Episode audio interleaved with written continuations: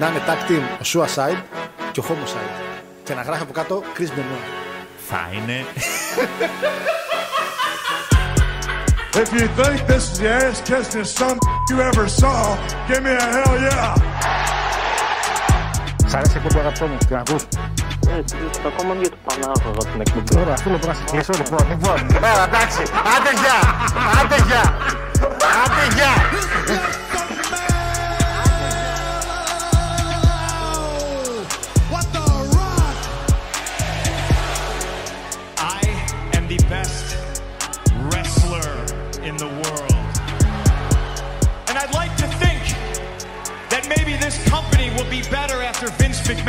Dead, but the fact is, it's it's gonna get taken over by his idiotic daughter and his doofus son-in-law and the rest of his stupid family.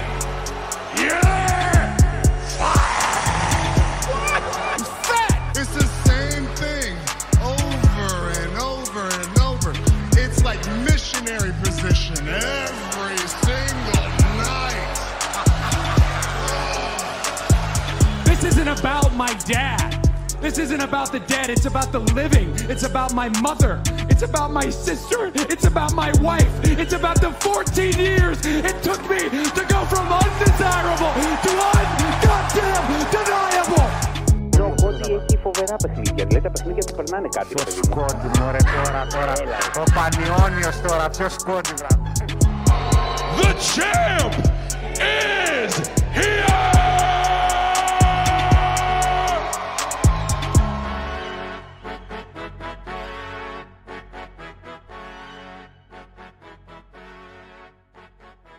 Καλησπέρα, καλησπέρα, καλησπέρα, αγαπητό φιλοθεά...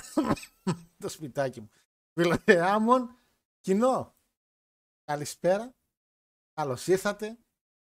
Χρόνια πολλά. Νόμιζα και στο μικρόφωνο μου εγώ. Καλώς ήρθατε στο χριστουγεννιάτικο ρεβεγιόν. Ρεβεγιόν. Φυσικά ρεβεγιόν. Φυσικά ρεβεγιόν. Στα αριστερά σας, που τις κάμερες. Στα αριστερά, στα αριστερά σας, Κάρος Γιώργιος. Φυσικά. Πάνω από το κεφάλι μου, σας πήγα να πω, ε, Λάκτας, μεγάλος υποστηρικτής και ο τελευταίος φαν του WCW, NWO, της κατά έχει μείνει εκεί πέρα. Ένας από τους πολλούς. Ένα- Ο τελευταίος, κυριολεκτικά ο τελευταίος. Πάνω δεξιά, μια πάπια, μα ποια πάπια.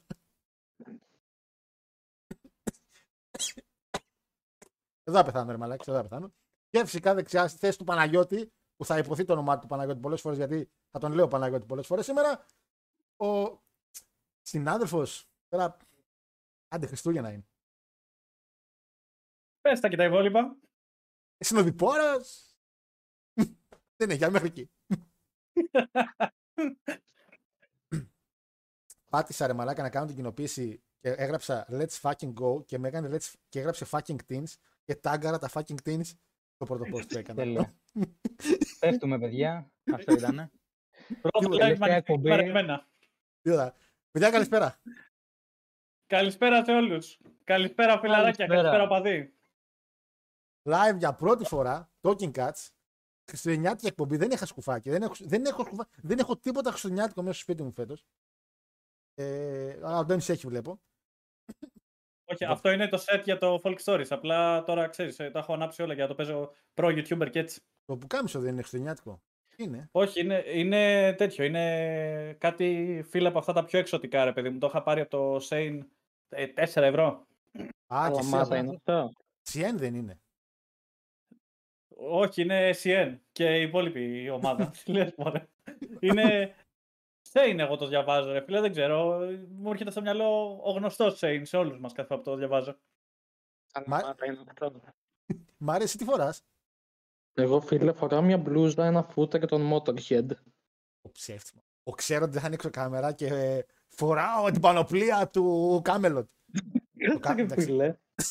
πριν, ξεκι- πριν ξεκινήσουμε δεν είχα ανοίξει. Ναι, ναι, ναι, είχες ανοίξει. Τι είχες ανοίξει, ρε; Τι γάρα πήγες να πάρεις; Δεν Αλλά θυμάμαι αυτό- τίποτα απολύτως. Δεν είχες ανοίξει καμία κάμερα, Μαρή. Σταματά να Εντάξει. ψεύδεσαι από την αρχή της εκπομπής. Εντάξει, εντάξει, εντάξει, εντάξει. εντάξει. Λάκτα, εσύ φοράς το φουτεράκι του CM Punk. Φοράω φτεράκι σε Bank, τζινάκι σε Bank, κάλτσε σε Bank, καμπελάκι σε Bank και στην καρδιά μου έχω γραμμένο WCW. Πω, Ότι- πω, Α, και πω. φοράω, και φοράω άρωμα WCW. Ό,τι να είναι. Το- Ό,τι Α, να ε, είναι. Απλά έτρεχε και ίδρωσε, ρε. Αυτό. Απλά. Να ξέ- είχε, είχε άρωμα στεροειδή, να ξέρετε, το WCW. Δεν ήταν πέρασε, πολύ ρε. καλό. Πέρασε, ρε. Είχε πάει στο- Κοροϊδεύεται, αλλά υπάρχει κολόνια. Κολόγια. Γιατί είχε μυρωδιά, είχε Powerhouse, Powerbomb, πώς λέγεται εκείνο Ναι. το. Power Plant. Λοιπόν, παιδες, καταρχήν χε- χαιρετήματα και στην τσατάρα μας σήμερα, η οποία ήδη ξεκίνησε να στέλνει μηνυματάκια. Θέλω να μου πείτε, μια και ακούστηκαν μια όλοι, αν ακούγονται όλοι κομπλέ, αν θέλετε να δυναμώσω κάποιον ή να χαμηλώσω κάποιον, κλείστο το Μάριο. Κυρίως το Μάριο δηλαδή. Κλείστο το Μάριο. Κλείστο- όχι, όχι, όχι. όχι. νομίζω, ότι, Τώρα απλά να φύγω. ε, νομίζω ότι τον κάνουμε τζάμπα επιθέσεις κάθε φορά το Μάριο. Και δεχτήκαμε απειλητικά μηνύματα από φαν ακροατές ότι τον έχουμε στην άκρη. Δούλεψαν δηλαδή τα fake profiles. ε, εγώ θα πω ότι δεχτήκαμε επιθέσεις για τον Μάριο. Ότι υπάρχει κοινό που είναι full. Full για Μάριο και πρέπει να του δίνουμε παραπάνω χρόνο και παραπάνω spotlight λένε. Τώρα αυτή επειδή είναι πιο Ω. κοντός, δεν ξέρω. Οχ. Εκπροσωπεί πολλές μειονότητες γι' αυτό. Μμ. Η ισχύει ότι τον έχουμε λόγω diversity. Χρειάζεται. Μμ. Χρειάζεται έτσι. Ε, αλλά γιατί καλύπτει καταρχήν τα πάντα. Έτσι και την πολύχρωμη σημαία και τη σημαία την κόκκινη. Ε, οπότε Το Έχει κομμουνισμό κλέψει, λέει. έχει κλέψει την καρδιά του κοινού, θα μπορούσε να πει κανείς. εννοείται πως την έχει κλέψει για το κοινό. Μαζί και τα τηλέφωνα, Δεν μιλάμε και, για και τα, κομμουνισμό. και τα τηλέφωνά τους που έστειλε τα fake προφίλ. Λοιπόν, να πούμε μια καλησπέρα στο chat. Ε, δυναμώστε λίγο τον Μάριο, λέει. Καλά, φ- τώρα αυτό το μήνυμα φαίνεται, φαίνεται ότι είναι full υποστηρικτικό Μάριου, που θέλει ανέβασμα Μάριου. Θα δυναμώσω όμως εγώ λίγο Μάριο. Αλλά θα κάνω μία έτσι στον Αντώνη για αρχή, γιατί πρέπει να το ανοίξω το. Σε έχω γραμμένο Παναγιώτη, ρε μαράκα το μεταξύ. Και μπερδεύω τα Ε. τέτοια. Έχω με το ονομαστή την μέρα που έχω ξεκινήσει με αυτή την εκπομπή, φίλε. Δεν υπάρχει. Λοιπόν, θα ανοίξω και το, το Μάριο τον πάω στο 80. Ανεβάσω λίγο και το Λάκτα που θεωρώ ότι θέλει λίγο φωνή. Ο Αντώνης ακούγεται καμπάνα, λες και είμαστε στην εκκλησία. Έτσι, φίλε. Ιερή Τέλεια. φωνή. Τέλεια. Τέλεια, παιδιά. Παιδιά, είναι το πρώτο μας live που κάνουμε πολλά άτομα μαζί, οπότε θα υποστείτε τέτοιες live κινήσεις μας. Ε, πούμε καλησπέρα, παιδιά, στο chat μία. Και θέλω ήδη, θα μιλήσω λίγο το Μάριο, λέει, ακούγεται. ε, ε, και θέλω απευθείας να ξεκινήσετε, να ξεκινήσετε ωραία topics, τα οποία θα χρησιμοποιεί. Τα οποία Τι θα χρησιμο- έπαθες. Τράβηξα το χερούλι της καρέκλας και ήρθε πάνω μου, στο- με χτύπησε το κεφάλι. Εργατικά ατυχήματα από την ώρα που ξεκινάμε. ε, να ξεκινήσετε ήδη κάποια topic, hot topic που θέλετε εδώ πέρα να πούμε. Έχουμε, πιστεύω, ένα διοράκι το οποίο μπορούμε να πούμε ό,τι γουστάρετε εσείς. Έτσι. Ε, και να μας πείτε λίγο πώς περάσατε τις γιορτές, την πρωτοχρονιά που θα πάτε, Χριστούγεννα τι κάνατε, ε, πόσα χάσετε στο καζίνο, πώς πήγατε, πώς δεν πήγατε, ε, τι θα κάνετε μετά και φυσικά να κάνετε έτσι μια. Μια σε κάνουμε κάθε φορά τον Παναγιώτη review εδώ πέρα στην εκπομπή συνήθως από μερικά show, να κάνετε και ένα προσωπικό review του εαυτού σας. Ένα review το οποίο να δείχνει εσείς οι ίδιοι πώς αξιολογείτε τον εαυτό σας για το 2023. Ε, γιατί η φωνή μου έγινε μεταλλική; Λέω τα, τα νέα στο Sky. Λοιπόν, καλησπέρα φίλε Μπλοντζόν, καλησπέρα Άλεξ, καλησπέρα Θανάση, καλησπέρα Ντίνο. Μαχαίρας λέει CM Punk μόνο. Εντάξει. Πίνει από το μεσημέρι ο Μαχαίρας. Καλησπέρα φίλε Σπύρος, Φυράκος, Φιλαράκης, Σπυράκος. Άμα τον είδατε από κοντά τώρα τελευταία, ε. Εννοείται. Κάνω εγώ Να δω ακροατέ. φιλαράκι. Κάνω εγώ ακροατές. Τους κάνετε μετά παρέα εσείς σε καλά επειδή ακούτε και εντάξει. εντάξει. Έχετε Είμαστε φίλους, το fan club, το επίσημο στην Αθήνα, φίλε. Εδώ. έχετε φίλους Γίγαντε χάρη τους σε μένα. Cat Charter. Ναι, όταν βγαίνετε όμως δεν κάνετε μια, ένα story. Μόνο κρυφά τα κάνετε. Και μετά με στέλνουν μηνύματα. Ήρθε στη Θεσσαλονίκη, ήρθε στην Αθήνα.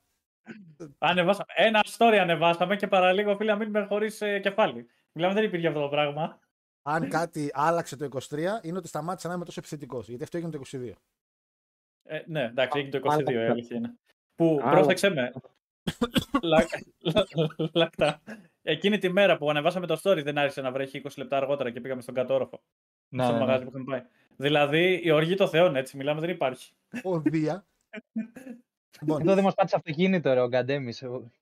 Να τι να πω, η τι, τι μαυρόγατα. ωραία μέρα εκείνη. Ο δολοφόνος. Τι ωραίο. Εντάξει, ε, πιστεύω όμως ότι σας άξιζε λίγο, ρε παιδί μου. Ότι ένας φόβος ότι μπορεί να γίνει και μαλακία, ας πούμε.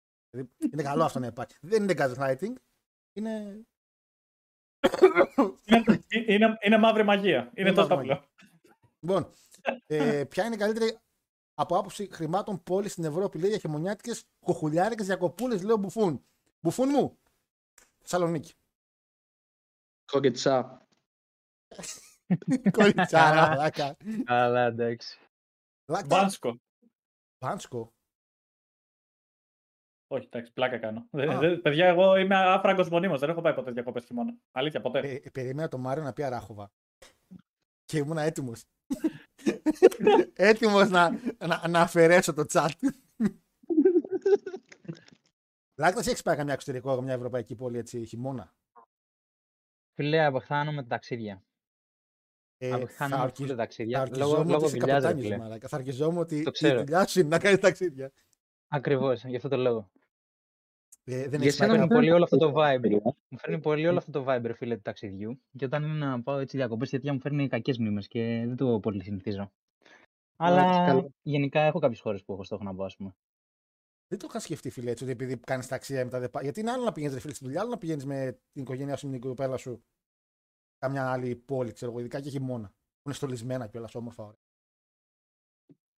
Σωστά.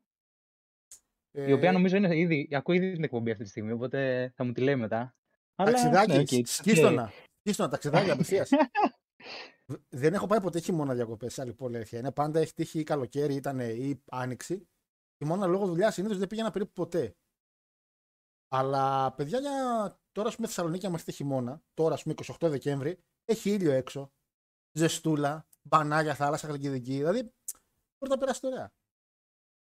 Δεν έχει χουλιαρίσματα. Δεν ξέρω Αθήνα τι κάνει εκεί πέρα, δεν πάντως έχεις ζέστη. Ενημερωτικά. Ε, πείτε μας και εσεί, αν έχετε πάει κανένα ταξιδάκι έτσι κάποιο χειμώνα, κάνα ωραίο μέρος. Γιατί ο Παναγιώτης έχει πάει κάτι Βουλγαρία, έχει πάει κάτι Σκόπια πάει. Εντάξει, δίπλα πάει, ρε. Δεν πάει και πολύ μακριά. Ε, καλά, η, η Βουλγαρία δι- ε, να πάει στο 14. Αδελφά κράτη. Αδελφά κράτη να πούμε. λοιπόν, χρόνια πολλά, παιδιά, χρόνια πολλά. Είναι έτσι χρόνια πολλά και ξανά στου εορτάζοντε οι οποίοι γιορτάζατε ή γιορτάζετε. Έτσι. Ε, καλησπέρα, καλησπέρα, καλησπέρα, Τζόνι. Ε, καλησπέρα, φίλε Τζέι. Φοβόμουν ότι στην ερώτηση τι φορά θα απαντήσει μόνο το άρωμά μου. Για τον Μάριο λέει τώρα. ε, καλησπέρα στην παρέα. Ε, καλησπέρα, φίλε Τάκη. Καλησπέρα, φίλε Όλεκ. Έχουμε και moderator. Τι λες, εμφανίστηκε moderator. Έχω να δω αυτό το μπλε σύμβολο εδώ και πόσο καιρό. Κουμπαράκι, κουμπαράκι. Κουμπαράκι, βέβαια, κουμπαράκι. Καλησπέρα, χρόνια πολλά. Αμπάμ. Λέει. Ο Μάριος φοράει μπλούζα με τη high five και ο Λάκτα σόβρακο punk με τη φάτσα του Φιλίππου Μπρουκς στα ρηπαπά. Change my mind, λέει ο φίλος. Δεν υιοθετώ, εγώ διαβάζω το chat. Ε, που λέει αλήθεια ο Μανδού, ήμουν ο κάτω όροφος, λέει ο φίλος Όλεκ. Είναι, ισχύει αυτό. Ε, κάπου διάβασα. το. Ε, Αντώνη, μέσα στα, σκ- Αντώνη, μέσα στα σκοτάδια γιατί είσαι, οικονομία κάνεις επειδή δεν παίζει δώρο; Α, ο Ασλάν, ο Ασλάν απευθείας κατάλαβε ότι δεν πήρε το δώρος σου. Ποιο δώρο; Έχουμε. Συγγνώμη, ποιος πληρώνεται; Φέτος, παιδιά, σας είπα ότι το δώρο του Χαρού ήταν ότι μου είπε θα με πληρώσεις και να σε ασφαλίσω. Αυτό, αλήθεια, παιδιά. Υπάρχει DM που κυριολεκτικά μου λέει και η ασφάλιση τι είναι. Ουσιαστικά μου έχει βάλει η αγροτική από αυτή την, την, ημι- για ημισύνταξη μετά από 40 χρόνια. Ε, φίλε, Δηλαδή, δεν, έχεις, εγώ γα. δεν έχεις ακούσει εταιρείες που λένε θα σου βάλω κάτι λεφτά και να μου τα δώσεις στο χέρι, που κάνουν κάποιοι με τα δώρα; Έτσι ακριβώς. Το έχω ακούσει από πολλού, μα είναι αηδία αυτό το πράγμα. Να μου πει άλλος, σου βάλω το δώρο, να μου το δώσει πίσω να φανεί ότι το πέρασα. Μα είναι φούλα πατονία αυτό το πράγμα. Κάτι Θα σου καφετέ. πω το, Πες, πες. Ε, Ναι, ναι, ναι, ναι. Όχι, έχει γίνει ακριβώς αυτό. Έχει ο αδερφός μου μόλις αλλάξει δουλειά και έχει φύγει. Και ήταν σε μια καφετέρια και του λένε Σου βάλαμε το δώρο Χριστουγέννων με το που έφυγε από το μαγαζί. Αν μπορείς απλά, επέστρεψέ μας ένα μέρος του ποσού, όπως έχουμε πει. Και ο αδερφός μου μόλις έχει παραιτηθεί εντωμεταξύ. Και είναι σε φάση όχι. Και κυριολεκτικά απλά τους μπλόκαρε τον αριθμό. Δεν τον ξαναπήρανε ποτέ. Τι λέτε, δηλαδή, θράσος έτσι. Μιλάμε, είχαν πάρει τηλέφωνο και του λέγανε Ε, εντάξει, λέει, αφού έχουμε πει τα συμφωνημένα, αυτά ήταν. Ποια συμφωνημένα του λέει εκείνη τη στιγμή. Ξέρω εγώ, σας ευχαριστώ που μου βάλατε το δώρο. Και τους έκλειξε το τηλέφωνο στα μούτρα και τους μπλόκαρε. Εντάξει, τόση ώρα παλεύω να ανοίξω το μπουκάλι που έχω κλείσει καλά και δεν ανοίγει τίποτα. Άρε, είναι Σπάσε απλές οι το πάνω του να κινήσει. σπάσει. Δεν θέλει δάχτυλα, θέλει κίνηση. Πάρε, εγώ θα το κάνω έτσι. Μαλάκα. Ό,τι δεν- Α, εντάξει, εντάξει. Εντάξει. Γαμίσου. Ε, το κάνω συνήθως σε μπαράκια, καφετέρειε και αυτά αυτό. Και με Ναι. ταβέρνα, τέτοια, τέτοια μαγαζιά. Το κάνω σε εταιρείες πιστεύω. Μεγάλες. Εργασιακή, εργασιακή ζούγκλα. Αυτές οι εταιρείες είναι που. Ε, οι εταιρείες. Αυτές οι επιχειρήσεις είναι που τα κάνουν. τέτοιες επιχειρήσεις. Να Λοιπόν. πούμε πολύ. Και είναι κρίμα. Και είναι Οπότε, κρίμα. ποτηράρα εδώ πέρα, η οποία μιλάμε, είναι έτσι και την πουλήσω, μπορώ να πληρώσω το ρεύμα για αυτό το μήνα. Δεν το δεν βλέπω να το κάνεις Λοιπόν, όμως. έχω επιλέξει να μην χρειαστεί να πληρώσω πολλά για το ρεύμα. Διεμένο σπίτι μου λέει. Με έχουν διώξει εδώ και καιρό. λοιπόν, λέει ο φίλος ο Λέκο γνώμη για Παναθηναϊκός Σπορ. Ε, φίλε, την καλύτερη κίνηση έκαναν οι άνθρωποι. Και παρότι είπα μερικά πράγματα τρίτη και ψιλογκρίνιαξα, αν και δεν είμαι Παναθηναϊκός, εδώ πέρα δεν ξέρω. Βάζελου έχουμε έναν, έναν πρέπει να έχουμε εδώ. Κύριο και αριστερά. Ε, νομίζω ότι κακώς γκρινιάζει ο κόσμος γιατί είδα και κάτι μπακασέτες που ήρθαν που μου χταράς. Δηλαδή και ο προπονητής που ήρθε είναι πολύ πολχέμαν, είναι πάρα πολύ καλό. Εντάξει, το ότι τον διώξαν στη- τα Χριστούγεννα και ο CM Punk απολύθηκε στο γάμο του, αλλά έγινε κατά λάθος. Καλακτά. Τι να πεις. Εντάξει. Δηλαδή δεν το θέλανε, ρε φίλε. Τώρα, αν- αν άρχισε να πάει το γράμμα αυτή είναι αυτή. Πιστεύω ότι όντως δεν το, δεν το ξέρανε. Δηλαδή έτυχε να γίνει. Απλά ο άλλος τώρα πάνω στα νεύρα του και πάνω στην κατάσταση που επικρατούσε εκείνη την Είναι. εποχή. Το πήρε πολύ ανάποδα. Τουλάχιστον η γρα- η ιστορία γράφτηκε. Αυτό το πείμα. Αυτή η επιστροφή. Γύρισε Και εντωμεταξύ, σπίτι- ρε φίλε, το καρμικό. Το τελευταίο DVD που βγαίνει γενικά από το WWE, γιατί τώρα σταματάνε τα home video, είναι το War Games, το Survivor Series War Games που είναι η επιστροφή του Punk. Δηλαδή, το τελευταίο DVD που θα υπάρχει θα είναι με την επιστροφή του μεγάλου CM Punk. Ρε φίλε, το είχα στα νέα την Τρίτη και κάποια στιγμή το είχα στις εικόνες το, να το αναφέρω γιατί όντως ανακοινώσαν ότι η home video σταματάει τελείως. Πια σταματάνε παιδιά το DVD, δεν, υπά- γιατί ακόμα υπήρχαν. Ε, και τελευταίο, όντως τελευταίο CD που βγάζουν είναι το Survivor Series ε, War Games. Με πάνκαρο να επιστρέψει τέλος και όρτον. Πολύ, πολύ Τέλο. σημαντικό. τέλος μιας εποχής. Να ρωτήσω- Να ρωτήσω εγώ κάτι άσχετο. Εννοείται, Μάρια μου. Εγώ βρίσκω την κίνηση του Γιωβάνοβιτς ότι είναι πολύ, ξέρω εγώ, ανήθικη. Αλλά αν αυτός στείλει την επόμενη μέρα ότι τα σκυλιά είναι στη πισίνα και οι πόρτες του γκαράζ ανοιχτές, τότε τι κάνουμε; Τι αρχίσαμε. ε, Jovanovic used the escape rope. Ε, ε, είναι εντάξει, κοίτα. Πόσο χρόνο είναι ο Jovanovic, δεν είναι καμιά 95, πόσο είναι; Σαν τον Dumbledore είναι, πόσο είναι, μεγάλος είναι; Ε, μεγάλος Είναι είναι γέρος και ο κι αυτός. παιδί μου όμως και ο Τερίμ είναι μεγάλος. Ναι, αλλά ναι, ισχύει. Και ήδη- λοιπόν. Ναι, και είδα πάνω από 70 παίζει να είναι. Εντάξει, την κόρη του Τερίμ την είδες. Ναι, ρε φίλε, εννοείται. Που φύγει για γαλατά σαράι, είμαι με γαλατά σαράι. Ό,τι πρέπει είναι. Πάντως, εγώ τον ξέρω λόγω γαλατά. Γιατί για πολλά χρόνια ήταν στη γαλατά. Πήγαινε εθνική Τουρκίας, πήγαινε γαλατά, πήγαινε εθνική γαλατά. Από εκεί τον ήξερα εγώ. Αρκεζόμουν ότι τελείωσε την καριέρα του σαν σύνταξη, όχι επειδή τον διώξαν. Τώρα πώς τον έφερε από τη σύνταξη ο άλλος δεν ξέρω. Όχι, νομίζω ήταν, ε, ήταν ακόμα προπονητής. Έχει κερδίσει και ευρωπαϊκό με τη Γαλατά κιόλας στο UEFA. Τότε Ε, η Europa League. Νομίζω είχε πετύχει γαλατά με τρογκμπά και τέτοια νομίζω. Έχει προπονήσει τρογκμπά, αν δεν κάνω λάθος. Πολύ πιθανό. Πολύ πιθανό. Ε, την πρωτοχρονιά λέει ο φίλος ο Μπουφούν θα κάνω έρωτα με μια. Έρωτα. Αχ, να σας πιέσω. Θα κάνω έρωτα λέει με μια κοπελιά που μου έχει πάρει τα μυαλά. Δουλεύει σε μπαρ και μου γαργαλά, γαργαλά τη χούφτα όταν μου δίνει τα ρέστα.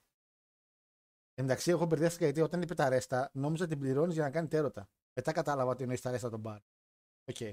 Μπράβο, φίλε Μπουφούν. Χαίρομαι πάρα πολύ που τα ερωτικά σας ταξίδια καταλήγουν σε κάτι γιορτινό. Χαίρομαι πάρα πολύ. Και με την νίκη, θα πω εγώ, μπράβο. Έβγε να μπει κάποιος μέσα σε αυτό το σερβερ, γιατί όλοι οι υπόλοιποι κοντεύουμε να γίνουμε όσοι νούφροι. Δηλαδή, Μιλά- ναι. Μιλάτε για τους εαυτούς σας. Όπως είπε και ο Ασλαμά, μια πλαστική κούκλα δεν είναι πολύ ακριβή. Μόνο τέσσερα χιλιάρικα. Δεν σα λέει, ε, ή έξι αναλόγως πότε τον ακούς, και να, να έχεις σπίτι ρε παιδί με έναν άνθρωπο να μιλήσει, να, του, να φάσει ένα πιάτο φαΐ. Αχ, μαλάκα. Πού σε καλτσόνι πρωτοχρονιάτικα. Λοιπόν, ε, πόσο καιρό γνωρίζεστε, λέει, και ποια. Α, πόσο καιρό γνωρίζεστε, λέει, και ποια από εσάς έχετε βρεθεί από κοντά. Ωραία ερώτηση ο φίλος Ντίνος. Να τους, δημοσιογραφική ερώτηση. Λοιπόν, να απαντήσω εγώ σε αυτό, Χάρε. Ναι, ναι, Είναι- μοιρά- μοίρασε την κάθε σου εμπειρία με τον καθένα. Έχουμε ένα, μια φωτογραφία που είναι τύπου ranking system με το ποιοι έχουν πετύχει ποιους έξω. Και Πελάτε. ουσιαστικά. Και έχουμε, ναι, όντως έχουμε βάλει τελείες στα οποία ουσιαστικά έχουμε βάλει τα ονόματα έτσι στην ομαδική, ένα diagram. Εμένα μου λείπει μόνο ένας από, τη, από την παρέα. Τώρα από το Talking Cats τους έχω δει όλους. Όλους όμως. Είμαι από τους μοναδικούς προνομιούχους που έχει πετύχει και το Μάριο έξω. Παρακαλώ. Έτσι μιλάμε, είναι rare Pokémon. Τυχαία στον δρόμο. Συγκεκριμένα. Είναι η κάρτα η χρυσή, λέει, ναι. Κάτσε ρε φίλε, περίμενε λίγο. Γιατί είσαι προνομιούχος όταν με έχει δει το 50% του Talking Cats; Α, είναι και ο Χάρος που σε έχει πετύχει και αυτός, ναι. Είναι και αυτό ένα. μαλάκας. Όχι απλά με έχει πετύχει, αγκαλιέ έχουμε. Άτσα, Να τα, να τα Φωτογραφίες ορίστε εδώ πέρα. έξω στην Καλαμαριά, Καλαμαριά λέω, στο κέντρο. Γνώρισε και τις Bill. δικές μου- γνώρισε και τις φίλες μου. Ε, πες, πες Μαρία. Ναι, ναι, ναι, εννοείται, εννοείται, φίλε. Πόσα- Πόσα σε πλήρωσε για να πεις ότι ναι, έχω δει και τις φίλες του Χάρου. Ήταν μέσα. Ε, δεν είναι πρωταπριλιά, ρε. Άρα, ζηλεύετε, εντάξει, Παίρνεις ζηλεύετε. τις μέρες, ρε. Εγώ φίλε, Μάριος, προσέξτε με, του λέω θα πάω στο λιμάνι να φύγω γιατί δεν πρόλαβα να τον δω. Ήμουνα κάτι μέρες στην Κρήτη και του λέω θα σε πετύχω κάποια στιγμή στο λιμάνι, ρε παιδί μου, ωραία. Εντάξει, έρχομαι. Κοντεύω εγώ να φύγω, είχε κατέβει. Έτσι μιλάω, ο, ο καπετάνιος είχε βγάλει το κεφάλι από το παράθυρο μου λέει Αδερφέ, φεύγω, πού πας;» Και ο Μάριος, φίλε, σε προβάλλει μέσα από τους θάμνους, γιατί είναι και ένα, ένα 20 ύψος, έτσι μιλάμε με τα χέρια στην ανάταση. Και βγαίνει μέσα από τους θάμνους πίσω από κάτι αμάξια έτσι μου λέει Ε, Αντώνη, ε! Έτσι τον πέτυχα, φίλε, τον Μάριο. δηλαδή, τι ώρα ήταν, ε; απίστευτο. Τι Ε; ώρα ήταν, τι ώρα ήταν. Ώρα να πάρεις ρολόι. Ήτανε. Έξι Πίσω το από πρωί τι ώρα ήταν, ήταν. φίλε. Έξι το πρωί ήταν, φίλε. Ποιος έχει το πρωί, ρε Μαλάκα, θα με κορυδέψει. Εντάξει, δεν είδατε για πολλή ώρα. Κανένα πεντάλεπτο δεν βρεθήκατε. Ένα Ναι, ναι, δεκάλεπτο ναι. εκεί πέρα ίσα ίσα. Ένα Τι τρίτο προνομίουχο πάσο. ρε μαλάκα, δηλαδή για πέντε λεπτά. Η κανόνια από φίλε, μακριά. εγώ τον έφτιαξα. Εγώ πιστεύω ότι τον έχω δει από κοντά. Τέλος, τον έχω δει. Είναι, με τον Μάριο έχουμε βρεθεί. Εδώ, ρε φίλε, με τον άλλον με έχει γνωρίσει στην παρέα του, να πούμε. Ναι, πήγαμε για μπερίτσα σε- στον Μπολιβάρ, σε Ροκάδικο. Είχε και κρύο, δεν μπορούσαμε να κάτσουμε πολύ. Δεν τον έχεις κάνει μια Όντως, αγκαλιά εκεί όντως. πέρα να ζεσταθεί. Ήθελα να τον πάω, εντάξει, είχα τότε τη μικρό μηχανάκι. Θα τον πήγαινα εγώ στο. Θα τον πήγαινα εγώ εκεί για να φύγει. Δεν θυμάμαι αν ήταν τώρα αεροδρόμιο ή κτέλ. Αν είχα τη μεγάλη θα τον πήγαινα, τότε δεν είχα αγοράσει ακόμα. Δεν μου λες, τον είχες βάλει στο τελάρο πίσω; Εκεί πέρα χωρούσε Μάριος. Όχι, όχι. Πήγαμε τα ποδαράκια, το συνάντησα. Τον... Και να πούμε ότι ο Μάρο είναι από τους ελάχιστους ανθρώπους που ακούνε και την εκπομπή που έχουν πει με Θεσσαλονίκη να βγούμε και έχω πει ναι. Γιατί σε όλους τους υπόλοιπους, κάτι Ραφαήλ ο καημένος είχε έρθει εδώ πέρα διακοπές. Τίποτα. Δεν μπόρεσα να τον δω. Κάτι άλλοι με ένα παλικάρι μέσα στη Μετά. ρε φίλε, είμαι εδώ στη Θεσσαλονίκη δύο μέρες. Δεν μπόρεσα να τον δω. Ο Μάρος έκατσε στην περίπτωση που μόλις είχα σχολάσει. λέει, Άντε. Άντε. Τε- Τέσσερα χρόνια πήγανε μόνο. Τι τέσσερα, μόνο τέσσερα, σε ξέρω. Τρία, τέσσερα, κάπου εκεί. Το Μάριο, παιδιά, το Μάριο, εγώ προσωπικά τον γνώρισα από μια κοπέλα στην Κοζάνη, η οποία ασχολούνταν Μμμ. παλιά με το wrestling, η οποία του έδειξε την εκπομπή και αμέσως με ρωτεύτηκε ο Μάριος. Απλά τότε δεν το ήξερα Ω. μα γουστάρει αγόρια ή όχι. Και, και γύρισε μια φορά ο Μάριος πριν με γνωρίσει καλά και με είπε: Χάρη σε εσάς, μου λέει, ξαναγύρισε η αγάπη μου για το wrestling. Πες ρε, που στη λέω αλήθεια ή όχι. Ε, Επιβεβαιώνω, επιβεβαιώνω, όντως. Έτσι έγινε. Ε, Έτσι εσύ, είναι. χάρε, εσύ χάρε λες αλήθεια. Ο Μάριος δεν λέει αλήθεια σε αυτή την περίπτωση. Να ξέρεις, το, το είχε πει ξεκάθαρα απλά για να δικτυωθεί. Ήταν Μπορεί, μπορεί. απάντηση. Ξέρω, είναι δικιά μου τακτική. Τις κάνω κι εγώ αυτές. Αλλά Πόσο Γιατί- δεν μπορείς να φανταστείς πόσο πολύ με κάνατε να αγαπήσω τις μπάμπιε. Δηλαδή, ξέρεις αυτό όλο. Επειδή η Αχ, παρέα ήταν πρόεδρε. καλή. Αχ, πρόεδρε, το, Εντάξει, το- Πρόεδρε, ο Αντώνης. άρχισε Ο να Αντώνης, βλέπω wrestling. Ε, ο Αντώνης τώρα με έχει φίλο παιδιά στο Facebook μια δεκαετία χωρίς να γνωριζόμαστε. Απλά επειδή έμπαινε σε ομάδες wrestling και ήθελε να κάνει φίλους. Και δεν, ασο- δεν έκανε like και αυτά. Με το που άνοιξα εγώ το TWT, αμέσως τα like, αμέσως τα. ξέρεις, σου λέει αυτός Έτσι. δικτυ... δικτυωμένος είναι αυτός. Όπα! Πρόεδρε. Πρέπει να, καταλάβω, πρέπει να καταλάβετε κάτι, φίλε, για μένα. Έτσι. Λοιπόν, σε αυτή τη ζωή εγώ θα ανέβω. Λοιπόν, ανέρχομαι μέρα με τη μέρα. Θα γίνω κάποια στιγμή. αν πετύχω κανένα κανάλι, παιδιά, εσείς αν έχετε κανένα κανάλι χίλιοι subscribers και πάνω, δέχομαι εμφανίσεις τώρα τελευταία. Αν θέλετε, θα γίνω κολλητή από δεξί εξής. Έτσι. Λοιπόν, είναι, έχω, ε, έχω ανεβάσει και τον κασέ πλέον με τους χίλιους subscribers και όλα αυτά. Ένα κοσαρικάκι, έρχομαι στην εκπομπή σας, γελάμε, κάνουμε φάση όλα αυτά. Έτσι. Μαλάκα που Κολλάμε κολλάει. στη σελίδα στο κάμεο. ναι, θα κάνει και Έτσι, κάμερα. μπράβο, Θα ανοίξω και κάμεο. Παρεπτόντω, Ναι. παιδιά, έχω πάρει και άλλη διευθύνων θέση πλέον στην εκπομπή μου. Αυτοφοράκια τη εκπομπής, όπως ο Α. Ντάνιελ Μπράιονσον. ε, μοιράζω πρόστιμα στους υπαλλήλους της εκπομπής οι οποίοι γράφουν ευλακίες στα social media. Έχω δώσει έξι πρόστιμα στον εαυτό μου μέχρι σήμερα. Δεν υπάρχει. έχει. Μαλάκα. Οι πιο καλές συζητήσεις με τον Αντώνη είναι αυτές που κάνει λάθος στο Instagram και το στέλνω μετά μήνυμα. ρε μαλάκα. Είναι αγαπημένες μου συζητήσεις της ημέρας. Είναι και, το, απίστευτο. και το Λάκτα νομίζω. Λάκτα μαλάκα, εσένα δεν θυμάμαι καν πώς σε γνώρισα. Εμείς γνωριζόμαστε ε, από τους αρχαιοτάτες χρόνους. Πρέπει και Ρε εμεί να φίλε, δεν είμαστε. ξέρω. Από παλιά Ο Παναγιώτης- γνωριζόμαστε. ε. Ο Παναγιώτης είναι αυτό. Όχι ρε. Όχι ρε, κάπου. Το Λάκτα λογικά μέσω Facebook κάπου πάλι τον βρήκα. Μέσω Facebook, ναι, μπορεί να μιλήσαμε κοντά και στην εκπομπή κάτι να είχαμε ξεκινήσει να μιλάμε ή λίγο πριν την εκπομπή. Και με τα παιδιά νομίζω στην πορεία. Μετά, αφού άνοιγε γραμμές και είχαμε κάνει κάποιες ομαδικές και μιλούσαμε, από εκεί πέρα γνωριστήκαμε. Από εκεί. Βέβαια τώρα Μέσω δεν ξέρω του- γιατί ξεχώρισε τόσο ο Λάκτας και Μέσω έμεινε. του road του WrestleMania. Εντάξει, ρε φίλε. Το ρόλο του η WrestleMania γνώση- ισχύει. που Το έχει ο φίλος ο Ιορδάνης Ναι. τότε. Ο- Η να το γνώση για το wrestling δημιούργησε μια, μια μεγάλη παρέα. Η αλήθεια είναι ότι ο Λάκτα ήταν από τους λίγους ο οποίος έβλεπε πολλά ντοκιμαντέρ, ξέρεις, τα βιβλία που έπαιρνε και αυτές τις μαλακίες. Οπότε είχαμε μια καλύτερη. Ήταν και λίγο πιο μεγάλος σε ηλικία από τους υπόλοιπους. Γιατί ηλικιακά νομίζω ο πιο μεγάλος είναι ο Ναι, δεν Λάκτα. βλέπει φωτογραφία πάνω. Δεν βλέπεις Όχι. φωτογραφία πάνω. νομίζω μετά από μένα είναι ο Λάκτας, έτσι. Λάκτας δεν είσαι, ρε. ίδια ηλικία είμαστε με το Λάκτα. Όλα αλήθεια. και δεν πιο είναι μεγάλος. μεγάλο από μένα, ρε. Κάτσε. Το ρε. 96 είμαστε, ρε, και οι δύο. Και εγώ μάλιστα είμαι πιο νωρίς το 96 από το Λάκτα. Ο Λάκτας φαίνεται πιο άντρας. Πιο άντρας, λέω. Πιο. Ε, πιο- καλά, σωστά δεν είπες. Πιο, ξέρεις, πιο ώριμος, πιο. Με... Δεν μου λες. Μπάτσα από 3,5 δάχτυλα έχεις φάει. Μαλακά. Γιώργο, θύ- θύμισέ μου να σου πω μετά τον λόγο. Γιατί φέρνω πιο άντρας. λοιπόν, Στα ιδιαίτερα. πά- πάω στα μηνυματάκια εγώ να δω. ε, θα πεθάνω, ρε. Εντάξει, ρε. Δεν τίποτα. Ε, δηλαδή η Κορυτσά είναι budget Βιέννη, λέει ο φίλος ο Λέκο. Σίγουρα. Εντάξει, αν με ρωτήσεις που είναι η Κορυτσά, δεν έχω ιδέα, ρε. Ιδέα δεν έχω.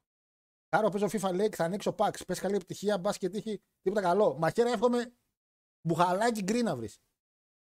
Ε, μαχαίρα μου, ο Χάρος καλή τύχη, θα βγάλεις silver από gold pack, σίγουρα. Ο φίλος Αρχοντής. Αρχοντής, ωραίο όνομα. Αρχοντής. Αρχοντικό όνομα. Η καλύτερη πόλη λέει είναι η Μύρνα της Λίμνου, όπου και προσκαλώ τον Μάριο και όλους τους γίγαντες του Κάτς, λέει ο φίλος Αρχοντής. Είδες Ξεχωριστά, άρχοντας. ξεχωριστά τον Μάριο, γιατί μάλλον εδώ παίζει, παίζει κατάσταση. Είναι αδελφός ο Αρχοντής, φυλακάκι μου, την Ναι. αγάπη μου. Τα μάνα, ήσαν τα οι γλύκες. Ε, Γιώργο, δυστυχώς κάνω θητεία Μακρόνισο, λέει ο Τζόρτζ. Μπούρτζ έχεις φάει. Ε, είναι το Μπούρτζ δίπλα. που Με βάλατε και έψαχνα μαλάκια στο Μπούρτζ εκείνη τη μέρα. Μαλάκια, τώρα το θυμήθηκα. δηλαδή, Είστε από τα πιο epic live που Μεγάλη έχει γίνει ποτέ νίκη. έτσι. Δηλαδή δεν υπάρχει. Μα είχα σκαλώσει πάρα πολύ εκείνη. Είχα σκαλώσει πάρα πολύ. Όταν με πιάνει τα προετοίμαστο. Η μόνα λέει Σόφια και Βουκουρέστι, λέει ο φίλος ο Όλεκ. Να φαίνεται, ταξιδε- να φαίνεται. ο- Ο, ο προνομιούχος φαίνεται, ρε. Ο προύχοντας. Ο έχω λεφτά, θα πάω χειμώνα εκεί, θα πάω χειμώνα εδώ. Α, Σόφια λέει και Βουκουρέστι. Ξέρετε. Εμείς που πάμε, καμιά καλαμαριά. Ε, χειμώνα έχω πάει οικογενειακό, λέει Νάουσα και για ένα μικρός. Καταπληκτικά τοπία. Ε, τα Γιάννενα, ρε φίλε. Εντάξει. Σε μια σπηλιά έχω πάει στα Γιάννενα, η αλήθεια είναι. Γιατί σπούδαζα ένα φλαράκι με εκεί φυσικό. Και είχα πάει να τον δω και μια εβδομάδα. Ε, όχι, ένα τριμεράκι. Και την μια μέρα πήγαμε σε μια σπηλιά. Καλά ήταν. Δεν είναι ο μόνος γνωστός που πηγαίνει σε σπηλιές, έτσι. Ο μόνος γνωστός σου. Λέω τώρα απλά. Εγώ. Ωραία. μάνα. Έχουμε περάσει από το διάστημα το οποίο είχα πει εκείνη την ιστορία.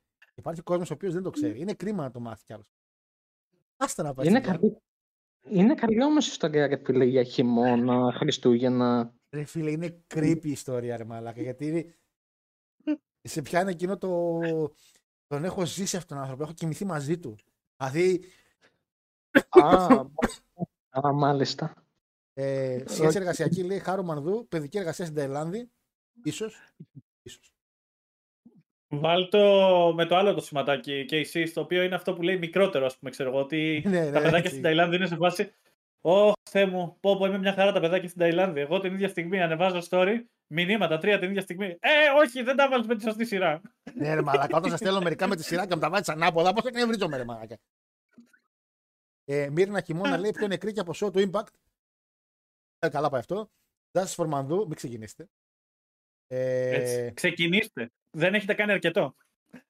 ε, ποτάκια λέει: Πάω να φέρω τσίπρα. Εννοείται, εννοείται, παιδιά, να πιείτε ό,τι γουστάρετε, να φάτε ό,τι γουστάρετε. Η εκπομπή είναι χωρίς διαφημίσεις, οπότε είμαστε free. Ε, αρχίζει η μεγάλη West Ham. Χάρα δώσει μια πρόληψη για το σκορ. Παιδιά, αφού η μεγάλη Chelsea κατέστρεψε χθες την Crystal, όλα τα υπόλοιπα τα λιμά. ε, ο Πάκατ πήδηξε ένα δύο.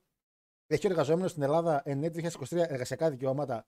Φίλε και εσύ μου κανονικά τα εργασιακά δικαιώματα πάνε με βάση τη συνεννόηση που κάνεις με το αφεντικό. Άμα εσύ πας σε μια δουλειά και σου πει το αφεντικό αυτό το πράγμα με το δώρο και τον πεις ναι, και επειδή έχεις ανάγκη τη Όχι. δουλειά, δημιουργείς και εσύ ένα έξτρα πρόβλημα. Πώ. Μάρια, πες κάτι θες να Ακριβώς. Τίποτα, φίλε. Εγώ, σαν καπιταλιστής, λέω πως έχει πάντα δίκιο το αφεντικό, ό,τι και να γίνει. Και εγώ αυτή τη άποψη. είμαι. Απλά ρε παιδί μου, όταν πας στη συνεννόηση των χρημάτων, ε, άμα το κάνεις αυτό με τα χρήματα και το δώσεις πίσω, ε, φταίς λίγο κι εσύ. Γιατί Θα μου πεις, ε, άμα το κάνω εγώ, το κάνει άλλος. Ωραία, άσε να το κάνει άλλος. Κάποια στιγμή πρέπει να μην βρίσκει άτομα. Έχω ακούσει από πολλές δουλειές που λένε «Ε, δεν μπορούμε να βρούμε άτομα. Και λέω γιατί ρε παιδιά, τόσο άτομα ψάχνουν δουλειά. Ε, για να μου λέει πόσα λεφτά δίνει και δεν πάει κανείς. Θα πει μπορεί και να μην βγαίνει κιόλας. Είναι αλλά έχετε λίγο τούμπαλι όλη η φάση.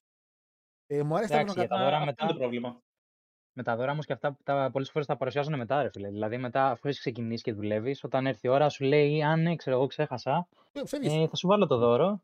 Ναι, αυτό φεύγεις. Φεύγεις μέσα στι γιορτές. Το γραμμά μέσα στι γιορτές. Εσύ μου λες τελευταία στιγμή ότι θα πάρω το δώρο και εγώ φεύγω, σε αφήνω πρωτοχρονιά, κάνεις μόνος. Έτσι, αυτό ακριβώς, παιδιά, αλήθεια. Και, Δεν ε, είναι- ο- μην, το, μην, μας, μην το μασάτε καθόλου. Να ξέρετε, αυτοί σας έχουν ανάγκη. Εσείς θα βρείτε πολύ επιτόπου δουλειά. Δηλαδή, δεν, ε, δεν είναι προ... θα μου πεις, ναι, έχουμε πρόβλημα με την ανεργία αυτή τη στιγμή. Αλλά ρε φίλε, καλύτερα να θυσιάσεις λίγο από το χρόνο σου παραπάνω να βρεις μια άλλη δουλειά παρά να κάτσεις σε γαμάνε. Είναι τόσο απλά το Ε, θα, θέμα. θα βρεις καμιά χαμάλα δουλειά, οκ. Εγώ, ας πούμε, δεν γουστάρω καθόλου την εστίαση. Δεν μπορώ να δουλέψω εστίαση. Όσα χρόνια δούλεψα, δούλεψα με ανάγκη. Δεν, δεν την μπορούσα. Μπήκα σε ένα κλάδο, έμεινα λίγο παραπάνω. Και όταν κάποια στιγμή σε μια εταιρεία είχα μείνει αρκετά χρόνια και μου κάνανε σούξου μουξου, έφυγα απευθείας. Γιατί πια ήξερα ότι λόγω της εμπειρίας μου θα έβρισκα εύκολα κι αλλού, έτσι. Και να είστε ευγενικοί, μην είστε κι εσείς τώρα. Δεν βάζω νερό στο κρασί μου και το παίζετε δερβεραγέ. Να είστε ισορροπημένοι. Αού. και- Ναι, μην είστε αού και μπαμπουίνι να πούμε. να μιλάτε ανθρώπινα με το αφεντικό, γιατί μπορεί το αφεντικό να σου πει ξεστή. Σε θέλω, σε χρειάζομαι. Μπορεί να έχω μια δυσκολία να σου πει για αυτό το κομμάτι του αυτού του μήνα. Και να σου υποσχεθεί ότι ξέρεις τι, μπορεί το Φεβρουάριο να μπορέσω να το βολέψω. Και να τον πεις εντάξει, να είναι ευγενικός και να το κάνεις. Να μην σε πηδάει το θέμα άλλο, να συνοηθείτε. Δεν είναι κάτι. Έτσι, να μην το φοβάστε να συνεννοηθείτε με το αφεντικό. Μου αρέσει λέει τα βρονοκατάσταση, λέει, μα η κοπέλα μου με τραβάει σε κάτι super lux ακριβά ασιατικά εστιατόρια που μου πιάνουν τον κόλο με το που περνάω απ' έξω τι να κάνω. Μπουφούνο αγόρι μου. Καταρχήν διακερνά, θα τα μοιράσετε δια δύο. Άμα θέλει να πηγαίνετε εκεί, πολύ ευχαρίστως, δεν είναι τίποτα. Και άμα κάποια στιγμή σε πει να πάτε και δεν έχεις, παίξει ένα δικαρικά στην Arsenal ή σε μπίλια βάλτο στο ζερό. Και άμα δεν βγει, πες την αγάπη μου, εγώ δεν έχω. Θε να γεράσεις, χέρμα. Και άμα, ε, έτσι, ναι. Και άμα δεν βγει. Ε, μπαφούν νομίζω, όχι μπουφών το παιδί. Είναι το γράφει γιου και δύο όμικρον. Τέλος πάντων. Τι να κάνουμε, χαράμε. Λοιπόν, είναι εδώ, τηλετραπέζι. Τηλετραπέζι εδώ πέρα. Θα πούμε τα νέα μας, θα γελάσουμε και Ναι. όπως το είχαν πει. Πάντως, Έτσι, αν εδώ. δεις ότι δεν συνεχίζει και χωρίσετε, δει δεις να- το insta μου. Είναι- όχι, όχι πλάκα. Ε, αυτό, παιδιά, έχει να κάνει καθαρά με το. Εντάξει. Τώρα, άμα, άμα εσύ αυτό το όλο θέμα σου κάθεται στραβό, ε, θα συνεχίσει να είναι και στραβό, να ξέρεις, δεν θα πάει καλή δουλειά. Δηλαδή, οι άλλοι πρέπει να ψηλοβλέπει λίγο τι μπορείς και τι δεν μπορείς. Όχι με βάση μειονεκτικά, ότι άμα θέλω να πάω και δεν με πηγαίνει. Έχει διαφορά το δεν πάω και δεν με πηγαίνει επειδή βαριέται, και άλλο δεν με πηγαίνει επειδή δεν έχει λεφτά. Έχει πολύ μεγάλη διαφορά. Να βρεις μια κοπέλα λίγο είναι πιο. Δεν είναι χα- άσχημα και τα ψηλό looks και αυτά, αλλά και να τα μοιράζεται σωστά. Αν μπορεί να κάνει fit finder ή OnlyFans, άμα θέλει, ε, που το fit finder για μένα πιο καλά γιατί δεν δείχνει, δεν δείχνει και κεφάλι, δηλαδή μόνο τα πόδια, οπότε στα αρχίδια σου, κυριολεκτικά. Ε, OnlyFans επίσης, άμα δεν δείχνει κεφάλι, για μένα είναι ok. Και μπορεί να κορμάται από εκεί, ας πούμε. Να ρωτήσω κάτι. Εννοείται, Μάρι. Έχεις fit finder. Γνώμη, γνώμη για φάπελο. Φάπελο κλέβει τη δουλειά λίγο. Το φάπελο είναι κάτι σαν το ad blocker στο YouTube. Μμ. δηλαδή παίρνει λίγο τη δουλειά των κοριτσιών. Αλλά μεταξύ μας τώρα πιστεύω ότι οποιαδήποτε εκεί έξω ψαχτείς λίγο παραπάνω κάτι θα βρεις χωρίς να πληρώσεις. Νομίζω πιο Δεν πολύ. είναι, Πες. δεν είναι όμως ρε φίλε η πειρατεία του OnlyFans ας πούμε. Ναι, ναι, αυτό λέω. Είναι σαν το ad blocker του YouTube. Δηλαδή ότι είναι η ελαφριά πειρατεία. Δηλαδή ότι. Τι να σου πω, ρε φίλε, είναι, και μια, Ελα- δουλ- είναι και μια δουλειά τώρα το OnlyFans η οποία είναι πάρα πολύ παράξενη. Δηλαδή δεν μπορώ να ακούω Ναι. γυναίκες να λέει «Ε, Εγώ δεν είμαι τέτοια, OnlyFans έχω. Είμαι σε φάση. Έλα μωρή τώρα, το NXT του πορνό τώρα είναι τώρα. Μην λέμε τώρα μαλακίες. Δίνεις φωτογραφίες και υλικό για να την παίζει ο άλλος, όχι για να κάτσει να κοιτάει και να λέει «Αχ, Τι ωραία κουπέλα. Αυτά έχει το Instagram. Δηλαδή δεν είναι κακό να το αποδεχτείς. Το θέμα είναι ότι είναι μια δουλειά η οποία έχει, είναι για αυτό το κομμάτι. Ότι εντάξει, είναι σαν το adblocker. Δεν στο YouTube βλέπεις ένα YouTuber που σου αρέσει και τη διαφήμιση της σκυπάρει. Αυτό είναι ας πούμε κάτι ότι. Ναι, μπορείς να μην τη σκυπάρει, να μην βάλεις adblocker, ας πούμε. Αλλά είναι ελαφριά πειρατεία. Θεωρώ και το φάπελο και αυτά επίσης ελαφριά πειρατεία. Το να βγάλεις φωτογραφία για 5 Και λεπτά σε και, κάποιες να. περιπτώσει. Πες, πες. σε κάποιες περιπτώσεις είναι και κράχτης. Δηλαδή, και δεν το λέω για καλό ότι πηγαίνετε αύριο να κάνετε λίγο όποια ακολουθάτε στο OnlyFans, αλλά είναι λίγο κράχτες. Δηλαδή, οι κοπέλες, ε, κάποιες ας πούμε κατά καιρούς είχαν διαδώσει μόνες τους το υλικό Ναι, ναι, και για να καλά έχει- τίποτα τους έγινε. Για να δεις ότι, α, κοίτα τι υπάρχει, δηλαδή ξέρεις, για να κάνεις το subscribe, ας πούμε. Δηλαδή- Δηλαδή, πώς είναι ο Θανάσης κάτω στο κέντρο που βάζει τις πισταριές και καίει εκεί πέρα κρέατα που δεν θα τα φάει κανείς απλά για να μυρίσει όλη η περιοχή και να έρθουν όλοι να φάνε; Ναι. Έτσι είναι αυτό το πράγμα. Ε, δηλαδή τώρα η Lacey Evans έφυγε από το WWE, έκανε OnlyFans, βγάζει τριπλά σε λεφτά. Τι κάνεις, με δεν κάνει κάτι στο κομμάτι του πορνό, ας πούμε. Ένα εξή το πορνό κάνει. Τι, Πανηγυρίζω, ας πούμε. Δηλαδή, εντάξει, η, η, μια κοπελίτσα, μια πολύ γνωστή κοπελίτσα που μοιάζει λίγο με Annie McGirl, είχε πει η ίδια ότι την πήρε καιρό να βγάλει sex tape να κάνει, αλλά το πρώτο το λίκανε μόνη της. Παραδέχτηκε. Ναι, ναι, ναι. Και πολύ γνωστή κιόλας, παιδιά, δεν ξέρω, δεν μου είχε τώρα το όνομα. Κάπου την έχω Η αποσκευμένη. Μπέλε Ντελφί είναι κάπως Ναι, έτσι. ναι, ναι, ναι, ναι, μπράβο ρε μαλάκα, Μάρι, μπράβο ρε μαλάκα. Είδες, ο Μα- Γι' αυτό τον έχουμε τον Μάριο. Για, για κάτι τέτοια ρε Από- μαλάκα σε χρειάζομαι. Είναι γνώστης, είναι γνώστης. Η Ντελφίνη Από είχε πει. φίλο το ξέρω, από φίλο το Ναι, ρε, φίλε, ξέρω. ναι, ρε, εντάξει. Ναι, ρε, φυσικά. Ε, και εγώ ξέρω ότι τα μπισκοτάκια για τα σκυλιά είναι νόστιμα από το σκυλί μου, ναι, ρε. Λοιπόν, ε, η Δελφίνα αυτή είχε πει, ρε παιδί μου, ότι το λίκαρε μόνη της. Ότι ήταν καλό, που- γιατί με το που το λίκαρε, ανεβήκαν τα views της. Και τα λεφτά της. Οπότε. Που τι λέγανε, Εγώ πάνε. ρε φίλε θα τις χαρακ- θα τις χαρακτήριζα λίγο και ως business women. Φυσικά και είναι, δεν αντιλέγω σε αυτό. Είναι. Φυσικά και είναι. Είναι, business. είναι, είναι. είναι λάθος. Είναι μια κοπέλα που ακολουθώ στο Instagram, η οποία δεν ξέρω καν πότε την ακολούθησα, για κάποιο λόγο δεν, δεν τον κάνω follow. Η οποία είναι sex worker και ανέβαζε τώρα κάποια βιντεάκια επειδή κάνουν κάτι κινήματα sex work is a work και κάτι τέτοια. Το οποίο λες, οκ, Ναι, ξέρω- full μαζί τους. Από δεν την ξέρω- ώρα που δουλεύεις, ρε φίλε, από την ώρα που δουλεύεις και βγάζεις τα λεφτά σου, εμένα πραγματικά δεν μου, δεν μου καίγεται καρφί σε αυτό το πράγμα. Δηλαδή, και εφόσον θέλουν να διεκδικ- διεκδικ- διεκδικήσουν τα δικά τους δικαιώματα πάνω στον κλάδο τους, όπου υστερείς, παλεύεις. Δεν είναι. Είναι τόσο απλό. Δηλαδή, για μένα, αυτή είναι η άποψή μου. Τουλάχιστον και για το sex work, έτσι. Που και το OnlyFans sex work είναι. Δηλαδή, κάνει sex work; άμα το σκεφτείς, είναι αυτό. Δηλαδή, αυτό ακριβώς. Δεν είναι content creators που ασχολούνται με, την, με το industry του sex. αυτό το βίντεο, αν, αν βγάλει ποτέ αυτό το βίντεο έστω και ένα ευρώ χάρη, να μου πεις. Μα το θέμα, ρε φίλε, ότι αν κάνεις OnlyFans για τέτοια, σου παίρνει και ένα ποσό ο φόρος και η, η πλατφόρμα ίδια. Ενώ αν πάει να κάνεις εδώ στουντιάκι 10 λεπτάκια, πολλά έβαλα. 5 λεπτάκια σεξάκι, ένα πεντάρικο, ούτε απόδειξη έχει ούτε πώς τίποτα. Τα δίνουμε, φεύγουμε. Εκεί είναι ένα ρίσκο. Εκεί είναι, άμα θέλετε union να κάνετε, όπως έχουν στο wrestling, να έχετε και ασφάλεια. Λοιπόν, ε, Λάκτα πες στον κόσμο γιατί το WCW είναι το καλύτερο promotion όλων των εποχών, λέει ο φίλος. Άσε ρε Σπύρο Ω. τώρα. Έλα ρε Σπύρο τώρα. Promotion, Πληρωμένος. προ, τον έχω τελείωσε. Promotion τώρα που έκλεισε μέσα σε πέντε χρόνια. Μποτάκι. Εντάξει. Άσε. Ρε. Ε, καλησπέρα παρέα, λέει από ψούλα για το Top Gun Maverick. Το βλέπω τώρα TV, overrated μου φαίνεται πρώτο παρόν. Προσωπικά δεν Εμένα έχω δει μου αυτό. άρεσε. Το έχεις Όχι, δει; εμένα μου άρεσε. Ναι, ναι, ναι, σινεμά και τρίλα. όλα. Α, είναι το, Ναι, εμένα τελευταίο μου που, άρεσε. το τελευταίο που είχε βγει τώρα με τον ε, κοντό. Έχει κανένα χρόνο Άλλο που κόντος έχει έπαιζε, ρε. βγει. Ναι, είχε παίξει όλα. Ισχύει. δεν το έχω δει εγώ. Δύο είναι, προσωπικά. δεν είναι πολλά. Μα καλά, ρε Μαρία, πήγες σινεμά γι' αυτό. Ε, Ναι, ρε φίλε. Μόνος. Ναι, και. Με παρέα. Όχι, Έχει, έχει χρόνο. Έχει χρόνο ο Μάριος να βλέπει ταινίες. Απλά θέλει την κατάλληλη παρέα. Δεν το κάνουν όλοι. Ναι, είναι αλήθεια αυτό που λέει ο Άντωνης. Θέλω όντως να έχω καλά άτομα γύρω μου ε, και πήγα με καλό άτομο γύρω μου και μου άρεσε η ταινία. Τον έχουμε καλέσει δύο φορές για ταινία. Και πάγαμε μαλάκια σαν Μία. άκυρο. Space Jam, Μία ήσουν, φορά. ήσουν Space Jam. Ναι, ήμουνα. Και ποια ταινία δεν Παίζαμε ήταν. εγώ έλειπα. Suicide Squad δεν ήμουνα. Που εν τέλει μαλάκια την ταινία δεν την είχαμε δει. Είχαμε πει ψέματα την Ναι. είδαμε, έτσι, ναι. Όχι, το αντίθετο έγινε. Το αντίθετο έγινε. Λέγαμε ότι δεν το είδαμε και το είδαμε. Όχι, ρε. Που του λέγαμε του Μάριο. Όχι, όχι. Του είπαμε ότι το είδαμε. Όχι, Α, ρε. ναι, α, ναι, ναι, ναι, έχει δίκιο, Άντωνης, έχει δίκιο. Που λέγαμε τελικά επειδή δεν ήρθε, δεν το είδαμε. Και εμείς κάτσαμε και το είδαμε. Το ήρθα, Ναι, το, ρε. το ήρθα τον gaslighting εναντίον του Μάριο. Έτσι. Μιλάμε εκείνη τη μέρα να είμαστε Μάριο, σε ευχαριστούμε. Δεν είδαμε Ναι. την ταινία για πάρτι. Και εμείς κάτσαμε σπίτι, μαλάκα για σένα και πήγαμε να φάμε και κάνα πατάκι και μας έγραψε στα αρχίδια. Πω, πω, καλά πήγε αυτό. Να ρωτήσω καλά. κάτι εγώ. Ναι. Να ρωτήσω κάτι εγώ. Έχουμε υποτίθεται δει μαζί δύο ταινίες και στη μία έλειπα εγώ και στην άλλη ο Αντώνης. Ο Αντώνης γιατί δεν έχει πάει καθόλου κράξιμο που έχασε την πρώτη και έχω πάει μόνο εγώ; Γιατί φιλαράκο εργαζόμουν γι' αυτό. Δεν ήμουν Ε. σαν εσένα. Super Paradise. Ε, και εγώ το ίδιο ρε φίλε. Τι λες, ρε μαλάκα. Αλλά εγώ, Τι λες εγώ ρε. δεν- Τι- Για πες. εγώ, εγώ δεν εργάστηκα, όμως εγώ αποφάσισα απλά να κάνω κάτι άλλο. Μαλάκες, ή- ή δεν είχε κανονίσει τίποτα και κανόνισε στην πορεία. Κάτι άλλο. Εγνώση του ότι Ναι. είχαμε ταινία το βράδυ. Έχω, Ναι, όχι. έχω χρόνο, παιδιά. Δεν κάνω τίποτα απολύτως σήμερα. Θα βγούμε. Τι, καραντίνα. Όχι, θα έρθω, θα έρθω κανονικά. Λοιπόν, ε, μια στην ερώτηση λέει. Γιατί το match της Sky Blue κρατάει τρεις ώρες. Καλά, εγώ να πω κάτι. Αυτός ο κάμεραμάν εκεί στο Elite, μαράκα. Πρέπει να το να έχει με ένα χέρι κάμερα πώς κρατάει το παλικάρι, δεν έχω ιδέα. Περιμένει συνεργασία με Νόλαν, να ξέρεις σίγουρα. Αύριο δηλαδή θα τον πάρει ο Νόλαν. Αντικειμενικά να πω ότι παιδιά, η Sky Blue τώρα έχει ξεκινήσει ένα hype, αλλά δεν είναι και τόσο εξαιρετική.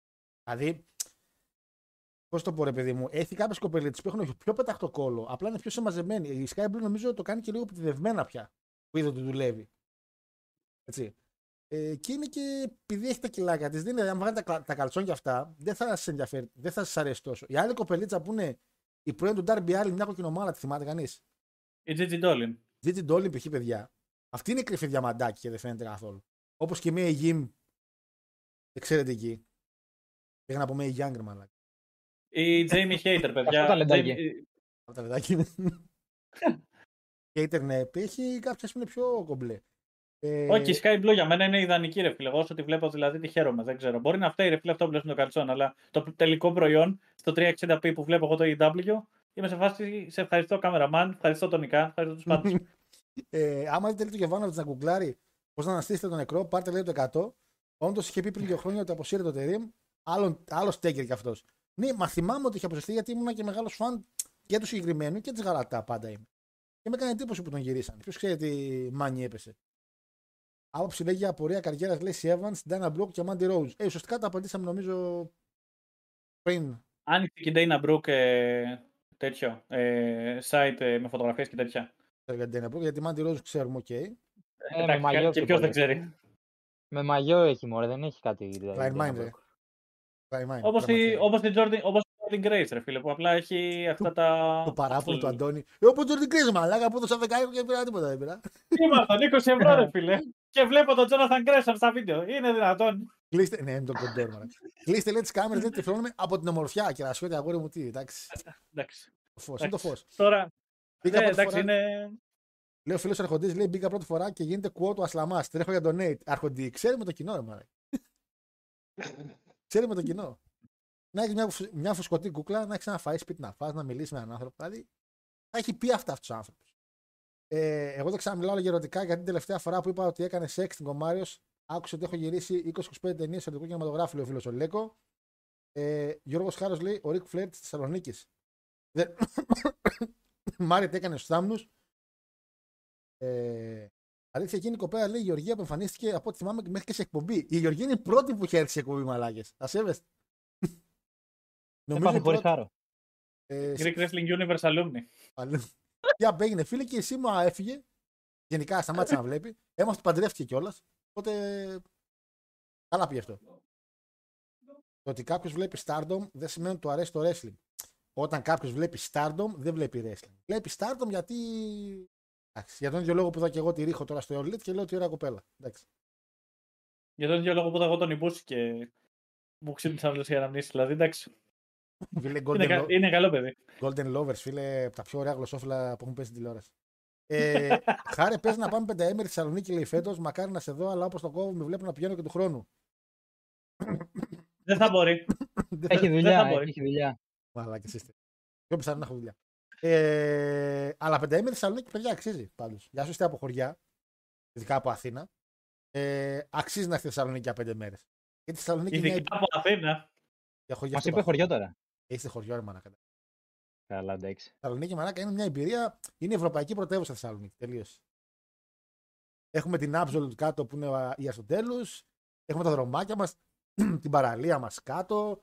Έχουμε ωραία πράγματα τώρα. Εντάξει τώρα. Δεν μου λες, δεν μου λες η Ευρωπαϊκή Πρωτεύουσα όταν ακουγόντουσαν εκείνη η είχε εκείνα τα boom κάτω από το έδαφος. Τι έγινε τελικά; Μαλάκα το θυμάσαι. Που είχαμε Ακόμα φρικάρει το ψάχνω. μαλάκα. Παιδιά, δε, δε είναι. Πώς θυμάσαι εκείνου τους ήχους, μάλλον. Ήταν σε ένα μέρος κάπου στα δυτικά, στα διαβατά, που πολύ χνιεύος που σκάτα ήταν. Εγώ ήταν, νομίζαμε ήταν κυριολεκτικά είπε άνθρωπος ότι είναι ο Γκοντζίλα, ρε μαλάκα. Δηλαδή υπήρξε αυτή η Πω. κουβέντα, ρε μαλάκα, σοβαρό Δεν έφος ήταν- λεωφορείο. Δεν ήταν Ευρωπαϊκή άδικο, ρε. πόλη. Ο άλλος, ο... ο άλλος στην καφετέρια είχε ακουμπήσει το νερό πάνω στο τραπέζι και κουνιότανε ρε, από, το... από τους Jurassic κραγασμούς. Park, Jurassic Park, μαλάκα. Αυτή η πόλη έχει αγριογούρνα μέσα στους δρόμους. Έχει Γκοντζίλα. Έχει. Τι άλλο, εντάξει. Δεν, δεν, δεν. Δράκους, δράκους στο Shake Σου μέσα. Δράκος Έχεις εξού. να- Μαλάκα μέχρι και δράκο. Έχουμε και Chinatown που εσείς δεν έχετε εκεί πέρα. Με Ε, φαναράκια. ε, Δεν έχουμε πλάκα πλάκα Chinatown. Ισχύει ρε φίλε. Ή έχουμε και δεν έχω πάει. Δηλαδή, έχουμε, ξέρεις τι, έχουμε Ασιατικό District, το οποίο έχει μέσα. ε, Είναι λες και μπαίνει στον τρόπο του Γιάκουζα, ρε. Τελείως. Είναι, άμα κατέβεις προς τα εκεί, δηλαδή στο Σύνταγμα, ε, όλα τα Ιαπωνέζικα, Ασιατικά, ε, Κινέζικα, Κορεάτικα. Και έχουν ακόμα και, το, και την ίδια αρχιτεκτονική κάποια με εκείνα τα μικρά τα μαγαζάκια στην Κίνα και στην Ιαπωνία. Πήγαινες, ας πούμε, να φας ράμεν. Δηλαδή, εντυπωσιάστηκα. Εγώ πήγα από εκεί πέρα γιατί γινόταν πορεία στο Σύνταγμα μια μέρα και έπρεπε να κατέβω μοναστηράκι. Που να ξέρεις, χάρη τώρα, καταλαβαίνω. Είναι... Έχουμε και παραπάνω από δύο δρόμους παράλληλα στο, Άντε, στην βρε, Αθήνα. τώρα βρε, τώρα βρε. Και πέτυχα ρε φίλε, όντως αυτό και λέω: Πού έχω έρθει, ρε φίλε, τι είναι αυτό. Ο κύριος θα βγει από καμιά γωνία να παίξουμε, να παίξουμε σφαλιάρες. Ο Αντώνης Πολύ είχε καλό. πάει στην πορεία να πάει να πετάξει πέτρες και εκεί που έτρεχε και τον κυνηγούσαν αστυνομικοί, πάει, μπαίνει μέσα στην Chinatown εκεί που λέει και έκανε τον Κινέζο. Το Με- κακό είναι με τιμάει που πιστεύεις ότι θα, με- ότι θα, με- ότι θα τους εξεπερνούσα, ας πούμε. Δηλαδή, ε, πρέπει να πηγαίνουν περπατώντας οι αστυνομικοί για να, τους προ- για να με προλάβουν. Αχ, Θεέ μου. Τι ακούω, ρε μαλάξι. Εγώ κάποιες φορές λέει το Πάσχα πηγαίνω έβια στο χωριό Νέα Στήρα λέγεται. Νέα Στήρα. Α, νέα στήρα. νέα στήρα είναι η γιαγιά μου από εκεί. Δεν ξέρω από έβια καθόλου, ξέρω ότι είναι νησί όμως η έβια. Να κάνω μια ερώτηση. Άλλο. Οχ. Το WWE θα κάνει tours φαντάζομαι μέσα στο χρόνο και όλα αυτά έτσι. Θα περάσει από Ευρώπη και τα λοιπά. Ευρώπη, όχι, Έρχεται. Βα- όχι Βαλκάνια. Έρχεται. Ναι, Ευρώπη, όχι Βαλκάνια. Λόγαν Πολ στη Ιαπωνία. Δύσκολα είσαι. Το έχουν Δύσκολα κανονίσει, είναι. το έχουν Νομίζω- κανονίσει ματζάκι. Νομίζω ακόμα απαγορεύεται να πάει στην Ιαπωνία. Ε, είναι ban for life. Ρε. Του έχουν πει ότι αν πάει θα δικαστεί. Και στην Ιαπωνία Α, δεν είναι for παίζουν. life. φίλε. Είναι for Ναι, ρε. life, όντως. Είναι for life. Έχει. Αλλά πέρα από την πλάκα έχει. Μαλάκας. ε, Δώσε. είναι ε, όπως ένας YouTuber πρόσφατα που πήγε και κορόιδευε, έβαζε κάτι ήχους από, το, από τα μεγάφωνα του στο Kik, ρε, εσείς, που έχει εκείνο που άμα βάλεις donate από τα μεγάφωνα μπορεί να ακουστεί ό,τι ήχος θες εσύ Ναι. στο, ως θεατής προς τον streamer και έβαζαν όλοι οι οπαδοί, οι Edgelords, ε, Ναγκασάκι, Χειροσύμα, Ναγκασάκι, Χειροσύμα και ο τύπος ε, συνέχισε να σπάει τα νεύρα μέσα στο Τόκιο. Τον πέτυχαν κάτι για κουζαρέι και τον απειλήσαν ότι θα το σκοτώσουν. Και πριν προλάβει να φύγει από τη χώρα, το συλλάβανε και μάλλον πάει για τρία χρόνια φυλάκιση. Ο Λόγκαν Πολ δηλαδή νομίζω ότι πάει ακόμη περισσότερο έτσι και το βάλουν μέσα. Ο Ντέξ το παλικάρι τι είχε κάνει. Είχε πάει σε ένα δασάκι, δεν ανακρέμεται εκεί πέρα. Εντάξει, όχι δασάκι, ένα πολύ γνωστό δάσος. Είδε, είδε τον Adam Page. Και είδε- Το Greece. Λοιπόν, ε, καλή γιορτάζ λέει παιδιά, καλή χρονιά. Εύχομαι να έχετε όλοι σας λέει. Θα σας ακούσω αύριο λογικά. Καλή συνέχεια, καλό βράδυ. Γεια σου, Ερika Πλάνη μου, καλό βράδυ. Ευχαριστούμε πάρα πολύ για τις ευχές. Το βιντεάκι θα είναι λογικά πρώτα Θεό στο YouTube και μετά το live. Δεν ξέρω πώ θα πάει, θα δείξει. Ε, τα εργασιακά δικαιώματα λέει είναι στα main event του Punk στη Μάνια. Α, έρχονται και αυτά. Ε, Αντώνη και εσύ θα βρει εύκολα δουλειά. Τι κάθεσαι να έχεις εργοδότη, το- εργοδότη το χάρο; Λέκο.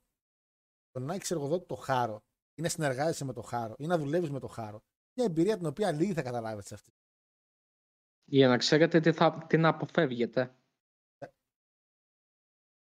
Παιδιά, η φωτό πάνω του Λάκτα δεν είναι επεξεργασμένη. Είναι ο Λάκτας από την ώρα που ξεκίνησε με τα talking, να ξέρετε. Τόσο καιρό θα Αυτή- λασοδαρμένος, τώρα γκρίζαναν τα μαλλιά. Περιμένει Όχι. τη Λιμάνια. Όχι, όχι. όχι, όχι. όχι. Ε, Το δεν είμαι εγώ, αυτός είναι ο Ατλάντα. Ατλάντα Ένα- μου. Ένα θείο Ατλάντα. Ο Δεν οποίος το- είχε σουβλατζίδικο. Τα Έλα, ακούω λίγο σαν να πούμε ρομποτάκι. πως καλά. Ναι, ναι, τώρα σε ακούω καλύτερα. Εντάξει, πες. Ανανάς έλα. να λες λάκ. Ανανάς, ανανάς. Μια χαρά τώρα. Λοιπόν, πάνω δεν είμαι εγώ, ρε. Δεν είμαι εγώ, δεν είμαι εγώ. Είναι ο θείος μου. Με Έχω ένα τον Μποκ. θείο που, που είναι στην Ατλάντα, Ναι, ναι, ναι. που είναι φημισμένη ιστορία, που είχε σουβλατζίδικο. Είχε ένα σουβλατζίδικο και εκεί το 96-97 πήγαιναν οι παλαιστές στο WCW και έτρωγαν σουβλάκια και τους άρεσε. Και επειδή είχε κάνει εκεί γνωριμίες με τον Σάλιβαν, με τον Μπίσοφ, με όλους αυτούς, του είχαν κάνει και merch και του φτιάξανε αυτό το, τη φωτογραφία για να το κάνουν μπουζάκι. Είναι footage. Και μου την έστειλε να τη βάλει στην αφίσα. Δηλαδή είναι δώρο από το θείο στην Ατλάντα. Χαμηλότερα το χαιρετίσματα, μικρόφωνο, θεία. σας παρακαλώ όλοι. Ε, λέει, λέει, έτσι, λέει, το box of games. Αλλά φίλε, δεν πες στην πάγιδα σου. Όχι, φίλε. Όχι, φίλε. Όχι, φίλε. Εγώ θα συνεχίσουμε με το chat. Ο Casey λέει, by the way, θέλω με την ευκαιρία της γιορτινής εκπομπής να ζητήσω συγγνώμη λέει, στο Μανδού για την παρεξήγηση που προέκυψε λέει, στο Discord όταν έκανα top 10 βίντεο. Ωραίος. Μετά από ένα χρόνο. Μαλάκα, το είχαμε ξεχάσει τελείως. Ρε και εσύ, εκείνη τη μέρα μπήκα, σου έγραψα ένα πράγμα, βγήκα, επέστρεψα μετά τη δουλειά και μιλάμε, είχε γίνει πόλεμο στο Εν τω Discord. μεταξύ, Δεν στο, ήξερα τι είχε στο γίνει. Discord ρε παιδιά, καταρχήν να καταλαβαίνετε όταν, στέλνει- όταν στέλνει κάπως ένα μήνυμα, επειδή είναι λίγο απρόσωπο, μην το παίρνεις διαφορετικά από ότι μπορεί να το, να το πάρει τεστ live στην εκπομπή. Γιατί είναι μερικοί οι οποίοι μπαίνετε και όταν φεύγετε από το Discord, εμείς το βλέπουμε. Μετά μην μπαίνετε με άλλο όνομα, γιατί ξαναφέρετε ότι είστε εσείς. Κάποιοι το κάνατε, δύο Ε. την ίδια μέρα, ρε φίλε. Δύο Άρα, την ίδια μέρα το κάνατε. Έφυγε ο άλλο από το Discord και μου γράφει εμένα μου έχει ειδοποίηση left. Εντάξει το παιδί, ήθελα να φύγει. και μπαίνει μετά, βάλω όνομα. Και βλέπουμε το ιστορικό των μηνυμάτων. Και είναι. Μαλάκα λέω, για μην είστε τέτοιοι άνθρωποι, να μάθετε στο δημόσιο λόγο. Όπως εγώ, ας πούμε, στην ομαδική, μια φορά με είπανε κάτι και έκατσα εκεί, τα άκουσα. Δεν είπα κουβέντα. Μια, δεν είπα κουβέντα, μια μισή εβδομάδα δεν είπα κουβέντα. Παιδιά, Μαρία της σιωπή μιλάμε. Δεν υπήρχε αυτό το πράγμα στην ομαδική μία εβδομάδα. Εν τω μεταξύ αυτό που του Παρόλα είπαμε ήταν, εκλέουσα. ήταν ωραίο κούρεμα. το μόνο που του είπαμε. Δεν σε βρει εδώ, φίλε, δεν σε βρει εδώ. Ε, α- άμα θες να έχει καλά λέει, με τη σχέση σου, λέει ο Άγγελος, τη λέει κατευθείαν την οικονομική σου κατάσταση. Άμα θέλει, άμα δεν θέλει τον πούλο. Εντάξει, Άγγελε, πολλές φορές είμαι στα αγόρια. Λέμε πολλά ψαματάκια λίγο στην αρχή για να κάνουμε εντυπώσεις. Και καμιά φορά μπορεί εκεί να την πατήσουμε, να ξέρεις. Να ξέρει, Άγγελε, φίλε μου, εγώ λέω αυτή τη στιγμή, δηλαδή και στο LinkedIn, γράφω community manager, γνωστό podcast, δηλαδή το νούμερο ένα στο είδος του στην Ελλάδα και όλα αυτά. Και νομίζουν όλοι ότι βγάζω κανένα χιλιάρικο, ότι δουλεύω στον αντένα, τέτοια πράγματα. Να ξέρανε. Είπα και ξέρεις, βγήκατε στο κάτι, δεν λέω ποτέ. Λέω όλα τα υπόλοιπα, ξέρω εγώ. Και είναι, Ω, ναι, και έχω και δικό μου κανάλι στο YouTube φυσικά. Είμαι και στο Spotify. Δηλαδή, δεν χρειάζεται οικονομική κατάσταση, είναι να το παίξεις. Να μην πεις ποτέ έναν σαφή αριθμό. Έτσι πάει. Να πω καταρχήν και έχουμε και ένα super chat. Ευχαριστούμε πάρα πολύ τον Τέο Ντορτάκης, τον Παλίκαρο που ξαναστέλνει super chat και λέει 5 ευρώ δώρο στον Αντώνη, λέει. Ω! Μαλάκα, ήρθα Λοιπόν. 5 ευρώ πιο πλούσιος από ό,τι μπήκα στην εκπομπή. 5, περίμενε, περίμενε, περίμενε. Λοιπόν, αφαιρώ φόρο YouTube. Μείον. Φόρος. Τέσσερα. Μείον έναυσμα το οποίο δίνει ο Αντώνης κάθε μήνα για να υπάρχει σαν γίγαντες του Κάτς. Μείον. Ωραία. Μείον. Τώρα που είναι ΦΠΑ. Χριστούγεννα είναι πολύ λογικό να παίρνει και η εκπομπή κάτι παραπάνω γιατί σαν δώρο και εμείς να παίρνουμε κάτι παραπάνω. Οπότε... φε- Αντώνη χρωστάς 3,5 ευρώ. Αντώνη 3,5 ευρώ. Άστα λίγο, στείλτε μου στο. Έχεις Iris. Θα στα βάλω εγώ, ρε, άραξε, ναι. Ε, τώρα επειδή ένα μηνυματάκι, που- το γράψε ο Ντίνο. Πάντως έχω ένα θέμα, λέει, με τις γυναίκες, λέει, και δεν μπορώ να εκφράσω τα συναισθήματά μου. Αν μου αρέσει κάποια, τι μου προτείνετε να κάνω. Φίλε Ντίνο, μου να σε πω κάτι. Καταρχήν, όλος παραδόξως, το πιο σημαντικό πράγμα, δυστυχώς, είναι πρώτον λίγο η εμφάνιση στην αρχή. Καθαρά και μόνο για την πρώτη εντύπωση. Τώρα, από εκεί και πέρα, παίζει πολύ μεγάλο ρόλο η πρώτη ρήξη που θα, η πρώτη φορά που θα μιλήσει σε κάποιον και είναι καλό να έχεις και λίγο χιούμορ. Και τώρα αυτό που είπε τώρα με το Iris που ανέφερα, επειδή είδα και το μήνυμά σου, πήγα σε ένα μπαράκι να πιω ένα ποτό, βασικά τι ένα, τέλος πάντων, και όταν πήγα να πληρώσω επειδή με την κάρτα, μου λέει το μα- ο, ο μπάρμαν μου λέει Δεν έχουμε πώς τώρα, έχει κολλήσει. Τσούτσες. Τσούτσες. Τέλος πάντων. Μου λέει δεν έχω πώς. Λέω δεν έχω λεφτά πάνω μου, λέω, έχω την κάρτα. Και μου λέει σε τώρα, έχεις Iris να μου τα στείλεις σε μένα και θα τα βολέψω μετά εγώ. Και τη λέω τη σερβιτόρα, ναι, ωραία, λέω, δώσ' μου το τηλέφωνό σου. Μου το δίνει, γιατί μέσω του τηλεφώνου είναι. Θέλω τα χρήματα και μετά γυρνάω και τη λέω μια. Πρώτη φορά παίρνω τηλέφωνο από κοπέλα έτσι. Γέλασε. Πρόσεξε. Μιλάμε, είναι και η Σάρα. Έφυγες. Είναι κινησάρα. Οπότε τι θα κάνεις. Θα πληρώνεις με Iris. Εκεί θέλω να καταλήξω. Ε, Θα παίρνεις τηλέφωνα, φίλε, με το Iris. Κοίτα, είναι η πρώτη κίνηση γιατί αυτή η κοπέλα ψιλογέλασε και, όλο, και μια φορά μετά από τέσσερις μέρες που πήγαμε, με παρέα πάλι, κάτσαμε να γνωριστούμε. Εν τέλει δεν μ' άρεσε. Σε θυμόταν. Όχι, δεν μ' άρεσε εμένα γιατί την είδα τελικά με φως. και δεν, δεν Τι ενθουσιάστηκα λέγανε τόσο. Μάριος. Ναι, δεν, όχι, ήμουν σε φάση ότι ρε φίλα, τι ωραία μίλησα με κάποια κοπέλα για αυτά, αλλά με το βγήκαμε ξανά δεν πολύ. Δεν μου κύριο ενδιαφέρον. Αλλά το βασικό κομμάτι νομίζω είναι η εμφάνιση. Και ακόμα και αν θεωρείς ότι δεν είσαι ωραίος, πρόσεξε. Να είσαι συμμαζεμένος. Γιατί αν είσαι κάπως μηντή εμφάνιση, αλλά είσαι συμμαζεμένος κάπου καμισάκι, φρεσοκουρεμένο, όχι όπως ο Αντώνης τώρα που δείχνει τον εαυτό του, ε, που είναι σαν σα κρεφή πίστα μαλάκα στο James Bond, με τα δάση. Λες και είναι το- ο Αντώνης, ας πούμε, όταν δεν βγαίνει με εμάς, γιατί όταν βγαίνει με εμάς δεν είναι το πώ να είναι. Όταν βγαίνει έξω βολταρία, βάζει μπουκαμισάκια ωραία, φτιάχνει το μουστάκι του εδώ. Με εμάς όταν βγαίνει Ε, μαλάκα. τώρα, τώρα, αυτό δεν κάνω. Όχι αυτό, λέει, τώρα είσαι κούκλος. Αυτό δεν- Όταν βγαίνει Ναι. με εμάς, Είναι λες και μόλις τράκαμε το μηχανάκι. Δηλαδή, Ε, αν θες να ξέρεις, ο φίλος μου Όλεκ χθες και ο Λάκτας ήταν πολύ special εμφάνιση, Αντώνη.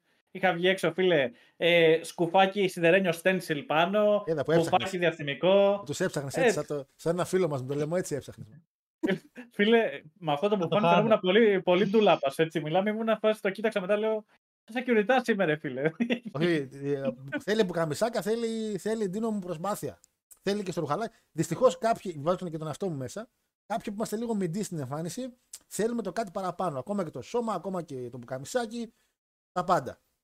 Να το έχεις, μην είσαι πολύ απρόσεκτος. Και θα έρθει η ευκαιρία. Θα σου κάνει τυχαία. Έτσι. Δεν θα πω τη μαλακιά τύπου ε, μη του κυνηγάς στα θυμόνο του. Ό,τι και να γίνεις, το κυνηγάς. Αλλά μπορεί να σου κάνεις κάτι παράξενο όπως τώρα π.χ. με το Άρε που σε είπα ένα παράδειγμα. Που ήταν τελείως φλούρε, φίλε. Και μια κοπέλα στην παρέα παλεύω να τη μιλήσω πόσο καιρό να βγούμε και παλεύω μήνες. Εντάξει, δηλαδή είναι. Ε, πάει κάπως έτσι. Λοιπόν, κάποιοι άλλοι fans λένε στο TWT δεν τον πορνό.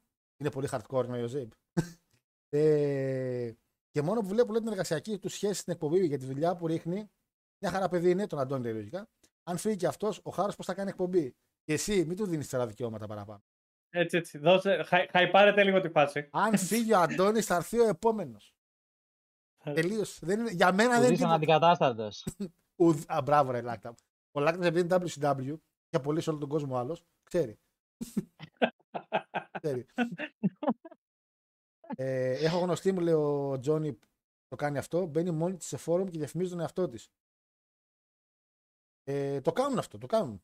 Και το Folk Stories, μια, ένα, ένα κανάλι που. Πλάκα.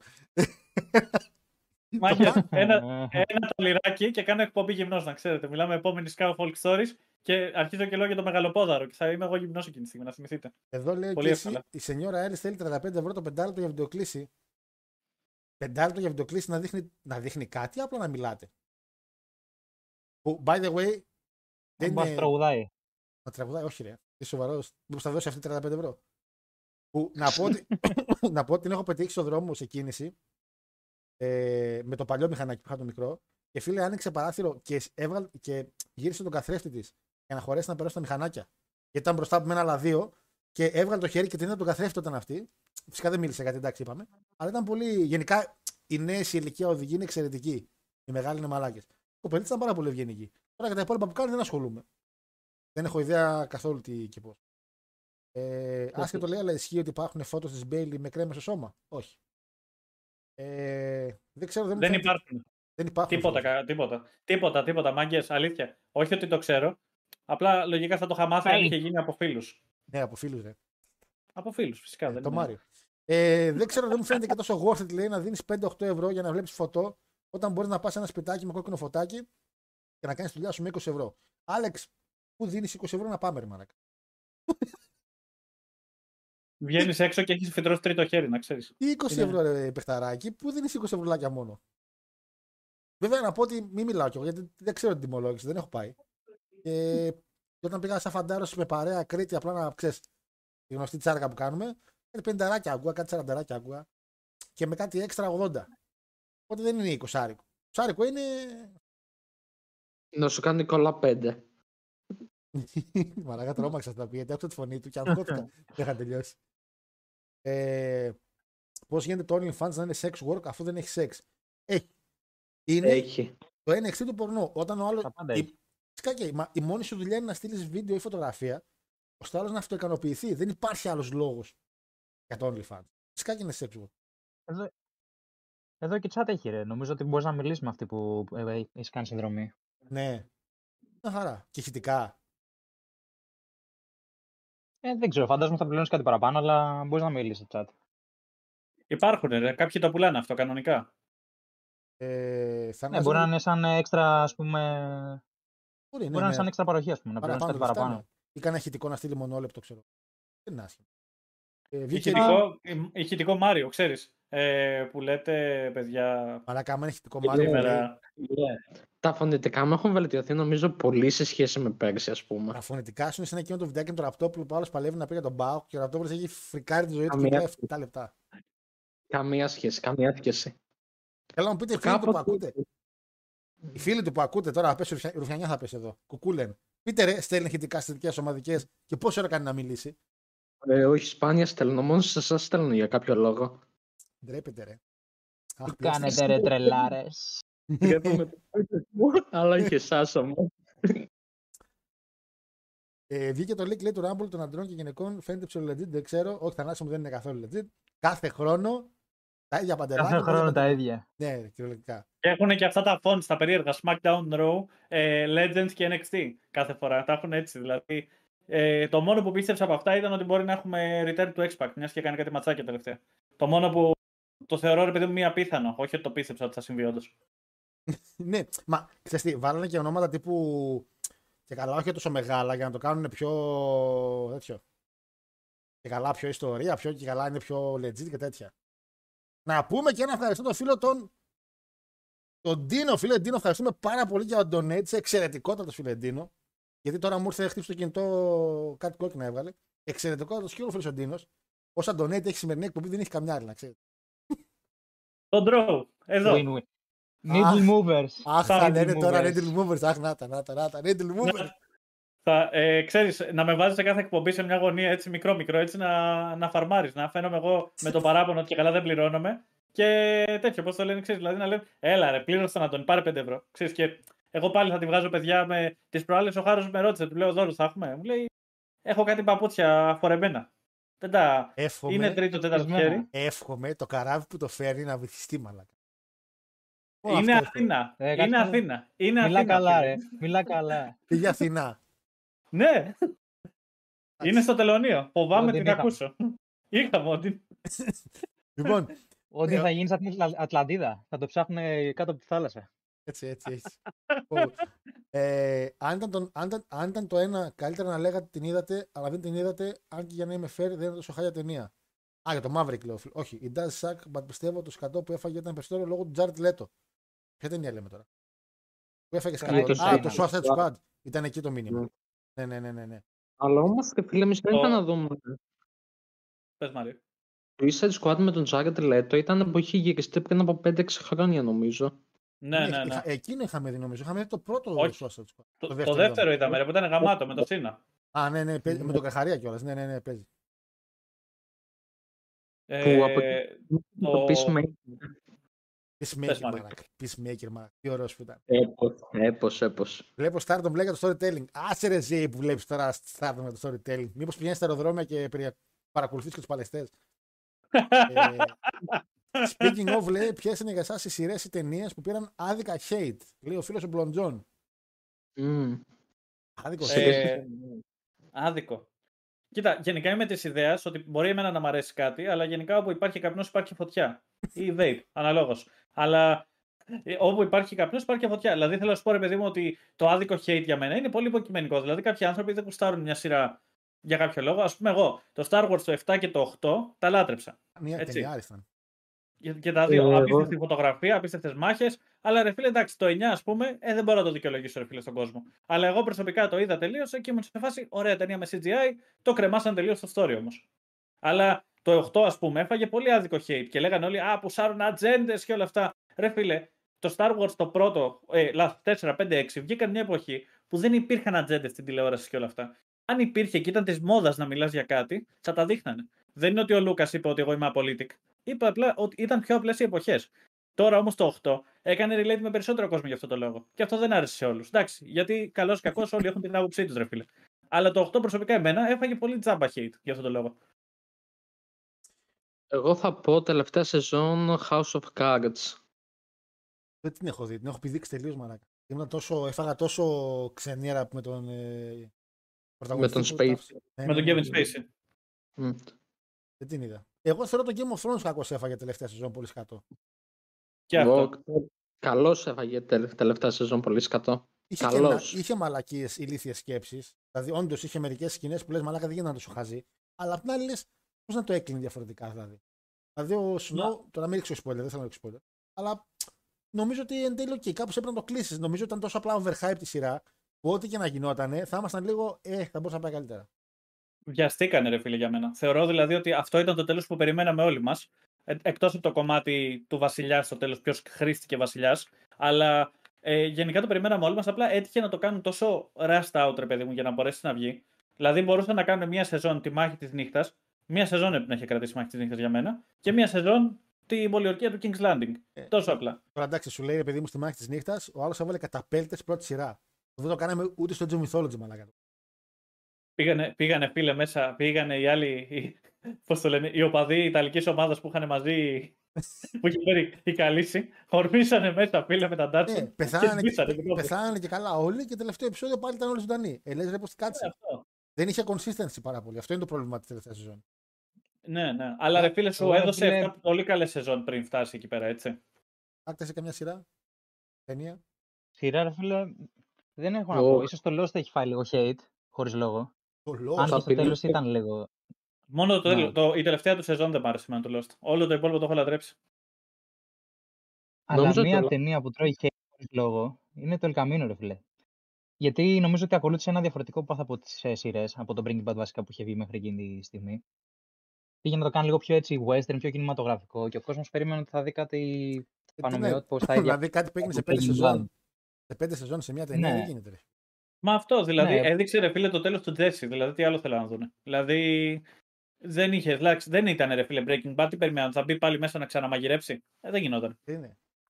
Εμένα μου άρεσε που ήταν πολύ κινηματογραφικό πάντως, ρε φίλε. Είχε δηλαδή ωραίες, ε, ωραί- Ναι. ωραία εικόνα. Έχανα και είχε και κάποια ωραία easter eggs, είχε κάποιες αναφορές στα επεισόδια. Ήταν πάρα πολύ καλό. Δεν Μπράβο, καταλάβω ναι. γιατί ήταν τόσο. Ε, χάρη- Λάκτα, πώς Λάκτα, πώς δεν είπε το 2001 WCW. Αχ, Ναι. πονάει. Εγώ πιστεύω, φίλε, για WCW γιατί τα τρώμε άδικο hate. Ε, όχι και άδικο. άμα. Όχι και άδικο. Μη λέμε ότι Τα δραματοποιεί, ρε φίλε, πολύ το ίντερνετ πλέον. Τα Μακάρι πράγματα. να Δεν είναι τόσο μπορούσαμε. όσο τα λένε. με κάποιο τρόπο χωρίς να μας κλείσουν κανένα κανάλι, να βλέπαμε μαζί, ρε φίλε, τα Monday Nitro τα τελευταία έτσι. Να κάνουμε live reaction δηλαδή, τα Nitro. Τα, Τα τελευταία, όχι, εντάξει. ε, Συμφωνώ α, ότι δεν είναι τόσο καλά, αλλά γενικά τρώει hate. Χωρίς ξέρεις, λόγο. ρε, Δηλαδή τι- τα, τα δραματοποιούν πολύ, ρε φίλε. Η ιστορία γράφει από τους νικητές. Οπότε αυτό λέει πολλά. Να το κρατήσεις, φίλε. Να το κρατήσεις. Να το κρατήσεις. Γι' αυτό, γι' αυτό νικήστε διαγωνισμούς να πείτε να ψηφίσετε ότι θέλετε Α. να δείτε WCW. Ακριβώς. Εγώ Σχήμα, μία παραγγελία Εδώ έχω προς κόσμος- σας, παιδιά, γιατί εγώ δεν θα νικήσω. Εγώ δεν θα νικήσω. Εδώ ο ποτέ κόσμος διαγωνισμό. νομίζει ότι, ο κόσμος νομίζει ότι έκλεισε επειδή το αγόρασε ο Vince, ξέρω εγώ, επειδή δεν πήγαινε καλά. Το ψέμα το μεγάλο. Γιατί πήγαινε καλά, ρε Μαλάκα. Τέλος. Πήγαινε σχετικά καλά. Τι κάρε, πήγε να το πάρει ο, ο Μπούσος Καλά. πήγε να το πάρει. Καλά με τα δεδομένα της τηλεόρασης, όχι του wrestling. Ναι, αλλά ρε φίλε, είχαν φύγει όλοι οι παλαιστές. Είχε... Ο Μπούκερ τι είχε γίνει champion. Εκεί είχε φτάσει, μαλάκα. Ναι, αλλά το έκλεισε η ίδια εταιρεία. Δεν το που έκλεισε επειδή δεν πήγαινε καλά. Απλά δεν θέλανε wrestling προϊόν στο, στο τηλεόραση του, του TNT εκεί, στη, Κάει. του Turner. Ναι. Τι έλεγες Αντώνη, εσύ πριν προχωρήσω; Εγώ, παιδιά, έχω μια παραγγελιά από εσάς. Λοιπόν, ε, TNA, όποιος νικήσει, συγκεκριμένα θέλω το, πώς το λέγανε, όχι το Final Destination, το 2004, το, αυτό που είχαν εμφανιστεί, που πήγαν και τραβάγανε βίντεο της παλαιστές στο WWE. Λοιπόν, αυτό το show ήτανε, ήτανε peak content. Είχαμε εμφάνιση μέχρι και από το φίλο μου τον Τιγάνη σε αυτό το event. Θα καταλάβετε τι εννοώ. θα το δούμε. Εσύ λες για το Rumble του Μακάρι τα- 5. Για το Rumble του 5 λες εσύ νομίζω. Πριν το Rumble του 5, είχαν πάει να κάνουν τα γυρίσματα για το Rumble του 5 εκεί Ναι, πέρα, ρε ναι, παιδί μου, ναι, που είχαν ακριβώς, ναι. Και το TNA, δεν θυμάμαι το όνομα του event τώρα, παιδιά. Ήταν ένα από, αυτά, από τα πόλη. Είναι το τελευταίο show του, Μα- του Macho Man που είχε παλέψει ποτέ. Οπότε Α. έχει και εσύ ένα παλαιστικό. Αχ, Θεέ μου. Λοιπόν, Το πάω στα το- μηνύματα. το γιατί έχω δει τρεις φορές, να ξέρετε. Έχω Πάμε πολλά παρακάτω. μηνύματα να τα προχωρήσω λίγο για να κα- μην χάνουμε τη σειρά. Χάρη ένα town λέει εννοείς στη Σταυρόπολη. Έχουμε και εμείς τον Γκίζι. Όχι, ρε. Μετά το Αν Σαλόνικα, απευθείας, έχουμε κάτι στενάκια τα οποία είναι τίνκα κινέζικα μαγαζιά. Και απλά έχουν φτιάξει άνθρωποι όλα τα δρομάκια με φαναράκια. Έχουν ανοίξει πολλά αραμενάδικα και κινέζικα μαγαζιά. Και έχει πάρα πολλούς σε εκείνους τους δρόμους Κινέζους οι οποίοι, ναι, θα το παραδεχτώ, δεν ξέρουν να οδηγάνε μαλάκα. Οδηγάνε όπως να είναι οι Ασιάτες εκεί πέρα. Κυριολεκτικά. Αλλά έχουν πολύ ωραίες κοπέλες. Ε, Αντώνη κάνει το tutorial λέει στο Γιώργο το μετρό. Άντε βρε τώρα, βρε τώρα, βρε. Θα πείτε για το μετρό, βρε τώρα, βρε. Ε, Αντώνη, θα έχουμε folk stories λέει Μάγιο Βασίλη. Folk stories Μάγιο Βασίλη. Θα έχετε ένα Ε, πολύ καλό. Το επόμενο που έχετε είναι πολύ καλό, έχω ακούσει. Οπ, Έρχεται ένα καλό βιντεάκι Έχουμε από κασέρι, Insider. Έχουμε ενημέρωση. έχουμε live εδώ να πούμε στο κοινό ενημέρωση στο επόμενο επεισόδιο folk stories. Ε, λοιπόν, Folk Stories, επόμενο μάγκες μέσα στο Γενάρη. Πρώτη εδώ. Λοιπόν, βλέπεις χάρη εδώ πέρα, κάνουμε τις ανακοινώσεις τώρα. Ε, ε, podcast from Outer Space επίσης θα έχουμε καινούργιο μες στο Γενάρη. Έχω special εμφάνιση, δεν μπορώ να αποκαλύψω τίποτα. Είναι σαν να έχω υπογράψει NDA αυτή τη στιγμή. Και έχω και μια εκπομπή την οποία ελπίζω αισίως να την γυρίσω το Σάββατο και να έχει ανέβει την Κυριακή για πρωτοχρονιά. Η οποία θα είναι λίγο πιο. Ε, είναι γενικά μάγκες να είμαστε παντού, να γκραϊντάρουμε αυτή τη στιγμή. Δεν θα είναι με τον σας Άι είπα, Βασίλη; Άι Βασίλη θα κάνω podcast from Outer Space, όχι folk stories, γιατί είναι λίγο πιο συζήτηση πάνω στο θέμα. Το έχω γενικά, ρε παιδί μου, γιατί θέλω να μιλήσω λίγο για τα, για τα διάφορα φανταστικά πρόσωπα που έχουμε δημιουργήσει στα lore γενικά. Άι Φανταστικό Βασίλης. πρόσωπο.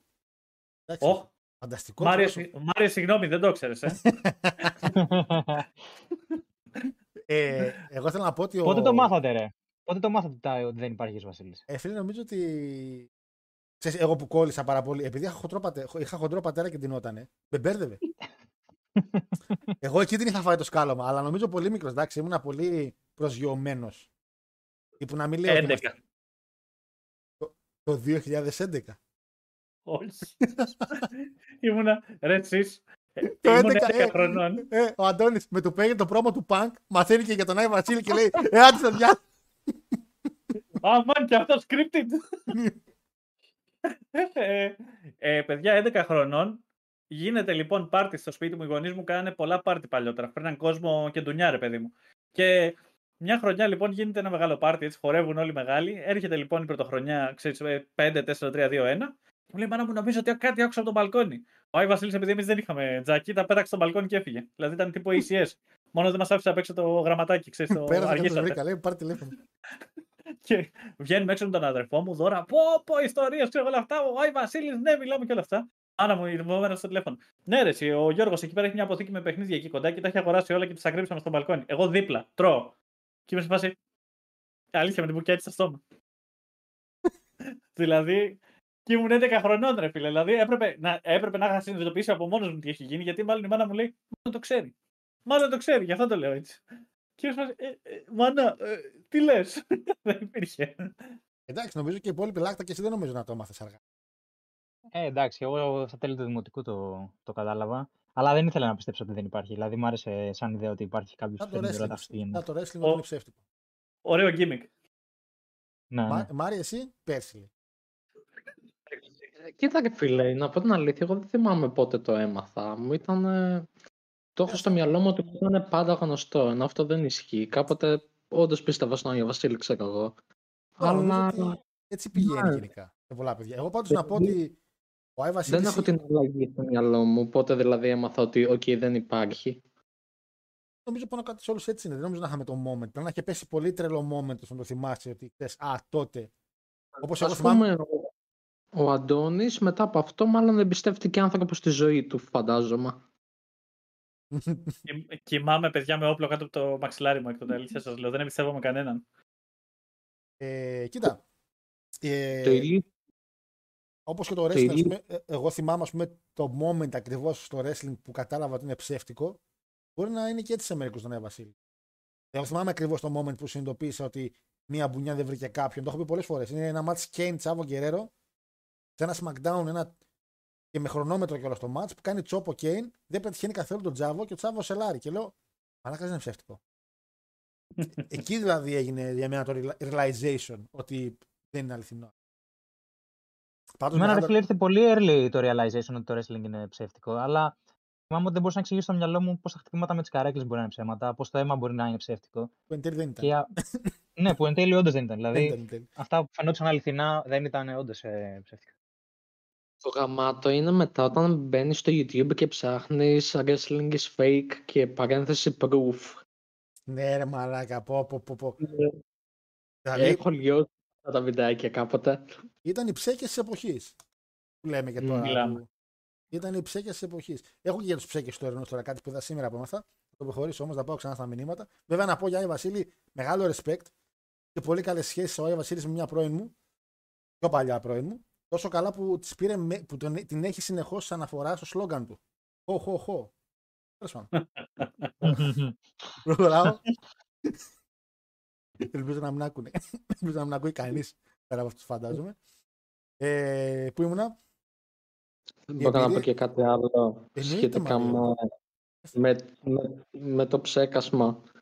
Α, για το Φίλε. ψέκασμα, ξέρεις τι, επειδή θα το αναφέρω μετά για κάτι άλλο που θέλω, να το κολλήσουμε και Α, να το θυμάσαι; Ωραία, τέλεια, τέλεια. Ναι, Είσαι ναι, ναι, εξαίρετος. ναι, Για να πάω για τα μηνύματα λίγο, να μην τα χάσουμε. Ε, Λούσι, te ευχαριστούμε που εξήγησες για τον Μπολ, γιατί είχα στο χρόνο. Γεια να μας. εξηγήσεις. Γεια μας. Φεύγεις; Είναι γεια μας. Α. Γεια σου. Γεια μας. ε, ε, highest grossing employee ο Αντώνης λέει Όλεκ. Ε, είναι ο highest. Εδώ. Acknowledge me. Ε, acknowledge me, έβαλε και το κάπα. Ε, τη, μονα- Acknowledge. ε, τη μοναδική φορά που έφυγα από τον disc ήταν και να με διώξετε, λέει ο Λέκο, θα έριχνα καντήλια στο Γιώργο, λίγο και στο Μάριο, χωρίς να φταίνε. Ρε Λέκο μου, δεν πειράζει, ρε, μου, γι' αυτό υπάρχει το Discord, για να μπορείτε να καντιλιάζετε με την ησυχία σας. Το θέμα είναι Γι' να έχετε αυτό και θα, θα έτρωγε time out επί τόπου. Δηλαδή Ναι, δεν δηλαδή, είδες οι άλλοι Klein άλλους mind. ορισμένα ονόματα όλοι. Μην τα παίρνεις. Επειδή, καταλαβαίνω εγώ επειδή κάτι μπορεί να είναι ένα πρόσωπο να το παίρνει διαφορετικά. Εγώ το καταλαβαίνω αυτό. Έχω καυγαδίσει σε μηνύματα με άνθρωπο που δεν ήμουν ευρεσμένο και νόμιζα ότι ήμουνα. Εντάξει. Εντάξει, εδώ κάποιοι εδώ πέρα έχουν κλείσει, δεν απαντάνε σε μηνύματα, κάποιοι αποφεύγουν τα. Εντάξει, εντάξει. είναι, έχουμε κάποιους που είναι λίγο πιο ευαίσθητοι.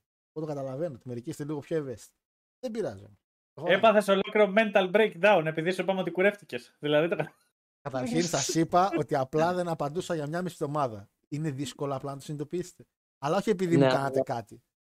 Ναι, αλλά όμως στο facebook ανεβάζαμε τα πάντα όλα. Γιατί είναι Εκτός- δημο- Έχω μπει απαντούσε στα Γιατί ρε φίλε, σχόλια. κάτσε, είμαι δημόσιο α- πρόσωπο και έπρεπε να απαντάω στο κοινό. Μ, Μάλιστα. Εντάξει. Εγώ το σέβομαι. Το μπήκες. είχα, πει και στη συμμαχία, το είχα πει και στη συμμαχία εκείνο το βράδυ. Το σέβομαι. Σε Ο Χάρος γαμίσω έχει πάρει εσένα, κι άλλα. ξέρεις. Ένα όνομα θέλω να μου πεις. Ένα όνομα. Ένα. Ποιος έχει κάνει το χωρίς χάρο. Θα... Μόνο, μόλις τον βρω το γαμίσω αυτό. λοιπόν, Εν τω μεταξύ, ο Χάρος δεν ξέρει ακόμα γιατί γίνεται το χωρίς Χάρος, έτσι. δεν Δεν ξέρω. είχε, και- δεν είχε καμία ιδέα. Δεν έχω ιδέα, αλλά όταν Ωραία, μάθω, τέλεια. όταν μάθω, ένας θα την πληρώσει, όχι πολύ. Ένας. Λοιπόν, Τέλεια. πρώτη φορά βλέπω, λέει τον Αντώνη, υβρίδιο Μικ Φόλι με κραουνάκι.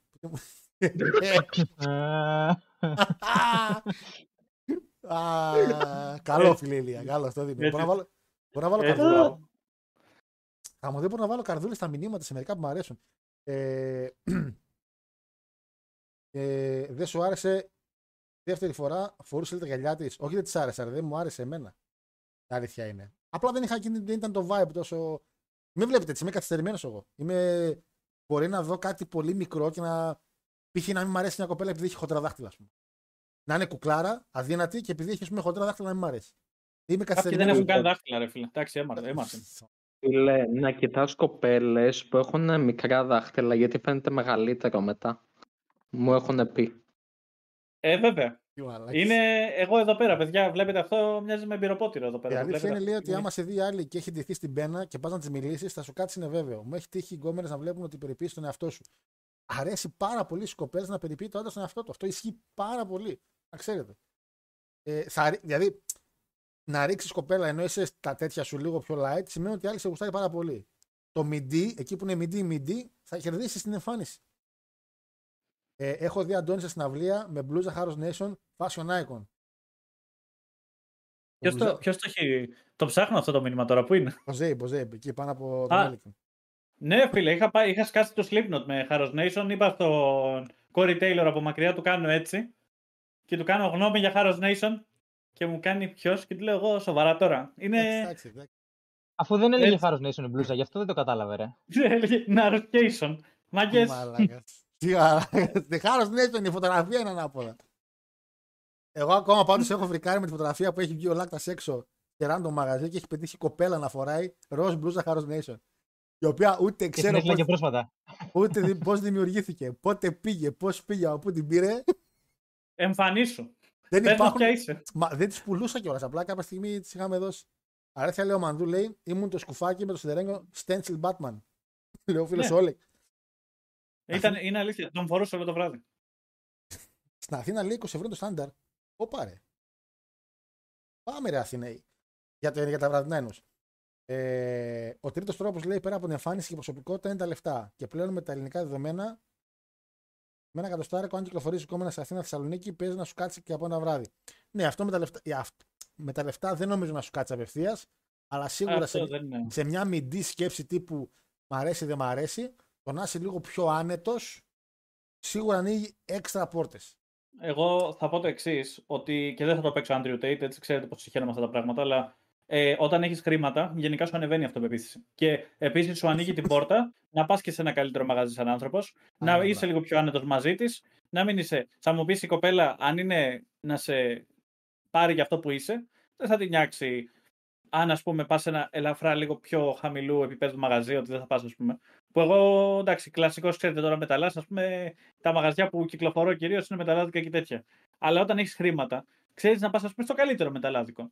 Ξέρεις να είσαι λίγο πιο, όχι για να την εντυπωσιάσεις, αλλά γιατί είσαι πιο άνετος πλέον να κάνεις αυτό το, να κάνεις την κίνηση σαν άνθρωπος. Δηλαδή, δεν θα σας πω ότι το χρήμα είναι η λύση, αλλά θα σας πω ότι το χρήμα σου ανοίγει πόρτες που δεν θα σου άνοιγαν αλλιώς. Ξέρεις τι παρατήρησα, ρε φίλε, και τώρα φέτος, εφέτο, κάποια στιγμή, εγώ επειδή έχω φτάσει 30 ρε παιδί μου, ε, κάποια στιγμή μέσα στην όλη δύσκολη κατάσταση που πέρασε, το καλοκαιράκι και μετά, άνοιξα μια επιχείρηση. Και είχα την ευχαίρεια, πήρα και τη μηχανή, τον χρησιμοποίησαμε για ένα χρηματικό κομμάτι και ανοιχτήκαμε σε μερικά πράγματα και εγώ και ο αδερφός μου ε, και είχαμε ένα πιο έντονο εισόδημα για ένα μεγάλο διάστημα. Φίλε, παρατήρησα ότι στον κύκλο μου και στις παρέες των κύκλων μου που με ξέρανε ήδη από πριν, μετά από αυτή την αλλαγή, έτσι, όταν πήρα το αμάξι, πήρα τη μηχανή και όλα αυτά, με φερόντουσαν διαφορετικά μερικοί. Άλλος. Άλλη άνεση να σου μιλήσει, κάπως αλλιώς. Όχι να μου ζητήσουν δανεικά. Ξέρεις, έβλεπες τον τόνο τους να είναι λίγο διαφορετικός. Το που θα Μήπως πα. ο- Πες Μαρία. Μήπως αυτό όμως οφείλεται ότι επειδή ξέρω εγώ με παραπάνω χρήματα σου ανεβαίνει όντως η αυτοπεποίθηση πρώτα εσύ φέρθηκες διαφορετικά και μετά οι άλλοι αντέδρασαν διαφορετικά σε σένα. Αυτό και επίσης παίζει πολύ μεγάλο ρόλο. Γιατί σίγουρα έχω μερικά άτομα τα οποία ξέρω ότι δεν επηρεάστηκαν από αυτό γιατί δεν τους νοιάζει. Αλλά επειδή εγώ ήμουν από το 0 τουλάχιστον πήγα λίγο στο 60, ε, μπορέσαν λίγο τα πράγματα και ισορροπήσαν και ξέρεις τα μαγαζιά ήταν πιο ωραία και την άνεση λίγο να πάρω κάποιο δώρο παραπάνω χωρίς να υπάρχει κάτι. Να βγούμε σε ένα πιο extreme μαγαζί και να. Ξέρεις, έχω πετύχει και με κοπέλα που ήμασταν. Ξέρεις, όμορφη κοπέλα και αυτά δεν έχει τύχει να βγούμε. Απλά είναι στην παρέα, ξέρω εγώ ψιλοωρία και αυτά. Ο- Την είχα πει να βγούμε μια φορά, βγήκαμε. Μια άλλη δεύτερη φορά έφαγα άκυρο. Και όταν μετά κάποια στιγμή κάτι λέγαμε στο, στο τραπέζι και έλεγα κάτι τώρα για τέλη κυκλοφορίας που έπρεπε να δώσω και τα αμάξια και αυτά.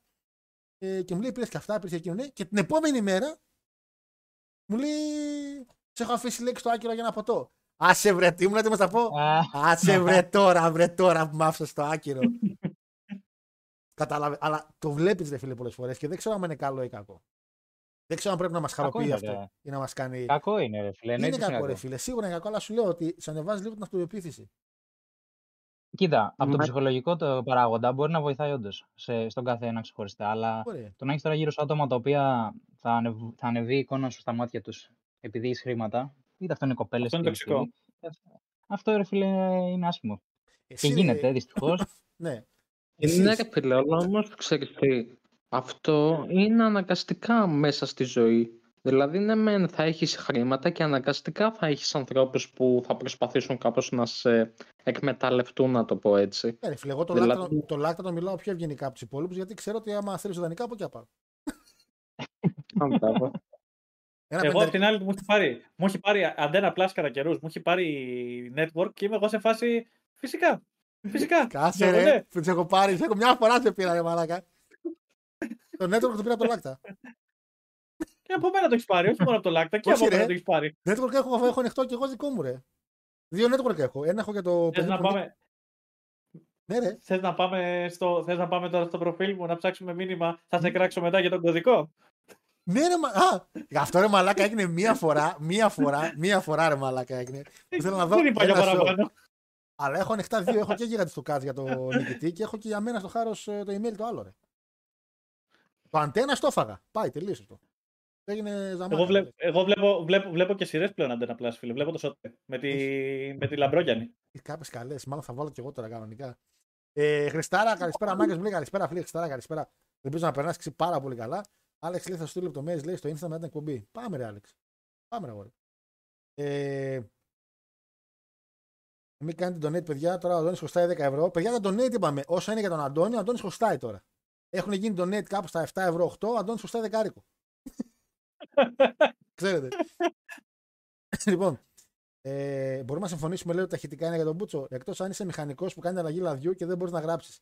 Τότε σίγουρα αλλά υπάρχει κάτι που λέγεται κλίση. Όχι, όχι, μπλοντζόν μου. Πήγα να συμφωνήσω στα μπαμ μαζί σου. Αλήθεια, πήγα να συμφωνήσω γιατί τα ηχητικά τα συχαίνομαι, ρε. Αλλά μην παίρνετε τηλέφωνο τον κόσμο. μην κάνετε κλήσεις στο Messenger σε random ώρες. Γαμώ και όλους εσάς που το κάνετε. Μην τους παίρνετε τηλέφωνο. Όχι, δεν έχω, δεν Αυτό έχω, με τα τηλέφωνα. ε, Ή Μάρτον. Σταματήστε το. δεν έχω δουλειά. Δεν θέλω να το σηκώσω. το έλα είχα δουλειά είναι ψέμα. Το κινητό το χρησιμοποιώ συνέχεια. Δεν θέλω να το σηκώσω. Δεν θέλω να το σηκώσω το κινητό. Είναι κρίμα. Ε, ευχαριστώ για την παρέα. Λέει σε εκπομπές λέει και στο Discord. Λέει είστε μια ευχάριστη νότα στην καθημερινότητά μου, λέει ο φίλος ο Ντίνος. Ντίνο μου, αγόρι μου, εμείς ευχαριστούμε που είσαι ακροατής και είσαι και εσύ φυσικά μέσα στην παρέα. Έτσι, δεν είμαστε τώρα εδώ μόνο οι τέσσερι. Είστε και άλλοι πόσοι που ακούτε. Και υπάρχει Αλιβεντέρης. Αλιβεντέρης φαίνεται. Και ο, Αλιβερής. ο, φίλ- και ο φίλος μου ο Ντίνος είναι και συντοπίτης, φίλε. Είναι εδώ, εκεί- εδώ γύρω μένει. Είναι γείτονας κάπου εδώ Γειτονιά. κοντά. Ναι, φίλε, εδώ. Είμαστε... Έχουμε μεγάλο κοινό, φίλε, γίγαντες. Εδώ το ελληνικό, φίλε, έχεις πλούσιους οπαδούς και παίρνουμε donate μόνο 10 ευρώ. Πάει, δεν, δεν ακούω. Δεν ακούω τα κατσίνγκα αυτή τη στιγμή. Πρέπει να βάλουμε τα donate. Τώρα ας πούμε. Τώρα ας Η πούμε- γιάφκα του ελληνικού. Γιάφκα, μάνα. Ελληνικό Ε, The Project.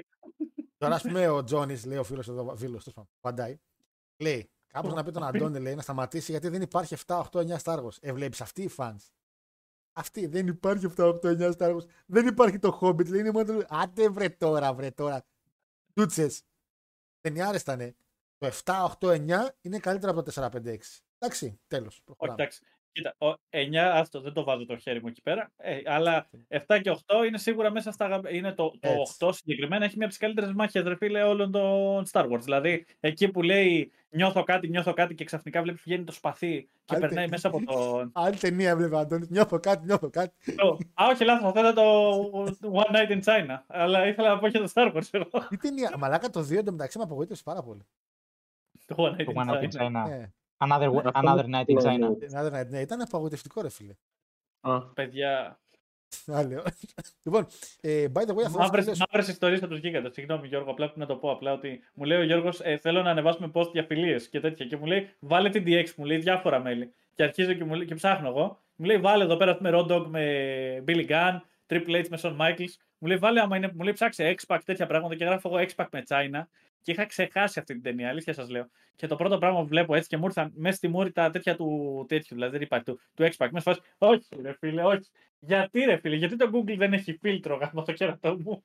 Κάπως το, έχει- Δηλαδή- κάπως το έχει βγάλει το φίλτρο από ό,τι φαίνεται. Προφανώς το έχω βγάλει. Για να Ε. μπορώ να βλέπω τα παράνομα υλικά. Φίλε Θεοντόρ, αθώθηκε, λέει ο Space. Αθώθηκε ο Space. Το θέμα είναι ότι πεθάνει οι δύο μάρτυρες κατηγορίας. Ισχύει Είναι αυτό. και αυτό. Και είναι ότι έγινε πριν πολλά χρόνια και έχει το έγκλημα ουσιαστικά είναι ότι δεν υπάρχουν στοιχεία, δεν υπάρχει βιολογικό υλικό, δεν μπορεί να γίνουν έρευνες πλέον. Δηλαδή αθώθηκε, αλλά είναι σε φάση ότι δεν πραγματικά αθώθηκε. Είναι ότι έχει Είναι φάση παραγραφεί. σνούκα. Ναι, είναι λίγο σαν το Σνούκα. Δηλαδή, αν ήταν, ας πούμε. Τώρα, δηλαδή, ας πούμε, μπορείς στα 93 να τον συλλάβουν και να πεθάνει λίγο πριν το βάλουν φυλακή, όπως έκανε ο Σνούκα, το μεγάλο το κασάτ. Ε, turning point του 4 το pay που έψαχνες; Μπράβο, ναι, ρε φίλε. Turning point. Ε, Αντώνη, θα μπορούσες να κάνεις επεισόδιο για τον Γκράμπους. Γκράμπους, αυτός είναι χριστουγεννιάτικος, δεν είναι. Ένα εξωτικό, κάτι τέτοιο. Ναι. Θα το, θα το μελετήσω, μάγκε, θα δούμε. Μελομακάρονα ή κουραμπιέδες. Μελομακάρονα με άχνη, εγώ θα πω. Ψαχτείτε λίγο. Μελομακάρονα με άχνη; Ναι, ψαχτείτε λίγο. Τι λες βρε άρρωστη. Ο Και άρρωστος. η Ό,τι Evil, μαλάκα. Και η Ό,τι Evil, ο Χάρος. Έτσι, Με ανώμαλους δεν μιλάω. Ε, και μελομακάρονα έφαγα προχθές με φιστίκι, το οποίο ήταν εξαιρετικό. Φιστίκι γύρω-γύρω, πράσινο δηλαδή, το Αιγίνης. Οκ, αυτό το δέχομαι. Ε, αλλά μελομακάρονα με άχνη γαμάει, να ξέρετε. Εγώ Και θα με- πω και Είναι τα σαλονικιό κόλπο αυτό. Ε, φίλε, και τα δύο τώρα κουραμπιέδες. Εγώ τώρα μικρός, αλλά προτιμούσα χωρίς αμύγδαλο μέσα. Οπότε κλείνει με κουραμπιέδε. Ξέρεις τι, εγώ είμαι από αυτούς που άμα φάνε ας πούμε πέντε μελομακάρονα μετά θέλουν κουραμπιέδες και το αντίθετο. Γι' αυτό θα πω και τα δύο. Ναι, γι' αυτό και τα δύο. Δοκίμασε μελομακάρονα με άχνη. Ε, ναι, καλά, σίγουρα. Έτσι- Α, Τώρα έτσι αυτό θα είναι. πάω να κάνω. Ε, κορυφαία στιγμή WWE is fake. Είναι με γαμπρό που ρίχνει ξύλο και κάνει την κίνηση να βγάλει την μπλούζα ενώ ήταν γυμνός. Μαλακά. Τι βιντεάρια. Αυτά είναι παλιά, παλιάς βιντεάρια είναι αυτά. Ε, Christian με Scott Steiner, Christian με Scott Αυτό, Steiner που τον ορμάζει και Κρίστιαν το κάνει έτσι. καλύτερο. ε, ρε, μάλλον. Βέβαια στο Και κεφάλι φεύγει μου. ο Christian μόνος έτσι. Πα, κάτω μιλάω. Είμαστε πιο Τα χαζοί, λέει, καλύτερα. είμαστε πιο χαζοί εμείς που βλέπουμε λέει pro wrestling ή αυτοί που μας κράζουν και μας λένε ότι είναι ψεύτικο. Καθήν κανείς δεν είναι χαζός από του δύο. Απλά αυτοί που κράζουν αυτούς που βλέπουν pro wrestling είναι στο κομμάτι ότι δεν καταλαβαίνουν και την οτροπία του pro wrestling. Δηλαδή δεν μπορούν να καταλάβουν ότι είναι μια σειρά της τηλεόρασης η οποία, η οποία σε αντίθεση με όλα τα υπόλοιπα form of entertainment λειτουργεί σε real time όπως και η ζωή σου. Αν περάσουν 7 μέρες από τη ζωή σου σαν Μανώλης ξέρω εγώ, θα περάσουν και 7 μέρες του Coffee Kingston σαν Coffee Kingston, του ήρωα Coffee Kingston, του χαρακτήρα Coffee Kingston. Είναι real time entertainment το οποίο δεν υπάρχει σε κανένα άλλο form of entertainment. Δεν υπάρχει πουθενά, σε καμιά σειρά. Θα δει μιας σειράς, θα περάσουν πέντε μέρες στο ένα επεισόδιο. Θα περάσει η μέρα με στο επεισόδιο. Δεν υπάρχει άλλη τέτοια μορφή entertainment όπως το wrestling. Αλλά μην το παίρνετε Θα σαν σου πω το άθλημα. εξής. Θα το πω το εξής. Θα πω το εξής στο θέμα ότι υπάρχουν τα ARG που είναι alternate reality games, τα οποία ουσιαστικά τι συμβαίνει είναι, θυμάστε κάποτε που είχε γίνει με το Cicada, με κάτι τέτοιες εφαρμογές που είχαν ξεκινήσει στο ίντερνετ και ουσιαστικά σε διάφορα site εμφανιζόταν κωδικοί και ο κόσμος πήγαινε να ψάξει να δει τι γινόταν και όλα αυτά. Αυτά όλα ουσιαστικά λέγονται παιχνίδια εναλλακτικής πραγματικότητας που συμβαίνουν in rea- in real time. Το wrestling δεν έχει διαφορά σε αυτό το θέμα. Δηλαδή είναι ένα alternate universe το οποίο συμβαίνει στο δικό μας. Σε ένα σύμπαν δηλαδή που το wrestling ας πούμε έχει lore, έχει πράγματα που έχουν συμβεί και είναι ουσιαστικά μία εκπομπή, ένα βασικά μία σειρά για το πώς είναι να έχεις ένα wrestling promotion. Γιατί δεν είναι αληθινό wrestling, ρε φίλε, είναι αυτό που λέει το βίντεο. Wrestling isn't wrestling. Είναι τόσο απλό. Και έχουμε πει και πολλές φορές ότι το μόνο πράγμα το οποίο έρχεται πολύ κοντά στο wrestling είναι το Muppet Show. Το οποίο ένα επεισόδιο Muppet Show είναι ότι αυτοί έχουν να κάνουν μια παράσταση, οι κούκλες, και γίνονται πράγματα backstage τα οποία τους εμποδίζουν να κάνουν την παράσταση και εν τέλει απλά την κάνουν στο τέλος. Έτσι δουλεύει το Monday Night Raw. Γι' αυτό έχουμε πολλές φορές το αστέρι του Vince είναι δίπλα στο αστέρι του Kermit the Frog. Γιατί κάνουν το ίδιο ακριβώς entertainment. Καλησπέρα, Μάγκες λέει χρόνια πολλά. Έχω να δω ένα-δύο χρόνια show. Έχει αλλάξει κάτι; Μορφέ τα αγόρια μου έχουν αλλάξει. Έχει χάσει τα δύο καλύτερα χρόνια του wrestling τελευταία 15 ετία. Γνώμη μου. Πάντα. Σε θέμα wrestling, σε θέμα entertainment, σε θέμα storylines. Από τις wrestling- Υιοθετώ. ε, πραγματικά οι δύο WrestleMania, καταρχήν έχουμε δύο, δύο από τις καλύτερες WrestleMania και η φετινή και η περσινή ήταν εξαιρετικές. Εκπλήξεις, punk, ε, punk, ε, punk επίσης. Ε, Ματσάρες, Bloodline με Sami Zayn, ε, MGF, Madam Cole, MGF με CM Punk. Πάρα Να πολύ πράγμα. αναφέρουμε επίσης και την επιστροφή του Punk. Μμ. Ναι, σαφέ, την ξέχασα, sorry. Ε, Έκανε πολλές επιστροφές, ρε. Σε πολλά. Μαλάκα, εντάξει, τέτοια, πάντα την, τηλεοπτικά. έκανε στο, Σι- πάντα την έκανε στο Σικάγο και δεν έχω ιδέα πώς έχουν δύναμη να καθίσουν να το παίζουν και καλά ότι με ανέκπληκτη. Αυτό. Δηλαδή, φτάνει πια. Εντάξει, έχεις έρθει πέντε φορές. Ε, έχω ακούσει άλλη να πασάρει την κάρτα της λέει κάτω από το τραπέζι των άλλων για να, μην, φα- για να φανεί στον κόσμο ότι πληρώνει ο άντρας. Μην πω για λεφτά που του δάνεισε και όταν χώρισαν δεν τη επέστρεψε ποτέ. Ναι, φίλε, σαφές Αυτό, είναι... αυτό είναι tag team finish, ρε φίλε. Φυσικά, βέβαια θα μπορούσε εντάξει, δεν υπάρχει λόγος να δώσει την κάρτα να φάνει ότι πληρώνει αυτός. Δεν είναι, δεν είναι κακό να πληρώσει η κοπέλα. Αλλά άμα, νιώ, άμα είσαι με έναν άντρα ο οποίος το θεωρεί σοβαρό και νιώθει άβολα και το κάνεις σαν κίνηση, είναι πάρα πολύ ωραία κίνηση. Και όταν δανείσει λεφτά και να τα δώσεις πίσω άλλου, είχα να τζίσει. Βλακίε, ρε φίλε, αυτά είναι full στερεότυπα. Δηλαδή Ναι, είναι πρέπει να φυσικά είναι πληρώνει ο full άντρα. στερεότυπα, Είναι βέβαια. μαλαγίε full. Είναι λες και έχουμε μείνει στο 50. Αφού οι Αυτό γυναίκες, ρε φίλε, πραγματικά. οι γυναίκες στο τέλο παίρνουν παραπάνω λεφτά από τι άντρες δουλειές. Σωστά! Ε, Έχουν περισσότερες ευκαιρίες. Α, Ωραία. Έχουν, δηλαδή, μου έχουν, Ωραία. μου έχουν πρίξει τα σηκώτια. Ε, ε, ψάχνουμε για γρα- γυναίκα γραμματέα. Γιατί τι θα την κάνεις γυναίκα γραμματέα; Α πούμε, αν κάθομαι εγώ στο PC εκείνη τη στιγμή, πα, ας πούμε, σε κλινική για πλαστική χειρουργική. Αν δεις εμένα απ' έξω, δεν είναι τέλειο τέτοιο ότι αν δεν θέλετε να είστε έτσι, δείτε το παιδί που είναι στη γραμματεία. Και να είμαι εγώ, ας πούμε, ξέρω εγώ, με τα στραβά τα δόντια, με τα κομμένα τα δάχτυλα, να κάθομαι εκεί πέρα στραβά αυτιά, να με κάνει demonstrate.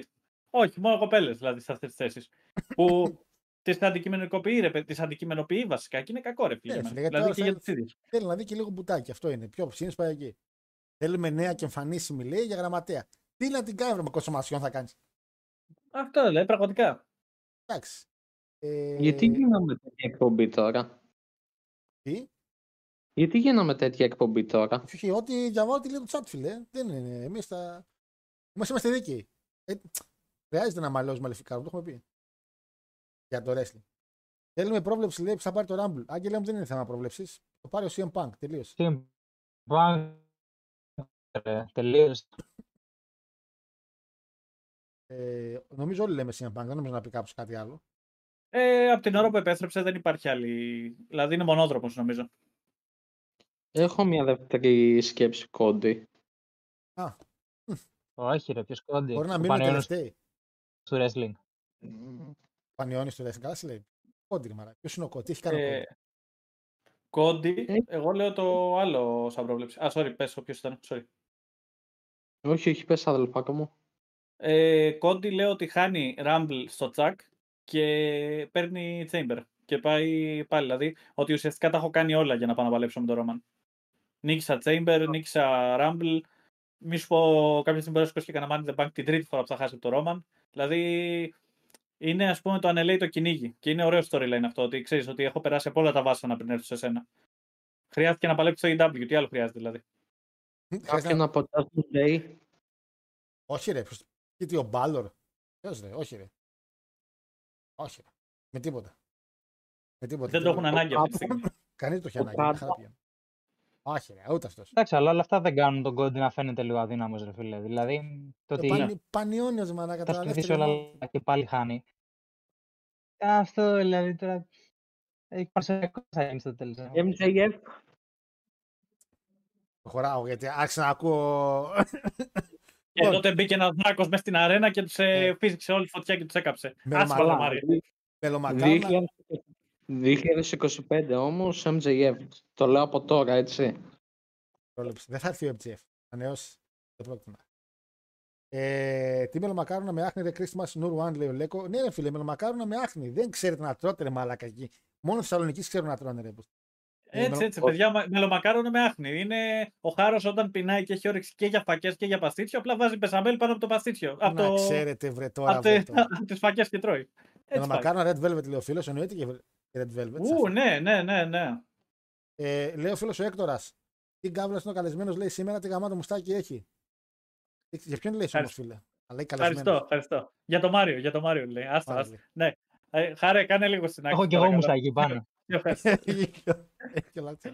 σε, σε ευχαριστώ, αδερφέ μου. Να είσαι καλά. Είναι, να έχεις μια καλή χρονιά. Είναι ο αδερφός από μέσα από το άλλο δωμάτιο. Είναι ο Αλέξης με το ψεύτικο προφίλ. Εντάξει, εντάξει. Ε, Εν τω μεταξύ, εν τω μεταξύ, ρε φίλε, από πάνω δεν είμαι σαν τον Τερ Τέρνερ. Ο Λάκτας είναι λίγο πριν ανοίξει WCW ξανά. είναι, ξέρεις τι, μου θυμίζεις και τον παρουσιαστή του Glow, ρε. Βασικά τον producer του Glow. Τον Ισχύει. Max. Είσαι εσύ, ε, ρε, δεν σου Μάκ λέω θέση. Εκμερώνω. Άσε, Το Μάκ ρε. Εκμερώνω, λες. Δεν θα το πω. Δεν θα το πω. Δεν θα μιλήσω κουβέντα για από. Arsenal West Ham 0-2. Καλά πήγε αυτό. Ε, Είναι τα- μεταξύ το ταμείο πριν με Brighton Tottenham over 3,5 ασιατικό βγήκε άνετα. Χάσαμε όμως τη Euroliga. Α, η Αργ- ναι, εκεί έχασε. Τη Ευρωλίγκα την. Γιατί πόσο βγήκε το άλλο; 4-0. Ε, ε, 4-2, 4-2. Όπα ρε. Μμ. Ε, τα ERG γαμάνε λέει επίσης και τα Su- CSP είναι ωραία. Στην ουσία είναι το CSP Foundation. Ο οποίο. SCP, όχι CSP. Άσε μα τελείω. Ο οποίο σκοπός του είναι να παγιδεύει παραφυσικά φαινόμενα και να τα αναλύει. Worth to read. Πιαστήκαμε τώρα εδώ. Πιαστήκαμε με τα STP και RTP και φου μου πει. Αυτά στα folk stories. Αυτά. Που με λέτε εμένα για φαντάσματα και για τις μόρες και για το είμαστε εξωγήινοι και υπάρχουν ούφου. Που μπήκα μαλάκα σε μια ομάδα στο facebook που έλεγε ανεξήγητα φαινόμενα και πώς είναι μια κοψιά ρε μαλάκα όλοι. Όλοι που ανεβάζουν Μαλάκα, post. πραγματικά. Μαλάκα, πραγματικά. Και το 85% φωτογραφιών ήταν από στρατό που είχαν. Αυτοί που ανεβάζαν τις μαλάκιες. Ο άλλος Ρε ανέβασε φίλε, φωτογραφία με ούφο. Αληθινή φωτογραφία λέει. Μπαίνω στο προφίλ του. Ελληνική σημαία στην πλάτη. Ε, γυμνός στη μέση και πάνω. Ο στρατός. Άλλο πώ από κάτω. Ένας άλλος. Ε, και τα μπόλια. Και υπάρχουν εξωγήινοι παλιά. Υπήρχαν και τώρα. Να, εμείς είμαστε εξωγήινοι. Βάζω φωτοπροφίλ. Πάλι στρατός. Τα τάξη. Πώς γίνεται να είστε μια κοψιά, ρε. που- Δεν ήξερα ο στρατός μπαίνουν αλφάβητη ρε μαλάκα μέσα και αγράμματη. μα- Θεωρούσε ότι να πας γιατί- φαντάρος και στρατό, να πας στρατό, να γίνεις στρατιωτικό, έπρεπε να σπουδάσεις κάτι. Να είσαι έξυπνος. Τώρα για το Να, ρίτσπα. να, μιλήσουμε για τους, να μιλήσουμε για τους ΕΠΟ που έχουμε πετύχει με τα χρόνια. Δηλαδή είναι πολύ... Εμένα, άμα η ΕΠΟΠ μου όλοι ήταν τόσο βλαμμένοι, ντρέπαμε που πήγα στρατό. Βέβαια δεν πήγα στρατό, είχα πορεία, πήγα τέλος πάντων. Ας- Έχεις, έχεις άλλα θέματα, εσύ άστο, δεν θα μιλήσουμε. Εγώ, ναι, ισχύει. Ρε φίλε, ε, ξεκολλήστε επιτέλους, δηλαδή με αυτό το θέμα. Αυτή τη στιγμή, ας πούμε, βλέπετε, έχει ανοίξει ο χάρος πίσω τον ανεμιστήρα και γι' αυτό το λόγο κουνιέται το πουκάμισο τόση ώρα εκεί πέρα που έχει στη γωνία. Μαλάκα, κοιτάω τον ανεμιστήρα γιατί νόμιζα είναι εκτό, γιατί τον νόμιζα μαλάκα στο, στη φωτογραφία ότι γύρισε ρε μαλάκα. Τι καστερίμενες. Μαλάκα, τι καστερίμενες. Άρε φίλε. Εντάξει, εντάξει ρε φίλε, οκ. Full content και εσύ πάλι. Εντάξει φίλε. Πανικός μαλακα, γύρισε ολόκληρο. Ρε, γιατί όπως κοίταξα εγώ την κάμερά μου, νόμιζα ότι από το επειδή γυρνά, ξέ- όταν γυρνάει δεν είναι σαν να είναι ακίνητο. Πολλές Ναι, φορές. ναι. Νόμιζα ότι έκανε αυτό το πράγμα. Γαμώ. ε, αν έρθει ο Ροκ λέει και τον αποκλείσει ο Πανκ, ποιο Ροκ, ρε. Ροκ τώρα πάει, καλησπέρα, ρε. Πέρα, Ροκ, ρε. Γιώργο, θυμάσαι ποιος είχε πάρει για να πει στον Κόντι Πανιόνιο; Ε, νομίζω Ο ήταν. Βασιλάκης. Δεν έκανα. Ο Μπίλης ήταν, ένα παλικάρι ο Βασίλης. Α, λάθος. Ο Μπίλης. Ο Μπίλης ήταν, νομίζω ο Μπίλης ήταν. Αυτό παλικάρι. Νομίζω αυτός ήταν. Εγώ νομίζω ότι ήταν ο Βασιλάκης συγκεκριμένα. Νομίζω ότι ήταν Όχι, ρολί. όχι, Δεν όχι, νομίζω όχι. ότι είναι ο Βασιλάκης. ρε. Ένα άλλο παλικάρι που, είναι, που λένε και είναι ο Μπίλης, αλλά ήταν άλλο παλικάρι. Ε, Όχι, αυτός είναι στο επίθετο. Δεν το λένε. Πω, εγώ θα σε ρωτήσω, λέει το άλλο Χάρε, λέει μετά από τον Γκούνθερ, ποιο άλλο είναι το λογικό κασίνο από Priest, ειδικά τώρα που, που ήρθε Punk.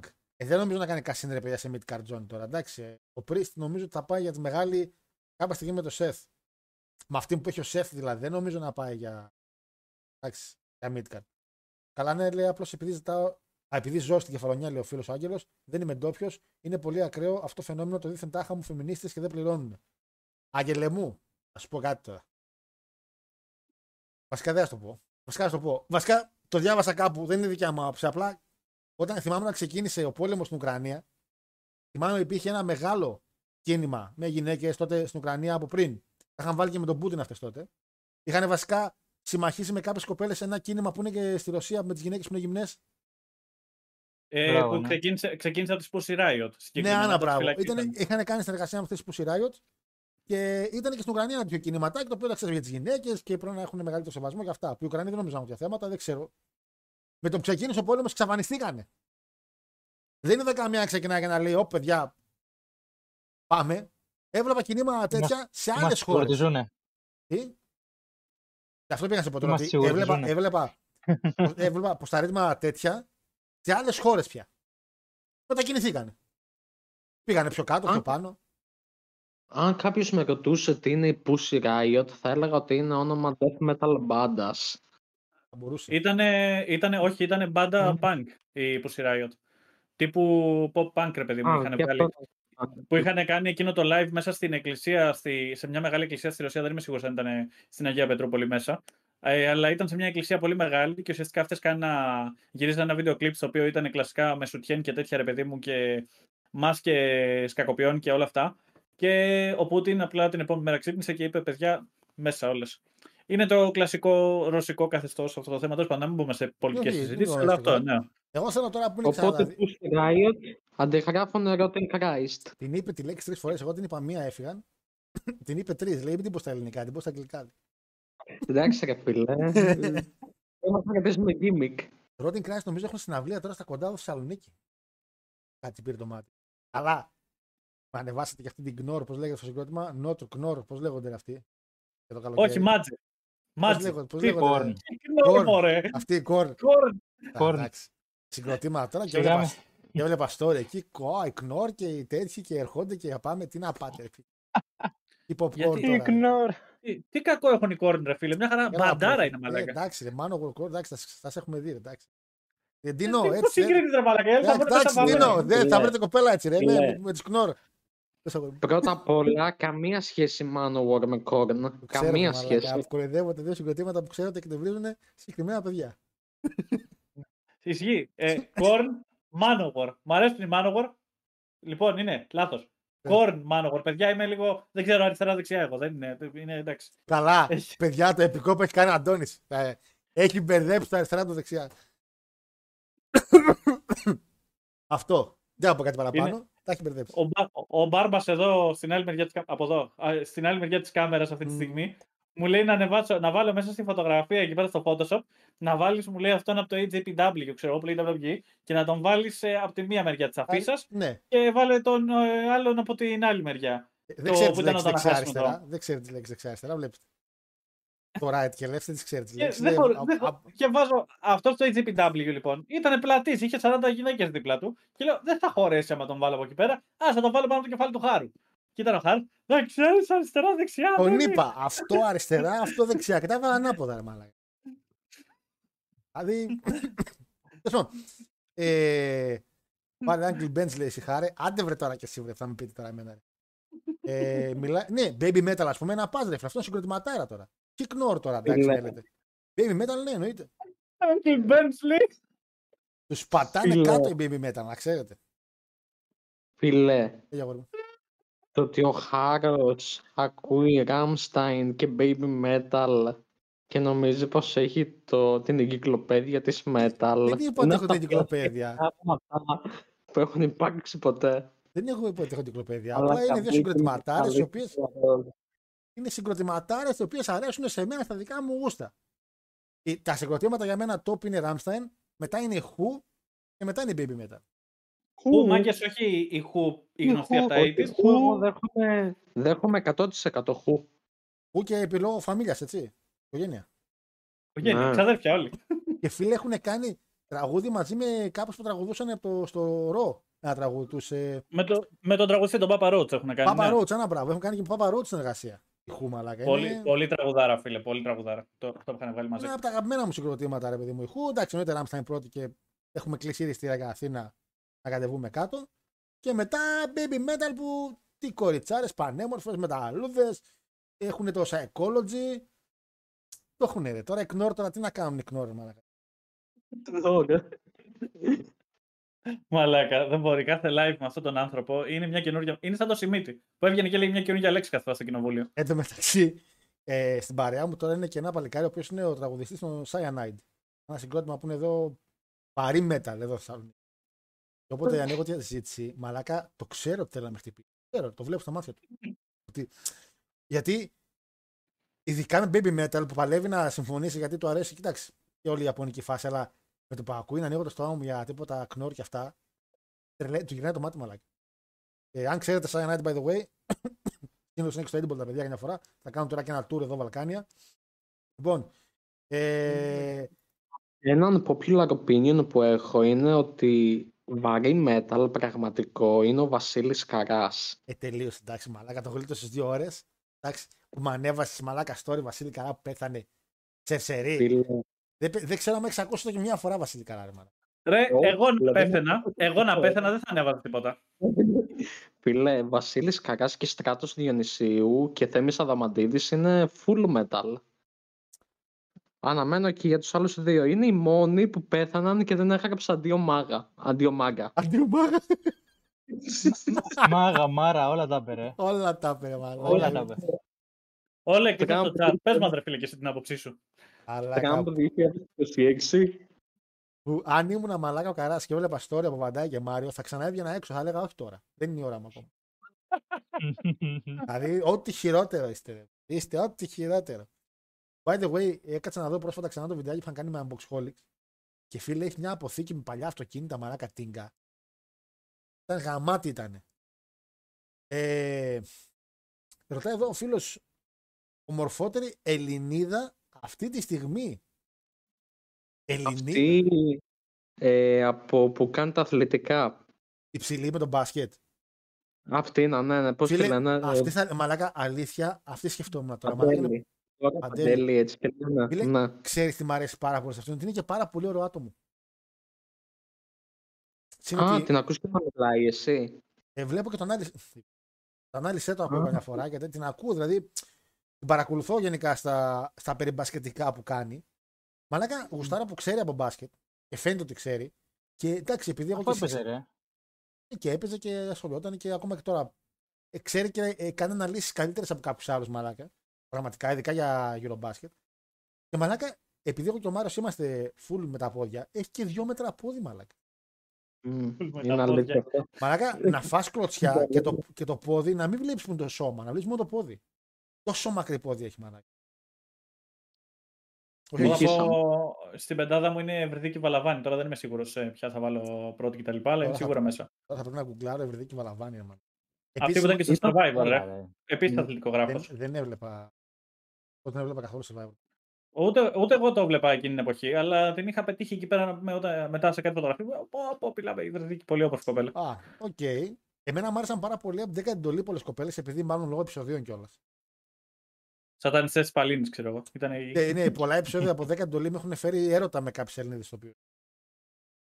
Α, Μετά κατάλαβα. τις ποια είναι. παίζανε οι ίδιες, ρε. Οι ίδιες και οι ίδιες. Λούπα full. Αυτό, ναι. Παίζανε. Ναι, μα Αλλά- αυτό ήταν casting όλες τους. Ήταν Ναι, ναι, βασικά ναι. γενικά η κλασική ηθοποιοί. Ας πούμε, ο, ο Πυγμαλίων Δαδακαρίδης που έπαιζε συνέχεια σε κάτι επεισόδια διάφορους ρόλους κατά καιρούς. Ε, η άλλη κλασική γιαγιά που, ήταν, που έκανε την παρανοϊκή σε ένα επεισόδιο και της είχε σκοτώσει όλους εκτός από εκείνη τη μαύρη. Επίσης, Παπαχαραλάμπους μου άρεσε πάρα πολύ παλιά. Η Άννα Μαρία. Τη θεωρούσα Πάρα πολύ, πολύ όμορφη. πολύ φινέτσα. Πολύ ωραία γυναίκα. Γυναίκα με φινέτσα, ρε παιδί μου. Εντάξει, δεν ξέρω παραπάνω. Από τις ε, πιο κομψές είναι και η Λαμπρόγιαννη για μένα. Είναι πάρα πολύ. ε, Δηλαδή η τύπισσα έχει, έχει, έχει διατηρηθεί απίστευτα. Δίνω και στο Αντώνη για Λαμπρόγιαννη 100%. Λαμπρόγιαννη, φίλε, ήταν η πιο όμορφη από το εσωτερικό μου. Ναι, Που, ξεκάθαρα. εντάξει, ήταν και η άλλη ψηλή, οκ, που είναι και εκεί άλλη ψηλή. Αλλά η Λαμπρόγιαννη, Η φίλε. μου, Λέχου. Η Λέχου. Η Λέχου, εντάξει, αντικειμενικά είναι από τις πολύ ωραίες γυναίκες. Αλλά η Λαμπρόγιαννη μαλάκα έβγαζε κάτι πολύ φετιχιστικό.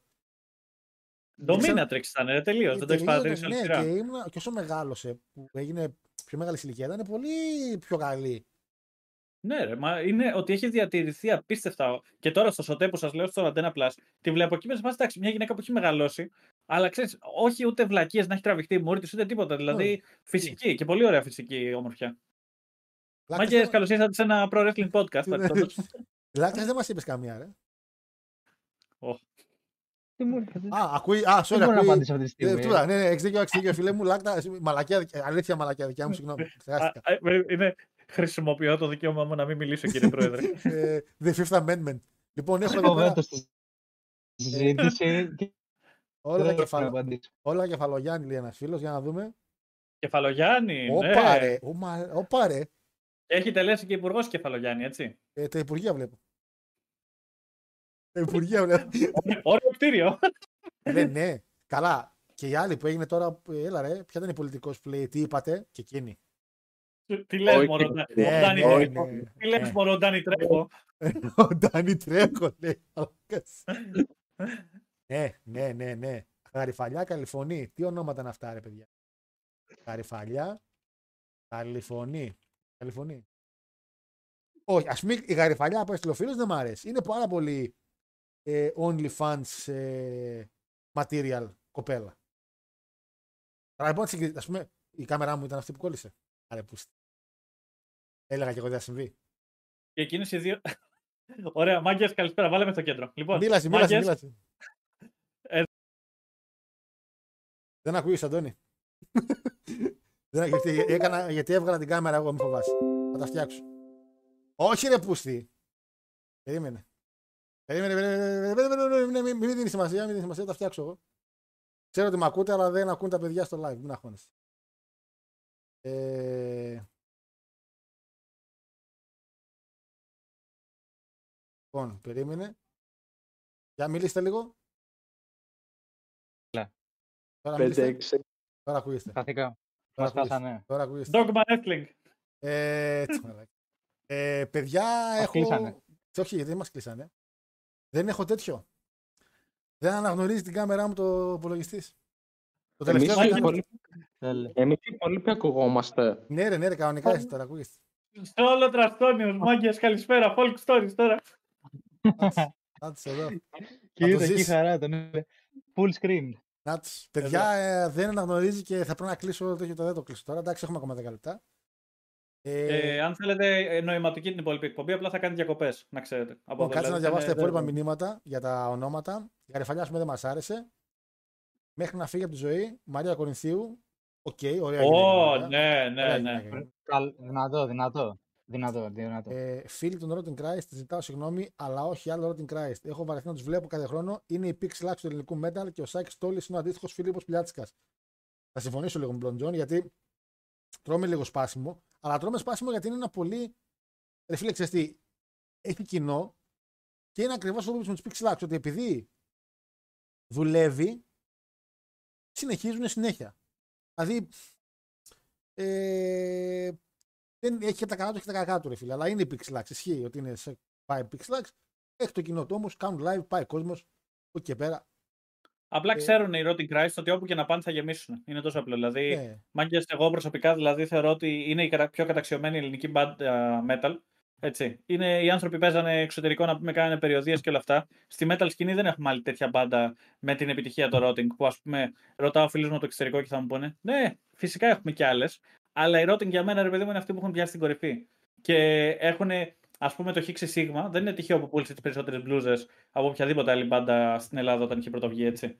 Δηλαδή, γι' αυτό δηλαδή, θέλω να σου πω ότι, όπως είπα και πριν, όπου υπάρχει καπνός υπάρχει και φωτιά. Και το hype γύρω από τους Rotting είναι αληθινό γιατί είναι οι άνθρωποι που δουλέψανε. Πριν αρχίσουν και κάνουν αυτά τα κάσιγρα που κάνουν τώρα με τα 500 live, ας πούμε, κολοπετινίτσα σήμερα, αύριο ε, Γερμανία, αύριο στούντιο 25 για γλυφάδα, ε, είναι ρε παιδί μου, ξέρεις. Το, τώρα ας πούμε το εκμεταλλεύονται απλά επειδή κάνουν τόσα χρόνια καριέρα. Για μένα, προσωπικά η Πρέπει να γνώμη μου. οικονομήσουν και όλοι οι άνθρωποι. Ε, Η γράψτε- γνωμούλα μου, Ναι. η γνωμούλα μου είναι πως τα τελευταία δισκάκια των routing είναι μέτρια. Εντάξει. Ε, δεν τα έχω ακούσει, οπότε δεν μπορώ να κρίνω δυστυχώς. Γιατί, ρα- γιατί άκουγα αρκετά παλιά routing. Μετά ψηλό σταμάτησα γιατί δεν είμαι και πάρα πολύ μεγάλος φαν των τραγουδιών τους. Ε, Ράμσταν Τερσκάρη θα έρθω, φίλε Ζέμπ. Ναι, έχω κλείσει ήδη τα εστιράκια. Αυτά που είναι στα 88 ευρώ, δηλαδή στο section που είναι πίσω από τους υπορωμένους. Εκεί πέρα θα είμαι. Όσοι είστε εκεί πέρα, φυσικά μπορείτε να με βρείτε λογικά, θα φαίνομαι. Ε, εγώ θα έλεγα Αθήνα Οικονομάκου λέει και από ξένε Μέγαν Fox. Μέγαν όχι. Τώρα πρέπει να ψάχνω την Αθήνα Οικονομάκου βέβαια εγώ. Για, γιατί έχω θέμα με τα ονόματα. Αθήνα. Αθήνα, παιδιά, Αθηνά, βρε τζιτζικέ φίλε. μαλάκα, Αθηνά, Αθηνά. Ε, ούτε η Αθηνά μου αρέσει, ας πούμε. Ναι, και, ε, βασικά ξέρετε τι. Δεν μ' αρέσουν οι ξανθιές και οι καστανόξανθες. Και ναι, το ξέρω ότι όλες μου οι πρώην ήταν καστανόξανθες. Το, το ξέρω. Ξέρω. Είπαμε, θέλω κοντές με λαχνές οικοκοινομάλες και οι δύο τελευταίες κοπέλες που ήταν ψηλές καστανόξανθες. Ξέρω. Άλλο αυτό όμως. Ε, Ποιος είναι ο κύριος που είπε για τον καρά και αντιγράφει τσιάρτα. Ο, ο Μάριος ήταν. Ο Μάριος ήταν. Όταν αρχίζει με χαρά, τελειώνει με καρά, λέει ο Όλεκ. Αμά. Αμά. Ε, πιο overrated. Οπότε δεν- ξέρεις, θα κλείσεις εκπομπή με καρά. Πιο... Κανόνισε. Πιο overrated δεν υπάρχει από την Παντέλη. Άσε ρε εσάς τώρα που είναι overrated. η Πα- Τώρα εντάξει.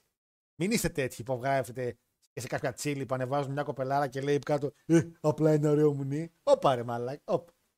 Δεν είναι απλά ένα ωραίο. Είναι μια πολύ άνω του μετρίου γυναίκα και αυτό που την κερ- κερδίζει παραπάνω είναι ότι είναι και έξυπνη και έχει και χιούμορ. Ξέρετε πόσα αυλίτα έχει εκεί έξω; Ε, όταν αρχίζει την πάρω τελειώνει με χάρο. Άμα. Άμα, πιάσαμε τις 12. Πιάσαμε. Ε, τι χαρά που ξέρεις από μπάσκετ. Φίλε, εγώ τα top ταμεία μου, όπως λέει η ανασκόπηση της είχα- της είχαμε, ήταν από Ανατόλιο Εφές. Δεν ξέρω τι μου λες. Ανάλυση τώρα Παντέλη λέει για μπάσκετ είναι σαν να ακούω το Στάλιν να μιλάει για καπιταλισμό. Ρε, ξέρει, μην λέτε τώρα, βλά, μην τα λέτε αυτά. Ξέρει η κοπέλα, έχει αποδείξει ότι ξέρει. Εντάξει. Και έχουμε εκείνο το ηλίθιο υφάκι τύπου για γυναίκα ξέρει. Ξέρει και χωρίς να είναι γυναίκα. Ε, Μαρία Κορυφίου κι άλλος. Δέκατη εντολή. Βίκη Παπαδοπούλου λέει έρωτας. Βίκη Παπαδοπούλου. Το παιδιά γιατί έχω θέμα με τα ονόματα. Νιώθω. Δίνα- Όχι, Όχι, μέχρι να Δίνα- το Δίνω βρει. και η Σταυροπούλου επίσης προσθέτω εγώ. Η Παπαδοπούλου είναι αυτή που έπαιζε στο έτερος εγώ. Δεύτερη σεζόν και τρίτη. Ναι, Μάρια. Και πρώτη. τι είπες, τι είπε ο Μάριος; Σταυροπούλου. Για Σταυροπούλου, να ψάξω. Γράψε. γράψε... Είναι βλάκας, ρε. Είναι βλάκας. Εντάξει, δεν προχωράω. Είναι βλάκας, ρε. Εντάξει. Λοιπόν. Ε, Μ' αρέσει γιατί εντωμεταξύ είμαι εγώ τώρα στη μέση και νιώθω όπως πήγαινα στη δουλειά της μάνας μου όταν ήμουν μικρός και με έβαζε να κάθομαι στην καρέκλα της και ερχόντουσαν πελάτες, ας πούμε, ξέρω εγώ εκεί πέρα στο... στην εταιρεία, ξέρω και εγώ καθόμουν ξέρω, εγώ στο γραφείο της και με πιάνει πανικός. Με σπάσει, δεν είμαι υπάλληλος, δεν πρέπει να συγγνώμη. Λες και υπήρχε περίπτωση ας πούμε, να πιστεύουν ότι εγώ 7 χρονών ας πούμε, ήμουν υπάλληλος. Έτσι νιώθω τώρα. Με έχει βάλει ο Χάρης εδώ στο καρεκλάκι. Άλλο εκεί Λοιπόν, δεξιά, ε, ρε μαλάκα. όχι, μην καίτε. Εδώ, εδώ, εδώ. Καλά είμαστε. Καλά είμαστε. Ε, συμφωνώ με Ζέμπ για Κλέλια Ρένεση. Πολύ ωραία γυναίκα. Πάρα πολύ ωραία γυναίκα. Ισχύει. Έχει πέσει, δεν θα λέγω ότι έχει πέσει. Επίσης, ξέρετε ποια μου άρεσε πάρα πολύ, η Μεταξά. Θυμάστε τη Μεταξά με του Σεφερλή που έπαιζε; Α, Λοιπόν, Μεταξά. Η Ζόζα. μάνα της. Η Η Ζόζα. μάνα της. Η πρώην του. ναι, Η μάνα τη, ναι, sorry, όχι η κόρη. Ε, και η κόρη βασικά. Λάκτα, λάκτα και εγώ αυτή σκέφτηκα φίλε πρώτη. Την κόρη σκεφτήκατε. Ναι, ναι, ναι. ναι. Όχι, η μάνα- η και, μάνα- και, και η κόρη είναι πολύ ωραία κοπέλα, αλλά και η μάνα της για ξανθιά, ας πούμε, εγώ τη θεωρούσα πάρα πολύ ωραία γυναίκα τότε. Μικρός ειδικά έχουν φύγει. Ε, κρυφό διαμαντάκι λέει Μάγδα Τσέκου. Τώρα, ο, ο άλλος είναι και λίγο γέρος. Η Μάγδα Τσέκου θα είναι καμία με ασπρόμαυρο τέτοιο. Όχι, α, ε, Μάγδα Τσέκου, μαλάκα. Μαλάκα αυτή έπαιζε στο Alter. Τα Μάγδα Τσέκου, ρε, μα. Λέει ο φίλος Όλεκ, νόνι, Όχι. νόνι το κανόνι δούνια. Νόνι δούνια. Θα είναι καμιά Πράγμα- σιγούλα τώρα. Έλα, Το δεν την πράγμα. ξέρεις. Α, Όχι, εντάξει, μοντέλο ναι. ήταν, ρε. Εντάξει. εντάξει. Ε, Όλεκ νομίζω, εντάξει, χαμηλών στάνταρα ο Όλεκ. Εντάξει. Πραγματικό κρυφό διαμάντι είναι η τύπησα στο Κωνσταντίνο και Ελένης που μάθανε Ιταλικά και είχε παίξει και στο... Ω, ρε μαλάκα. και τα παραδόσεις. Ναι, ρε μαλάκα. Πώ τη λέγανε, αχ, ε, όχι Σαλιέρη. Σαλιέρη ήταν η άλλη από το Στάβλε Τσιρέτα. Ένα ιταλικό επίθετο είχε, δεν θυμάμαι. Χαριστίνα α. κάτι. Ένα. Ε, Βάσο Λασκαράκη, ρε Μάγκη. Μπράβο, το είπε ένα παλικάρι εδώ στο chat. Ρε Λαζαρίδη, μπράβο, ρε φίλε, αλήθεια. Ε, Πραγματικά η πιο όμορφη Ελληνίδα γυναίκα αυτή τη στιγμή. Δηλαδή, από την πολυκατοικία και ύστερα πήρε το θρόνο σαν το Ρόμαν και εξαφανίστηκε, Εντάξει. φίλε. Αυτή που λέει ο, ο Μάριος, εγώ συμφωνώ απόλυτα. Ε, παιδιά, θυμηθείτε πώς τη λέγανε την κοπέλα, την ε, Ιταλίδα; Την. Ε... Όπω τώρα, ρε μαλάκα. πώς- Χριστίνα Γουλελμίνο. Γουλελμίνο. Γουλελμίνο, ρε μαλάκα. Γουλελμίνο. Τι ωραία Ναι. γυναίκα, ρε φίλε. Τι ωραία γυναίκα, Γουλελμίνο. Ε, πάμε λίγο τραστόνιο stay cover, λέει ο Τζέι. Εδώ, παιδιά, εδώ, εδώ, εδώ. Ε, Πόπ Τσαπανίδου. Όχι, ρε. Α, Πόπ Τσα- Α, Πόπ Τσα- Άσχημη χρειά θα γίνει. Ε, Άσχημη. Άσχημη χρειά θα γίνει Πόπ. Παλέμαχος γκόμενος, σαν την άλλη να την. ε, Όλγα Τρέμι. Βάνα Μπάρμπα. Ε, Βάνα Μπάρα παλέμαχος γκόμενα, μαλάκα. Ου, Βάνα Μπάρα, Είναι- παιδιά. Είστε, είστε λίγο πιο μικροί. Εγώ το. Βάνα Μπάρα την πέτυχα λίγο εκεί που έκανε τη. Σε μια σειρά τη γύφτσα τι έκανε, που έκανε λίγο το. Και καλά ότι ήταν ερωτευμένη με κάποιον. Ήταν γύφτσα και δεν ήξεραν πώς να γνωριστούν. Αν θυμάται κάποιος τη σειρά. Παράνομα φεγγάρια. δεν θυμάμαι τη σειρά, όχι αλήθεια είναι. Θυμη- Πείτε λίγο κανένας παλιός τη σειρά που έπαιζε. Τώρα εκεί μιλάμε για top γυναίκα γίνησε. Που αυτό το ρόλο τώρα τον έχει πάρει η Κορινθίου. Τον ίδιο ρόλο έχει η Κορινθίου που είχε παλιά η. τέτοια. Η παλιά μαξογκόμενα. Πώς τη λένε στο όνομα, Ε, ξέχασα. το όνομα. Recasting. Δεν κάθεται. Ε, Σάρα Στάρι λέει ο άλλος. Ε, Απόλωνα. Ε, κάνετε εκπομπή ενώ έχει Euroliga. Ε, τώρα 12 η ώρα είναι τη Euroliga. να Ε, ο Άγγελος λέει Λισάν. Λισάν δεν την ήξερες εσύ προχθές, τώρα την έμαθε. Ε. Λισάν, παιδιά, αυτή για να είναι παλιά μαξογκόμενα έχει τελειώσει η καριέρα της, δεν. Ο Σάκης Τόλες είναι ο χαμένος αδερφός του Κρι Κάσλι. Μόνικα Μπελούτσι. Πολύ ωραία γυναίκα επίσης η Μόνικα Μπελούτσι. Έχω δει πάρα πολλές φορές την ταινία που παίζει εκείνη την Ιταλική. Με το παιδάκι. Μπορά. Το, Το Μποράτ 1. Γιατί Έχω υπε- έχει περάσει, περάσουμε Ω. 12, έχουμε happy hour έχουμε τώρα. Ε, Ανίτα Ο Πάνια, Μπρούνο. φίλε, Ανίτα Πάνια και η άλλη που έκανε μαζί με έναν λίγο γκέι ρε, εσύ, Τσίλα. μια- όχι ρε, όχι, μια άλλη ξανθιά. Έλα ρε, ήταν πάντα με έναν ε, που ήταν λίγο γκέι πάντα μαζί, ήταν, κάνανε πάντα μαζί εκπομπές. Α, τη... Φωτιώτη. τι λέει, τη... Όχι, όχι. Φώτης και Μαρία Live, τη- την, την κοίτα Ναι, τη Μαρία, την Πακοδήμου. Πακοδήμου. Πω, Μπακοδήμου, Μπακοδήμου. Πανέμορφη γυναίκα. Πολύ ωραία γυναίκα Μπράβο. Παπαδήμου. Η Ανίτα Πάνια νομίζω είναι εξαιρετικός ε, φίλος. Δηλαδή την έχω δει την Πάνια νομίζω και με τον Ψινάκη σε ένα επεισόδιο. Ήταν και γαμμένο τυπάκια. Αλλά Μπακοδήμου, παιδιά, είναι γυναικάρα. Και με νεγάκι επίσης. Απίστευτη. Μιλάμε, ο, ο κόσμος κοιμόταν, ξυπνούσε και έβλεπε φίλε πρωινό καφέ. Α. Οικοδόμοι, οικοδόμοι επιστήμονες όλοι. Καλά, Μιλάμε καθόλου- εδώ έχω βλέπανε ακούσει τέτοια. μαλάκα παλιά κόσμο που γουστάρανε τέτοιο. Ή την ξανθιά που έκανε παλιά πρωινάδικα, ρε. Ρούλα Κορομιλά. Η- η Ρούλα. Ναι, ναι, Α. τσάου αντένα. Αυτές Πω. είναι του πατε... Πω. τον πατεράδο μας τον πατεράδο μας οι πρώτες. Ε... Εκεί. Εορταστικές τηλεοράσεις να βλέπουν. Ναι, ναι, αντένα gold και τέτοια. Τα πρώτα happy hour. Εκεί. Σοφία Φυρού, ναι, και η Φυρού είναι πολύ ωραία γυναίκα. Αν και εντάξει. Δεν ξέρω τώρα, είναι λίγο. ώρες- Και ο άλλος ώρες- παίζει τέννις. Ο άλλος μαλάκα. Εντάξει, δεν θέλω να κρίνω. Αλλά ρε, πούστε παλίκαρε. Η άλλη γέννησε εσύ έγκυος. Δεν φτάνει. Ναι, ρε φίλε. Λες Δηλαδή, και έχει φάει τον κοψιάλινο. Αλλά μπορεί να έχει τέτοιο. Μπορεί να έχει πρόβλημα άνθρωπος. Εντάξει, οπότε δεν Ένα γίνεται να πρόβλημα παίρνει. υγείας. Δεν γίνεται να Ναι. παίρνει μαλάκα τους απότομα κιλά έτσι. Εντάξει. Δεν είναι όλα, δεν είναι όλα κρέας και λίπος. Κάποιοι που έχουν και. Πώς λέγεται αυτό ρε, με το θηροειδή. Μπορεί να έχει κανένα τέτοιο άνθρωπο. Είναι σαν εμένα Βασιλείου. βαρικό καλή. Σαν εμένα Ε, βαρικό καλή. Όλοι. Μελέτη όχι. Παπαβασιλείου όχι. Boy, boy. Πέση Κορδά όχι. Φλόριντα Πετρουτσέλη. Τι είναι αυτό, παίχτης του Παναθηναϊκού; Ο ράπερ, εκείνος που είχε γράψει το You spin my head right round. Sorry. Α, α, Φίλε, σου έχω, ένα- σου έχω ένα καλό, αλλά πρέπει λίγο να ψάξω όνομα. περιμένω. περιμένω. Λοιπόν, Περιμένω. μα- ε, πώς το λένε...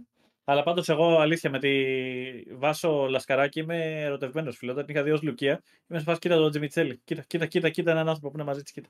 Κοίτα. Όταν εγώ έμπαινα φίλε Μπραχάμι, ήμουνα στο κέντρο της Ελλάδας ακόμα. Δηλαδή μπορούσαμε να είχαμε βρεθεί, να πιούμε ένα καφέ μαζί. Αλλά τίποτα, Τζιμιτσέλης μόνο. Άλεξ, η δέσποινα Μύρου που έστειλες. Η Ιουλία Καραπατάκη. Τώρα θα είναι μαλακία, είμαι σίγουρος ότι άμα γκουγκλάρω. Θέλω απλά να πω Από το γιατί- όνομα Ιουλία, από το όνομα Ιουλία, φίλε, κάτι, κάτι δεν πάει καλά. Κάτσε να πω για τη Δέσποινα ότι έχει πολύ Η ιδιαίτερη Ιουλία φάτσα. Καραπατάκη έδινα μέχρι να ξημερώσει έδινα. Τώρα θα δουλεύω- θα φτάξω τώρα. Θα φτάξω ρε φίλε. εγώ. Θα φτάξω. Άκι. Α, ναι μαλάκα. Μπράβο, μπράβο Μάρια. Φίλε, σήμερα τα βρίσκομαι για κάποιο λόγο εμείς οι Μαλάκα, δύο. δεν μπράβο. ξέρω Ξέρεις τι τι, γίνεται. είναι, πα- πρέπει, είναι πάρα πολύ γλυκό κορίτσι μαλάκα και πάρα πολύ όμορφη. Βέβαια να πω ότι με έχεις στείλει μια-δυο φορές και άλλα πράγματα εσύ και ήσουν, ήμουν πολύ υπέρ. Έχεις καλό γούστο στις κοπέλες. Έτσι είναι, φίλε. Γουστάρεις κουπέλε τύπου Ιουλία και είναι, είναι πολύ. ωραία- Καταρχήν πολύ ωραία κοπέλα, παίζει κιθάρα. Τραγουδίστρια είναι η κοπέλα. Ναι, ναι, τραγουδίστρια είναι. Πάρα πολύ. Μπράβο, φίλε. Μπράβο. Είμαι πάρα πολύ περήφανος για σένα, φίλε. Μπράβο. Από σένα έμαθα, ρε φίλε. Δηλαδή, χάχα. Όχι, εντάξει, εγώ έμαθα από σένα. Εντάξει. Όχι, εγώ έμαθα. Όχι, Όχι εγώ. Α, όχι, όχι, πολύ ωραία, πολύ ωραία. Μπράβο, παιδιά, μπράβο, παιδιά. μου. Λοιπόν, ε, Αντώνη, πότε ήσουν μπραχάμες, κρατά θερμοπύλες, λέει ο φίλος. Ε, Μπραχάμι έζησα μέχρι τα 17 μου, εκεί πέρα μεγάλωσα. Μετά πήγα γλυφάδα. Update λέγεται αυτό. Upgrade. Δεν ήταν στη Θεσσαλονίκη, να ξέρεις. Upgrade στη Θεσσαλονίκη. Να έρθω και να, να, να κάνω εγώ, φίλε, τις γάμπες του Κριστιανού Ρονάλντο, επειδή εσείς έχετε απεργία κάθε εβδομάδα τα λεωφορεία. Εμείς, αν έχουμε απεργία τα λεωφορεία, μιλάμε. Να πάρεις στο μετρό. αμάξι, ρε. Είναι κλειστή η δρόμη σας. Άμα γίνονται αυτά. Να πάρεις Ε, δεν μηχανή. βγαίνεις, ε. Κοίτα, κάνω παρκούρα από τις πολυκατοικίες για να πάω για καφέ. δεν, δεν υπάρχει. Ε, παιδιά, αυτές που μοιάζουν, Ευγενία Σαμαρά, Χριστίνα Μουτάκα, εννοείται γυναικάρες και οι δύο. Τι, έστατα, Εντάξει. ε, Εντάξει, ήξερε ο Αντώνη. Όχι αυτός ο Αντώνης που έχουμε εδώ, ο άλλος Αντώνης. Κι εγώ, φίλε, ξέρω. Ε, Χριστίνα, φίλε, βλέπαμε ράδιο Ρεβίλα. Μας νοιάζανε, φίλε, αυτά τα βίντεο, τα random που πηγαίνουν και ανεβάζαν τότε που κάνε στο τέλος της εκπομπής. Ξαφνικά με νοιάζαν. Λέω, Α, είναι πολύ ωραίο αυτό. Κάτσε να το δω. Δεν είχε πραγματικά, δεν, δεν με νοιάζει τίποτα. Ήμουν σε φάση, Ό,τι μου βάζει η Χριστίνα, εγώ θα το βλέπα. Ήταν τόσο. Ο Όλγα Φαρμάκη ήταν, ο Άγγελε, ο Όλγα Φαρμάκη ήταν κάτω Λουαλούα, δύο καλές χρονιές. Αυτό. Δεν κράτησε παραπάνω η Όλγα Φαρμάκη. Μπήκε μια στο Playboy, μπήκε μια στο άλλο το, το Nitro που είχαμε για τα αμάξια, που εμείς ανέκαμε να δούμε αμάξια και λέγαμε μόνο κόλου. Γιατί έχουμε περάσει τη φάση μας στα καγκούρες, μην βλέπετε έτσι. Γιώργο, έκλεισε την κάμερα για να φυσωθείτε με Μάριο. Εννοείται. Αυτά βρίσκουμε ρε, με τον Μάριο. Ξέρουμε, ρε, για γούστα έχουμε. Ρε. Εντάξει. Εντάξει, ξέρουμε τώρα. δεν ήθελε Έτσι. να φαίνεται η ντροπή στο πρόσωπό του που συμφωνούσε. Φίλε, συμφώνησα Έτσι είναι πολύ το με την λυπή. Ιουλία. Ε, την Ιουλία την ξέρεις από κάπου, την την Insta. Απλά την έχεις δει. Ε, όχι ρε φίλε, αλλά ε, τραγουδάει, έχει κάνει συνεργασίες με κάτι διάφορους όπως Παπα-Κωνσταντίνου και από Ε, εκεί την έχω μάθει. Εντάξει, έχει ένα αρνητικό ότι είναι σε φάση του έντεχνου, δηλαδή με μάλαμα φαντάζομαι και τέτοια έχει κάνει. Ναι, κάτι τέτοιο έχει κάνει. Φαντάστηκα, μπιζνιάστηκα από τη φάση. Ε, εντάξει, εντάξει, ωραία, ωραία, ωραία, ωραία. Ωραία, χαίρομαι. Ε, έχει πάει 12 και 7, by the way. Πέρασε νεράκι, πέρασε. Ε, Θέλετε να πούμε και στόχους για το 24. αυτό πήγα να πω τώρα, να κάνουμε ένα τελευταίο κλεισιματάκι συζήτησης, ρε παιδί μου, έτσι ωραία, Θα κάνουμε darts, θα κάνουμε. σοβαρή και όμορφη. Ξέρεις τι, τι έκαναμε, Darts, θα παίξουμε στο τέλος. Θες να παίρνουμε βελάκια. Άρτς. Ε, Αντώνη, δεν έκανες upgrade, απλά είσαι αδύναμος να επιβιώσεις στην μπαχρα... μπαχραμάρα. Όπα, να τα. Φίλε μου, μπραχάμι έχω κόψει τα δάχτυλά μου. Έχω πάρει παράσημο, να ξέρεις. Είχα... Δούλευα μπραχάμι όταν την έπαθα, να ξέρετε. Ήτανε. Δηλαδή, έχω πάρει παράσημο και όλοι οι μπραχαμιώτες δεν μου κάνουν τίποτα. Είμαι... Έχω φτάσει σε άλλο επίπεδο. Ε, για, καλά, τη Μιτσέλης εννοείται, φίλε, από Βάσο Λασκαράκη, Κατερίνα Γερονικολού και η Γερονικολού είναι 10 φορές πιο όμορφη. Το πιστεύω. ότι είναι. Ε, η Γερονικολού έχει απίστευτο πρόσωπο, ρε φίλε. Πραγματικά Ναι, απίστευτο. μαλάκα. Τέλεια χαρακτηριστικά. Πραγματικά. Τέλος πάντων, Ε, σαν το CM Punk, μαλάκα, που έπεφτε από Πολίτα σε Mickey James, σε Beth Phoenix, σε... AJ Lee, πολύ καλό. Δηλαδή, Το ήταν- χειρότερο ήταν η Edge Lee, ας πούμε. Που δεν τη λες και κακή, Όχι, απλά δεν είναι λέω ότι εκεί, είναι απλά στις φαντάζομαι άλλες, τα ναι. υπόλοιπα που είχε. Ναι. Λοιπόν, ε, παιδες, τελειώνει το 23, είναι η τελευταία εκπομπή για το 23. Όπως σου είχαμε ενημερώσει και πριν, ε, την Τρίτη δεν έχει εκπομπή, γιατί πολύ απλά είναι δύο του μήνα, θα είμαι και εγώ εκτός, θα είναι και ο Παναγιώτης εκτός. Και εγώ λογικά θα παλεύω να ξεμεθύσω ακόμα. Γιατί ήδη αυτές τις μέρες, καλά αυτές τις μέρες το έχω ξεχέσει τελείως. Εντάξει, παραδέχομαι ότι έπρεπε να είχα τραβήξει και ένα σμακ και δεν τράβηξα. Γιατί ήταν να τραβήξω χτες και πήγα για, απο... για φάι το μεσημέρι, πήγα για ποτό μετά, μετά πήγα για ένα καζίνο και γεια σας. Πάει το δώρο του Αντώνη και του Άκτα. Τώρα έχει μείνει του Μάριο μόνο για πρωτοχρονιά. Ε, εντάξει, μαλάκα, δεν γίνεται το μπαλάκι να πηγαίνει στο ζερό επί 7 μπουλιές. Εντάξει, μαλάκα, κάτι γίνεται. Ε, λοιπόν, ε, πάντως ήταν μια δυνατή χρονιά. Ε, θέλω να πείτε λίγο και τα παιδιά που είστε εδώ μαζί για να κάνω το κλείσιμο, άμα είναι εγώ. Πώς σας φάνηκε αυτή η χρονιά, αν θεωρείτε ότι ήσασταν καλά άτομα, κόσμο γύρω σας, αν ήσασταν καλοί, καλοί γονείς πήγα να πω. Γονείς δεν είστε ακόμα, θα γίνετε με το καλό μερικοί στο μέλλον. Γιατί αν κάτι το οποίο κρατάω εγώ φέτος είναι ότι είχα πάρα πολλές γέννε και δεν λέω να γέννησαν. Ε, ότι ο αδερφός μου έμεινε έγκυος, όχι η γυναίκα του, έμεινε έγκυος. ε, ο ξάδερφός μου τώρα θα κάνει και δεύτερο, που είμαστε στην ίδια ηλικία ακριβώς. Ε, φίλοι μου από το σχολείο, είμαι σε μια ηλικία που φίλοι μου παντρεύονται, πάω σε γάμους, έχουν παιδιά. Και είναι γενικά μια περίοδος που μεγαλώνει ο κόσμος γύρω μου. Και πείτε μας και εσείς και στο chat φυσικά, μέχρι να απαντήσουν και τα παιδιά. Πάνε και η χρονιά, τι θέλετε να βελτιώσετε. Καταρχήν θέλω στον εαυτό σας, γιατί ένα πράγμα που θέλετε και οι τρεις σας είναι βελτίωση. Εντάξει, να τα λέμε τώρα. Ένα πράγμα που θέλετε και οι τρεις εδώ πέρα είναι βελτίωση. Αλλά να έχετε κατηγοριοποιήσει λίγο ότι θα βελτιώσετε. Θα Σε τι, ξεκινήσω. Χρειάζεται, σε τι χρειάζεται βελτίωση ο καθένας, πιστεύεις; Αυτά ρε Μάρια, αυτά και απάντα να πούμε. Άντε Χριστίνα Λαμπύρη, ε Χριστίνα Λαμπύρη, ήρθες εδώ πέρα να μας κάνεις μπουρλότ όλους μεταξύ μας. Εγώ θεωρώ, γιατί εγώ θεωρώ ότι ο Λάκτα να μιλάει καλύτερα σε μένα, είναι μια βελτίωση που θα κάνει. Ε, ο Αντώνης να είναι λίγο πιο σίγουρος για τον εαυτό του και ο Μάριος και τα δύο. Να μιλάει και καλύτερα σε μένα και να είναι πιο σίγουρος για τον εαυτό του. Εντάξει Μάριε. Οκ, φίλε. Έτσι, γύ- Ω, Γύρισε δεν- μπούμεραγκ όλο έτσι μες στη μούρη. Όλο ρε μαλακά, το έφαγε στο κούτελο έτσι εδώ. Δείχνω εγώ στην κάμερα και δεν βλέπω κάμερα. Λοιπόν, ε, Να Θα πω πά- μια παρατήρηση ότι ξεκίνησα αυτή τη χρονιά σαν απλός ε, moderator των γιγάντων του Cats και main event είμαι μόνο εγώ φίλε στην κάμερα. Δηλαδή είναι η ε, ιστορία να το αυτής κλείσω, για να το μένα. κλείσω, βάλτε να, να το κλείσω να είναι podcast. Κλείσε με, κλει- κλείσε με, δεν Το με κάνω. πειράζει. Αυτή τη στιγμή Ξέρεις με τι. έδειξε ο κόσμος. Με Ξέρεις έδειξε τι. ήδη. Με- είμαι, είμαι ο τελευταίος που βλέπει κάμερα. Εγώ θα, θα κρατήσω τώρα που θα πούμε τα, τα εσώψυχά μας οι τελευταίοι τέσσερις. Θα μας κρατήσω σε φάση podcast. Να είσαι και εσύ πιο άνετο. Βγάλει τώρα screen όσο προλαβαίνεις. Λοιπόν, Βγάλτε μάγκες, ε, όσα memes τραβάτε αυτή τη στιγμή εδώ είμαι. Μισό να κάνω κινήσεις εδώ, κλασικές Αντώνης, εδώ ορίστε ένα, δύο κινήσεις. Έχετε 5, 4, 3, 2, 1. Μαλάξει θέλω να κάνω, να μεγαλώσω την άλλη φωτογραφία θέλω. 3, 2, 1. Λοιπόν, παιδες. Ε, θα ανεβεί και Spotify φυσικά η εκπομπή. Ε, Αντώνη μου, καταρχήν, άμα θα ξεκινήσει μια και πήρες λίγο τη φορά για την αρχή, ξεκίνησε σαν απλός moderator. Ορίστε. Τι άλλο θες, μαλάκα. Είναι, η αλήθεια είναι ότι εγώ ως μια ανασκόπηση του 23 είμαι πολύ χαρούμενος με τον εαυτό μου και δεν θα το πω τέτοιο. Είμαι πραγματικά χαρούμενος. Όχι μόνο στο κομμάτι των γιγάντων που κάναμε επιτέλους τα μεγάλα breakthrough, παιδιά. Ξεκινήσαμε από τα σαλόνια και έχουμε φτάσει Σαλόνια. στα κοσμοϊστορικά τέτοια, σαλόνια.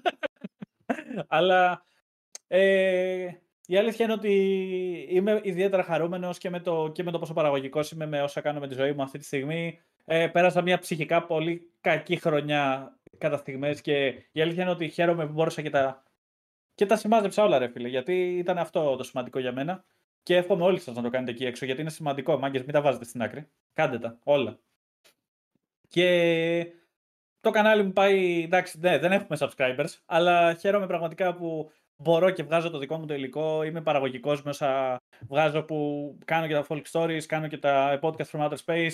Έχουμε και μυστική εκπομπή που δεν μπορώ να αποκαλύψω. Αν δεν έρθετε να δείτε στο κανάλι μου, δεν θα μάθετε ποτέ. αλλά αυτό δηλαδή και θέλω στο 24 να γίνω ακόμη πιο παραγωγικός γιατί βλέπω τα κενά μου. Τα ξέρω τα κενά μου αυτή τη στιγμή. Και ενδεχομένως λίγο να συγκρατιέμαι λίγο παραπάνω. Αυτό που είπε ο Χάρος, δηλαδή λίγο με το κομμάτι του εγώ νιώθω ότι κάνω γενικά discredit τον εαυτό μου πολλές φορές και θέλω αυτό να το διορθώσω. Αν θέλουμε και μια τέτοια μια wrestling ανασκόπηση, θεωρώ ότι ήταν μια από τις πιο υπέροχες χρονιές του wrestling. Ήταν πραγματικά δηλαδή να είσαι wrestling fan το 23, βασικά μεταξύ 20 και 23, τα είδες όλα. Όλα. Δηλαδή, μέχρι και στο pandemic era είδες τρελό wrestling. Ε, από το AEW συγκεκριμένα, δεν το είδες από το LOV, αλλά ε, είχαμε επιστροφή Punk σε δύο εταιρείες, όχι σε μία. Είχαμε ματσάρες, έχουμε τόσα σκηνικά. Δηλαδή και το 24 για μένα μοιάζει ακόμη πιο promising. Δηλαδή με γαμπρό στο τιμόνι, εγώ μόνο εμπιστεύομαι αυτή τη στιγμή. Δεν υπάρχει κάτι άλλο. Λάκτα. Έλα. Ε, ε, βασικά, να πούμε για τον Αντώνη Πες τώρα που ανέφερε, φίλε, κοίτα, έκανες σήμερα, άνοιξες, όχι σήμερα, φέτος και τα podcastάκια σου άνοιξες, τα follow stories ανανέωσες. Εντάξει. πιο καλή χρονιά από πέρυσι, φαντάζομαι. Ήταν ξεκάθαρα. Καταρχάς, έχω πλέον έναν δικό μου χώρο. Που δεν, παιδιά, εγώ είμαι σε μια μεγάλη οικογένεια. Οπότε τώρα που έχω ένα δικό μου δωμάτιο, για μένα είναι λες και έχω πάρει βίλα. Οπότε δεν έχω τα προβλήματά μου, όλα αυτά δηλαδή του να πρέπει να κανονίσω, να μην μπείτε στο δωμάτιο σας παρακαλώ για λίγο να κάνω. Οπότε είχα μια μεγαλύτερη ελευθερία να κάνω ό,τι θέλω. Δηλαδή και η δουλειά μου ακόμα πλέον, ας πούμε, είμαι σε αυτόνομο σημείο, μπορώ να δουλεύω μόνος μου και να μην έχω Τέλος πάντων, δεν μπορώ να πω πολλά γιατί έχω υπογράψει NDA. Αλλά γενικά είναι ότι δουλεύω από, το, δουλεύω από το σπίτι μου αυτή τη στιγμή. Το οποίο είναι το, ένα κομμάτι ας πούμε, που δεν μπορούσα να κάνω έτσι και εμένα με στο παλιό σπίτι. Γιατί είχαμε και μια μετακόμιση. Το οποίο Μόνο μία. είναι όλα βελτιώσεις. Έχω μετακομίσει 40 φορές, αλλά ήμουν 5 χρόνια στο προηγούμενο. Α, λοιπόν, ε, Λάκτα, βέβαια, αν και πήδηξες την κουβέντα για, για τις κοπέλες, εγώ είναι κρίμα. Εδώ Αυτό θα, θα μείνει αυτό. Δηλώνω απόν από τη συζήτηση. Εντάξει, Δηλώνω απόν. δεν θα πω, οκ. Ε, Α- Αν και δεν είμαι φαν της ελληνικής showbiz, οπότε ούτως ή άλλως δεν είχα να απαντήσω ε, κάτι. βέβαια, μόνο ξένες είναι, πήγε και χόρευε. Για πες, αγόρι με στα δικά σου. τα- Θες να σου πω για ξένη; Μπορώ να σου απαντήσω για ξένη. Γιατί είναι free. Σίγουρα όχι, ωραία. Έχεις το Τέλεια. ελεύθερο για ξένη; Μπράβο, φίλε. Έχω NDA μόνο για, για, για ελληνικό προϊόν. Φίλε, εγώ σέβομαι, σέβομαι ότι πέφτει παντόφλα, το σέβομαι αυτό. Το σέβομαι ότι, γιατί η παντόφλα είναι ιερό Όχι, πράγμα. Δεν πέφτει καμία παντόφλα. Εγώ σέβομαι, Απλά όχι- ούτως ή άλλως όντως δεν ασχολούμαι με ελληνικής showbiz, οπότε Ναι, όντως εξωτερικό δεν μπορώ να σου πω. ασχολούμαι με λίγε showbiz. Εντάξει, εντάξει, εγώ, και εγώ σέβομαι την παντόφλα. Εγώ, φίλε, θεωρώ ιερή την παντόφλα. Εγώ το έχω πει. Πάντως, φίλε από εξωτερικό, Sydney, Sydney Sweeney είναι ταλαντάκι.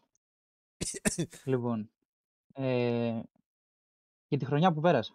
Ρε φίλε, εμένα κοίτα τα εργασιακά είναι σε μια στασιμότητα. Δηλαδή, ταξιδεύω, ταξιδεύω, ταξιδεύω. Φέτος είχα την ευκαιρία να, να ανεβάσω το βαθμό μου, ουσιαστικά για να πάρω μια πιστοποίηση παραπάνω, όσο αφορά τα επαγγελματικά. Τώρα, όσο περνάνε τα χρόνια, φαντάζομαι θα υπάρχει και σ- στο εργασιακό αυτή η άνοδος. Δηλαδή, τώρα με τρίτος μηχανικός την περίοδο θα γίνω δεύτερος και τα σχετικά. Ένα διετία, Ε, ένα διετία, όχι, ένα ταξίδι πάει, ένα Τώρα διετία. προσωπικά.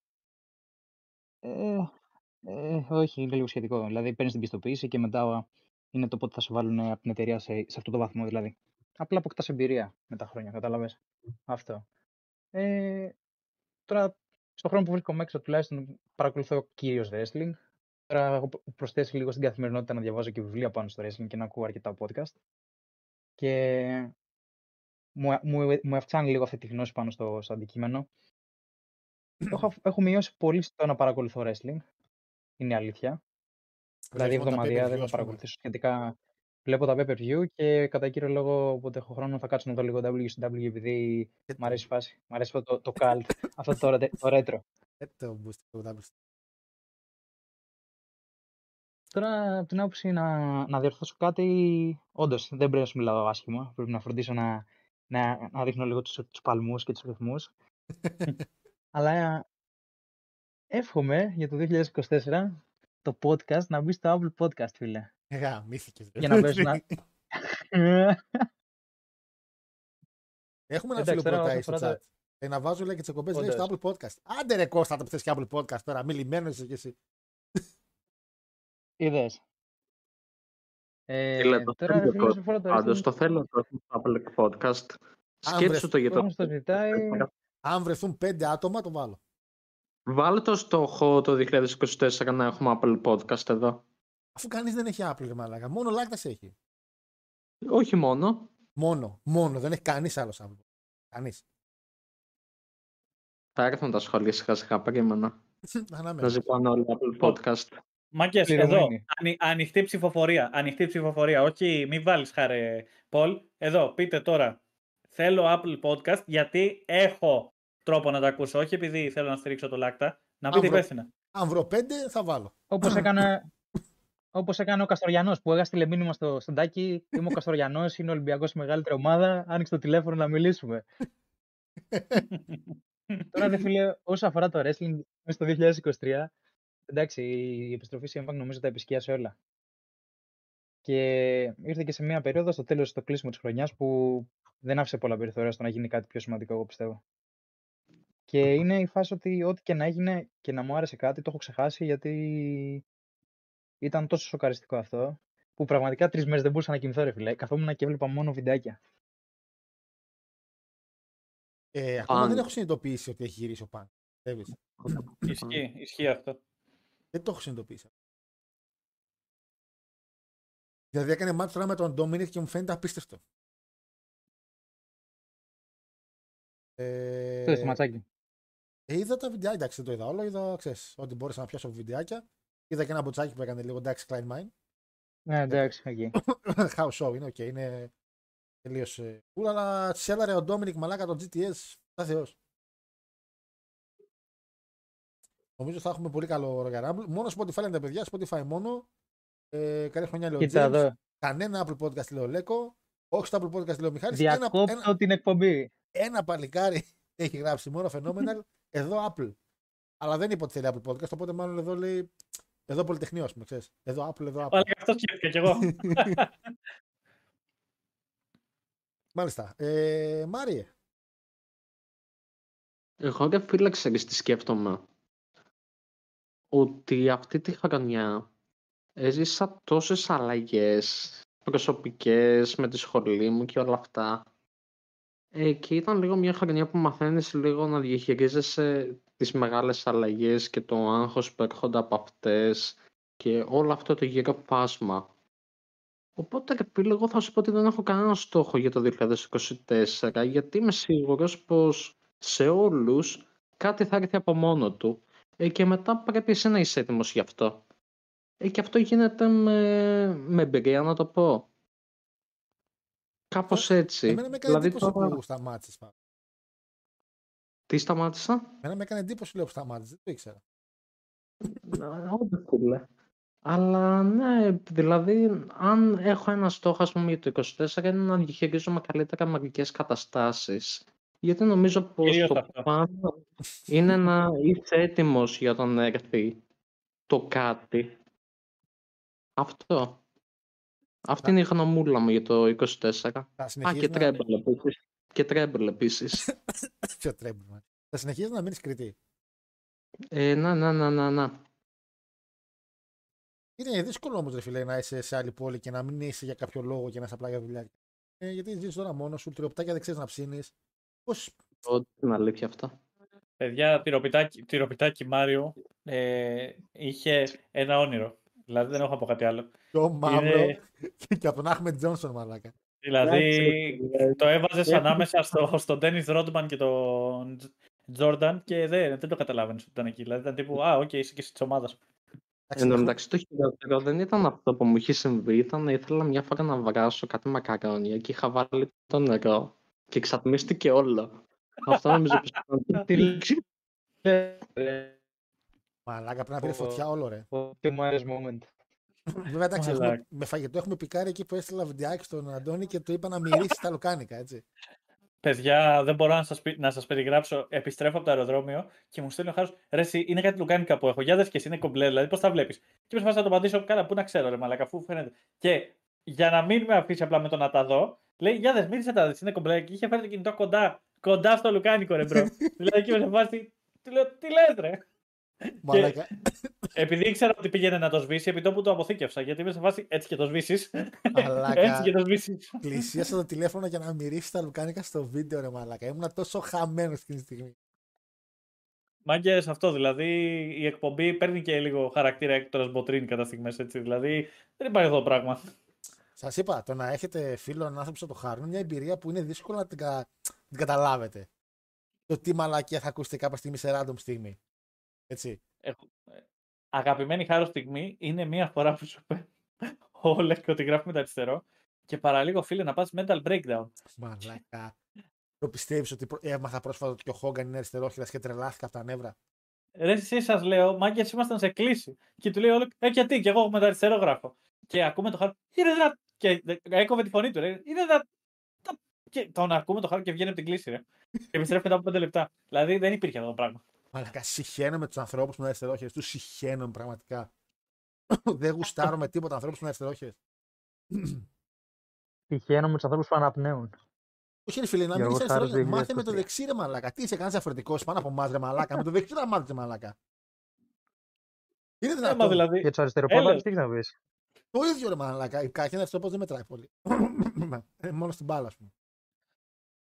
Μαλάκα, κρίμα. Ο- Αριστερόχειρες. Τι νομίζει, ποιος νομίζει ότι είσαι ρε μαλάκα ξα αριστερόχειρας; Ακούστε, αυτό που σας λέω, βλέπετε, το θύμισα και το έχω ξαπληγεί αυτή τη στιγμή. Μα Τρελάθηκα. ρε πάλι. μαλάκα, δεν τους γούστα. Ε, είμαι αριστερόχειρα. Στα παπάρια μας, μαλάκα, γράψουμε το δεξί. Δεν κάνουμε μαλάκα τις ταχύτητες από αριστερά, από δεξιά. Ή θα παίζουμε παιχνίδια τα οποία θα μας λένε ε, θέλετε δεξιά αριστερά. Αριστερά τον θέλω, ρε μαλάκα, γιατί είμαι δεξιόχειρα. Δεν με ρωτάς επειδή είναι καθυστερημένη. Να μάθουν με το δεξί, ρε μαλάκα.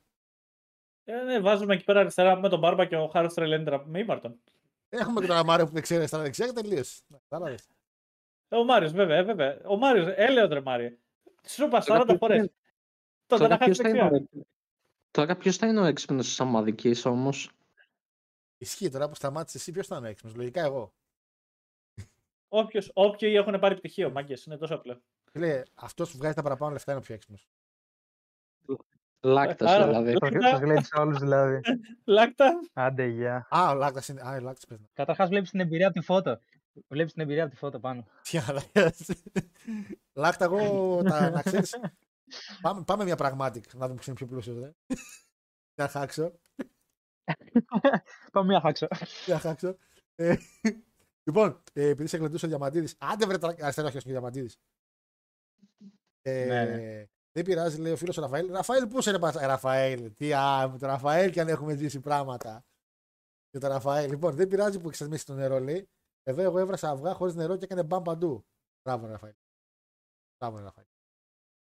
Είναι τέτοια μηνύματα που με κάνουν να λέω ότι γενικά αναρωτιούνται γιατί οι γυναίκες ζουν περισσότερο από τους άντρες. Δηλαδή κάτι τέτοια σκηνικά κάνουμε. Εντάξει, ας- η αλήθεια Ναι. είναι ότι έχω κάνει και εγώ αυγά σε μικροκυμάτων, οπότε Εδώ ρε με ρωτούσες, αν σε στάνεις, Ω. λέει, θυμάστε το, με το καλαμπόκι που είχε στείλει στην ομαδική. αν βάλω, λέει, το καλαμπόκι, αν βάλω το καλαμπόκι, λέει, σε μικροκυμάτων, θα γίνει, λέει, popcorn. το μαλακό, ρε, αυτό που παίρνεις από το Αλλά και τέτοιο. δεν ναι. ήξερα. Legit νόμιζα ότι γίνεται popcorn. Τα έχω δει σε πολλά παιδικά. Μα είναι διαφορετικός ο, ο, ο πυρήνας που γίνεται popcorn και διαφορετικός αυτός που τρως, ρε. Είναι... Γιατί ρε, καλαμπόκι δεν είναι και τα δύο, ρε. το ένα είναι σφιχτού τύπου και το άλλο είναι μαλακό. Δηλαδή το ένα το βράζεις ουσιαστικά και μπορεί να το φας κανονικά, ενώ το άλλο είναι ξύλο τελείως. Δηλαδή πρέπει να το, άμα το κομπανεί κάνει τακ-τακ. Είναι τόσο απλό.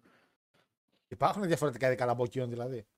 Δύο. Δύο δια- ε, τώρα δεν, είναι και παραπάνω προφανώς, αλλά τα δύο είναι τα βασικά. Το ένα που το βράζεις και το τρως, το άλλο είναι που το ξύνεις και γίνεται popcorn. Το βράζεις και το τρως, τα, τα άλλο λέει. Τέλος πάντων. Το Α, τρως όλο. Χωρίς να το βράσει. Τι να πω, ρε, μαλα. Ε, με τη μαγειρική έχω ένα θεματάκι αλήθεια είναι. Και τώρα που πήρα το air fryer, έχω κάνει σκατά. Τέλος πάντων. Ε, πάρα πολύ ωραία. Λοιπόν, όπως επαναλαμβάνω, είπαμε είναι η χρονιά. Ελπίζω και εσείς να περνάτε καλά στις γιορτές σας και να είστε καλά. Ε, η εκπομπή φέτος νομίζω έκανε το χιλιάρι. Φέτος το έκανε το χιλιάρι, μάνακες. Φέτος, φέτος, ναι. Νομίζω στη WrestleMania, όχι νομίζω, μου ήρθε ένα, μια ανασκόπηση του YouTube από το κανάλι. Ε, είχαμε κάψει τα 200 κάτι sub καινούρια. Ε, είχαμε πάρα πολλά views σχέση με τις άλλες χρονιές. Και το top βιντεάκι, top top βιντεάκι είναι το review της WrestleMania που, πα- που κάθε χρόνο είναι. Το, το αγάλματα. το αγάλματα. Ε, είχε πάει εξαιρετικά. Και εκεί ακούμπησε κάπου το χιλιάρι εκπομπή που μπόρεσε το YouTube να μας δώσει και τυχολογίε. Ε, και ήταν μια εμπειρία που προσωπικά δεν είχα ασχοληθεί ποτέ. Φυσικά έτσι πρώτη φορά και εγώ μπήκα σε αυτό το τρυπάκι να δω τι και πώς, χορηγίες. Νομίζω ανοίξαμε και το Spotify φέτος. Να, να, να, να. Όντως. Παίζει φέτος να ανοίξαμε και το Spotify. Ε, οπότε γίνανε νομίζω μια πάρα πολύ επικοδομητική χρονιά για το κανάλι. Τώρα είμαστε στα 1,180 subs. Ε, δεν έχουμε μεγαλύτερες βλέψεις. Νομίζω μέχρι και θα φτάσουμε κάπου στα 1500. Δεν μας κόβω για παραπάνω γιατί δεν υπάρχει και πολλοί κόσμος που παρακολουθεί wrestling και είμαστε και στα ελληνικά, δεν είμαστε στα αγγλικά. Θα μπορούσα να κάνω. Εγώ σε αυτό θα σε, θα σε αμφισβητήσω και θα πω ότι θα ανέβεις πολύ παραπάνω. Γιατί ε, θεωρώ ότι content σαν το δικό σου είναι αυτό που προωθεί ανθρώπους που βλέπουν πολύ casual να αρχίσουν να βλέπουν. Και είναι αυτό που έχεις πει κατά καιρούς, ότι Γίγαντες γενικά είναι μια εκπομπή η οποία είναι πολύ πιο καφενίστικη. Δηλαδή είναι πιο πολύ την κάνεις στο καφενείο, ας πούμε, με τις ε, κουβέντες που κάνουμε και όλα αυτά και δεν είναι μόνο Α, δείτε το μάτι στο κάντα, Α, δείτε το ένα, δείτε το άλλο. Και θεωρώ ότι αυτό έχει προσεγγίσει κόσμο ο οποίος δεν έβλεπε καν wrestling και θεωρώ ότι ξεκίνησε να βλέπει γι' αυτό. Κοίτα αυτό δεν εμφανίζονται πολύ. Αλλά legit το πιστεύω αυτό το πράγμα, ρε φίλε, από την ώρα που έχουμε ξεκινήσει. Κοίτα, θεωρώ Δηλαδή- πάρα πολύ σε αυτό που λες, ε, επειδή έχουν το γουστάρικο να, μιλ- να κάνουν γουστάρουν τα μιμίδια, να πούν τη μαλακιότητα λίγο στο universe που καμιά φορά στέλνουμε εκεί. Ε, σε αυτό μπορώ να συμφωνήσω, γιατί έχω πει πολλές φορές ότι έχουμε μια ενημέρωση την οποία θεωρώ ότι την έχουμε σε κάποια καλά επίπεδα, αλλά παρόλα αυτά είμαστε υπέρ της καφενειακή συζήτησης και της απλότητας. Το κάναμε εξ αρχής αυτό. Εντάξει, όταν πρώτο ξεκίνησε η εκπομπή, αλλά επαναλαμβάνω ότι και πάλι παρότι ευχαριστώ για τα καλά σου λόγια, θα μπει το δώρο, okay.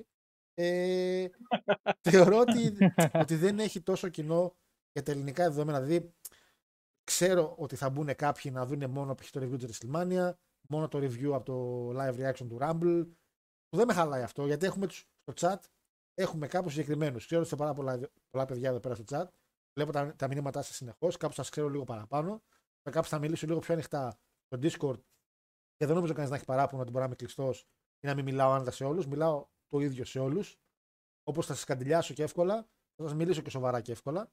Έτσι. Όχι, ρε, ούτε καν. Δεν έχει ποτέ νεύρα εσύ. Όχι, είναι πολύ χαλαρή κουβέντα με όλους. Ε, πήγα, πήγα το πάγανι του. ε, να, βλέπετε, γι' αυτό πολλές φορές η προσωπία του Discord μπορεί να σας, νομ- να σας κάνει να νομίζετε ότι λέμε κάτι σε πολύ σοβαρό τόνο. Όταν μιλάω σε σοβαρό τόνο, συνήθως γράφω με μικρά γράμματα. Όταν γράφουμε με μικρά γράμματα και παλεύω κάτι να εξηγήσω, εκεί μπορεί να, έχω, να θέλω να εξηγήσω κάτι. Όταν γράφουμε με κεφαλαία, μαλακίζομαι. Πάντα. Δεν είναι νόμος που το κάνω. Ε, κατά κεφαλαία τα κόλλησα από το τσίλι, δεν τα έγραφα παλιά. Κορδεύαμε κάτι παππούδες που γράφαμε κεφαλαία. Εν τέλει κάναμε το ίδιο, αλλά έχει μείνει τώρα λίγο στην κουλτούρα. Ε, αλλά ήταν μια πολύ επικοδομητική χρονιά, μπορώ να πω. Θα την κλείσουμε νομίζω και ωραία με ένα λαϊβάκι χριστουγεννιάτικο το οποίο θα ήθελα να το κρατήσουμε σαν παράδοση να κάνουμε Πάσχα Χριστούγεννα μια τέτοια εκπομπή. Ε, να μαζευόμαστε δηλαδή χαλαρά και να μπορούμε να λέμε διάφορες μαλακιούλες.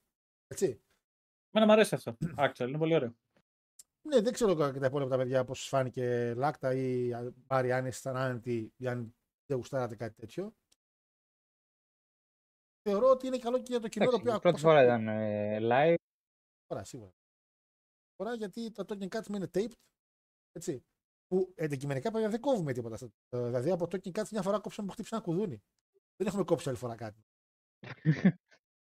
Ε, Όχι, δεν ναι, είναι- απλά είσαι πιο, είσαι πιο χαλαρός, ρε παιδί μου. Να- Δεν είσαι live, καλό αυτό, από αυτή την άποψη. Ναι, είσαι πιο light. Είσαι στην και ασφάλεια. Έχεις την ασφάλεια, ναι. Και Όχι, τώρα μας είναι βοηθάει tape. λίγο και το live chat, σας μαθαίνει και λίγο παραπάνω. Ε, Παρ' όλα αυτά με το chat έχεις και την ευχαίρεια ότι μπορεί να, να ρωτήσει κάποιο κάτι, να απαντήσει κάτι. Ναι, ας πούμε τώρα Μου αρέσει που η μύθια. κάποιοι έχουν επιτεθεί στο Μάριο εδώ, εγώ δεν τα πηδάω, βλέπεις. Δεν λέω κάτι γιατί τα πήγε εξαιρετικά σήμερα. Φίλε. Μόλις μπήκε, κυριολεκτικά βγήκε και μπήκε από την κλίση. Αλήθεια. Ναι, ναι, ναι. Ε, το Όχι, μα- αυτό δεν, δεν το είδες. Το είπα. Δεν μπορώ να το δω. Έχω το OBS εγώ τώρα. Ε, Πάντως, παιδιά, να πω την αλήθεια ότι φέτο, ε, φέτο, παρότι η εκπομπή θε- ήταν στο peak της, εγώ θέλω να πω ένα μεγάλο ευχαριστώ για το κλείσιμο σε όλους τους ακροατές, είτε αυτούς που ακούτε, είτε τα φαντάσματα, ή αυτούς οι οποίοι μπαίνετε και μπορεί να μην γουστάρετε καν, απλά μπαίνετε έτσι για το χαβαλέ να πείτε για μάτια. Γιατί εγώ προσωπικά φέτος την εκπομπή τη χρησιμοποίησα ε, για πολύ προσωπικό σκοπό, για πολύ εγωιστικό σκοπό της ψυχοθεραπείας. Ε, γιατί δυστυχώς άλλαξα πολλά πράγματα εφέτο, το όλο το 23. Ήταν, θεωρώ, η χειρότερη χρονιά της όρημης ζωής μου, η χειρότερη ίσως χρονιά της όρημης ζωής μου. Ασχέτως που χαβαλεδιάζουμε και στι κάμερε και βλάμε χαβαλέ. Ε, και πολλά πράγματα που τα έλεγα τις προηγούμενες χρονιές, εδώ στην εκπομπή πάλι, έτσι, πάλι εδώ πέρα, ε, τα αναθεώρησα. Θεωρώ ότι πρέπει, αν πρέπει να βελτιώσω εγώ κάτι σαν Γιώργος, είναι να προσπαθούμε λίγο να ακούμε λίγο παραπάνω τον δίπλα μας. Να είμαστε επιθετικοί καθαρά και μόνο στο κομμάτι όμως της παρέας και καμιά φορά να ακούμε λίγο παραπάνω λίγο τον διπλανό μας, τον ακροατή μας, τον φίλο μας, τον παρουσιαστή μας, οτιδήποτε υπάρχει εκεί έξω, ασχέτως το τι κάνει και ποιος είναι και σε ποια βαθμίδα τον έχει στο κεφάλι σας. Να είμαστε λίγο πιο ήρεμοι, να μην είμαστε τόσο επιθετικοί. Βλέπετε, τα ακούτε έτσι. Τα λέω. Τα λες για να τα ακούσεις εσύ. Τα λέω για να τα ακούω εγώ, να τα ακούτε κι εσείς γιατί το 24 θα το ξεκινήσω. Έχετε τρεις μέρες να σας γάμισω. Ε, εννοώ ότι. εννοώ ότι είναι μερικά πράγματα τα οποία δυστυχώς είναι πολύ διαφορετικά. Δεν ξέρω αν φταίει που και εγώ φτάνω σε μια λίγο πιο μεγάλη ηλικία και τα βλέπω έτσι. Ή ότι γνωρίζω λίγο τον κόσμο παραπάνω γιατί όλο παραδόξω έμαθα πράγματα φέτος που δεν τα ήξερα. Και μπήκα σε. Οι αλλαγές, Πες μου.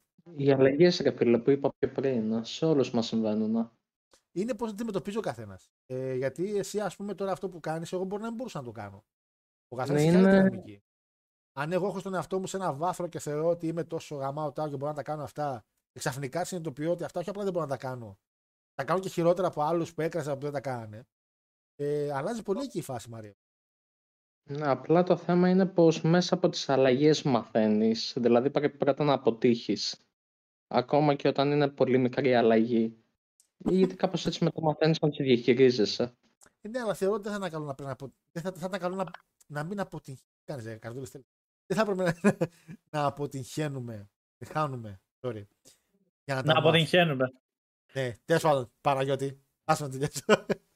ε, θα, προ- θα ήταν καλύτερο νομίζω να τα βλέπουμε στην πορεία. Δηλαδή, αν υπάρχει ένα πράγμα το οποίο κράτησε για φέτος και θέλω να το κρατήσετε κι εσείς, είναι να μιλάτε. Και όταν λέω να μιλάτε, όχι να μας ζαλίζετε με τα ηχητικά. Όταν λέω να μιλάτε, εννοώ να πιάσετε κάποια στιγμή έναν άνθρωπο οποιοδήποτε έχετε εκεί έξω και να, πει, να, να, να, να τα πείτε, ρε, να, να, να μιλήσετε, να πείτε, να λέτε, να λέτε, να λέτε, να λέτε. Και ας μην σας ακούσει. Απλά σε έχω συνειδητοποιήσει ότι πολλοί κόσμοι γύρω μας δεν μιλάει, δεν ανοίγει το στοματάκι του να πει μερικά πράγματα και έχουν άλλε καταστάσεις. Ε, και ε, αυ- αυτό αφορά όλα τα κομμάτια. Ακόμα και από τις γυναίκες που λέγαμε στον COVID που ξαφνικά ανακαλύψαμε τις γενοκτονίες ενώ ουσιαστικά υπήρχαν και από πριν. Από το πιο, από το πιο σοβαρό που είναι αυτό, έχει ένα ψυχολογικό κομμάτι δικό σας, το οποίο να πεις ότι. Να πεις σε κάποιον γιατί δεν σε, κα- δεν σε κατακρίνει ο άλλος. Και να σε κατακρίνει, να είναι και λίγο στα αρχίδια σας. Δηλαδή, τώρα να έρθει ένας φίλος να μου πει κάτι, να φανεί το μεγαλύτερο σκουπίδι και να τον κατακρίνω μετά γι' αυτό, ε, δεν θα είναι φίλος μου. Εγώ ουσιαστικά μου το λέει για να του δώσω μια συμβουλή, φαντάζομαι. Έτσι. Θα είναι καλό να μιλάτε λίγο. Ε, και αν δεν μπορείτε να μιλήσετε σε κάποιον να... που είναι φίλος σας, μπορείτε να πάτε σε κάποιο γιατρό που ξέρετε πολύ καλά τις απόψεις που έχει για γιατρού αυτού. Δεν θέλω να την κάνω καν αυτή τη συζήτηση, μαλάκα. δεν θέλω καν. Γιατί είναι κάποιες δουλειές, οι μετεωρολόγοι και οι ψυχολόγοι, που δεν ξέρω γιατί υπάρχουν. ρε φίλε. Δεν ξέρω γιατί υπάρχουν. Με το ρολόι τι κάνανε; Τι κάνετε, μαλάκα, όταν μου λες αύριο βροχές και έχει ήλιο όλη τη μέρα. Αγαμίσου, μαλάκα, δεν παίρνεις ένα χιλιάρικο για να μου λες μπορεί να βρέξει. Τι θα μου πεις τώρα, θα βρέξει ή πάνε σπίτι σου; Τέλος πάντων, Όλ- Ε, Όλα εκτακούσα αυτά εσύ που πήγε στην ΕΜΗ και έκανε. Μαλάκα, GTA. Σεισμολόγοι, μετεωρολόγοι και αυτά. Και ό- ό,τι να είναι δουλειά, μαλάκα. Ε, μπορεί να βρέξει άλλη εβδομάδα, μπορεί και όχι. Τι λες, μαλάκα, μπράβο, μπράβο. Πάρε χιλιά ευρώ, μπράβο, συγχαρητήρια που μπορεί να βρέξει. Ενώ Έχεις- εσύ, ας πούμε, με τις προβλέψεις σου είσαι ας πούμε, ο, ο μεγάλος. Ο, Ε, ο μαλάκα, Master of the βλέπω Universe. τα δεδομένα. Άμα είναι να βλέπω έξω τα σύννεφα και να λέω μπορεί να βρέξει, το κάνω και εγώ ρε μαλάκα. Καριλάω. Δεν χρειάζεται να πάω μαλάκα στο, στο, κάτω στο κέντρο, μαλάκα στο ραντάρ να δω. Άντε να πούμε μετεωρολόγοι και σεισμολόγοι. Υπάρχει περίπτωση σεισμού. Ε, μπορεί να γίνει, μπορεί και όχι. Πες με βρε μαλάκα, μα θα γίνει ή όχι. Μη μου λες μπορεί. Και μου λένε Αχ, έγινε σεισμός τελικά. Τι λες, μπράβο, ειδοποίησέ με. Ε, τέλος πάντων, τι έλεγα. Α, ναι. Ε, βλέπετε, έχω μερικά κολλήματα μερικές δουλειές. Εντάξει. Ε, τέλος πάντων, Πρέπει το 24 να τα βελτιώσει αυτά. πρέπει το 24 να βελτιώσω και νομίζω ότι όπως και εγώ και εσείς να ακούτε λίγο παραπάνω, να είστε λίγο πιο. Δεν ξέρετε το άλλο τι μπορεί να τραβάει, ρε παιδί μου, πώς μπορεί να μιλήσετε σε κάποιον, να είστε λίγο πιο ευγενικοί, να ακούσετε λίγο παραπάνω. Εγώ με το που μπει ο νέος χρόνος, πραγματικά με το που μπει, όχι από τώρα, από σήμερα, θα βάλω timeline. Με το που μπει ο νέος χρόνος θα είμαι απόλυτα ευγενικός με όλους. Απόλυτα ευγενικός. Ευγενέστατος θα είμαι. Όχι σε βαθμό ηρωνίας. Σε βαθμό ευγενέστατος. Ε, ναι, ρε Μαρία. φίλε, αλλά αυτό δεν Αυτή- μπορείς να το κάνεις. Όχι, όχι, όχι. Θα μου στείλει ο Αντώνη. Το, Αντώνη μου, βάλε το σεφ αριστερά, το New Jack δεξιά. Θα μου το στείλει ανάποδα. Το πω, Αντώνη μου, επειδή είχα κάτι στο μυαλό μου στην αφήση, σε παρακαλώ, κάντε λίγο όπως θα είπα, σε παρακαλώ. Εάν δεν ξέρεις ποιο είναι το αριστερά και το δεξιά, έτσι, θα πηδήξω το γάμο το σπιτάκι σου που θα του έλεγα, θα το πηδήξω. Θα το αφήσω αυτό, δεν θα το γράψω καθόλου. Θα του πω, αν θέλεις, σε παρακαλώ, το χέρι σου που έχει λιγότερα δάχτυλα είναι το δεξί, το άλλο είναι το αριστερό, για να, τα, για να μην μπερδεύεσαι. Θα του μιλήσω ευγενικά. Οπότε, Άλλο θέλω να πω εγώ. Άλλο θέλω να πω εγώ. πες.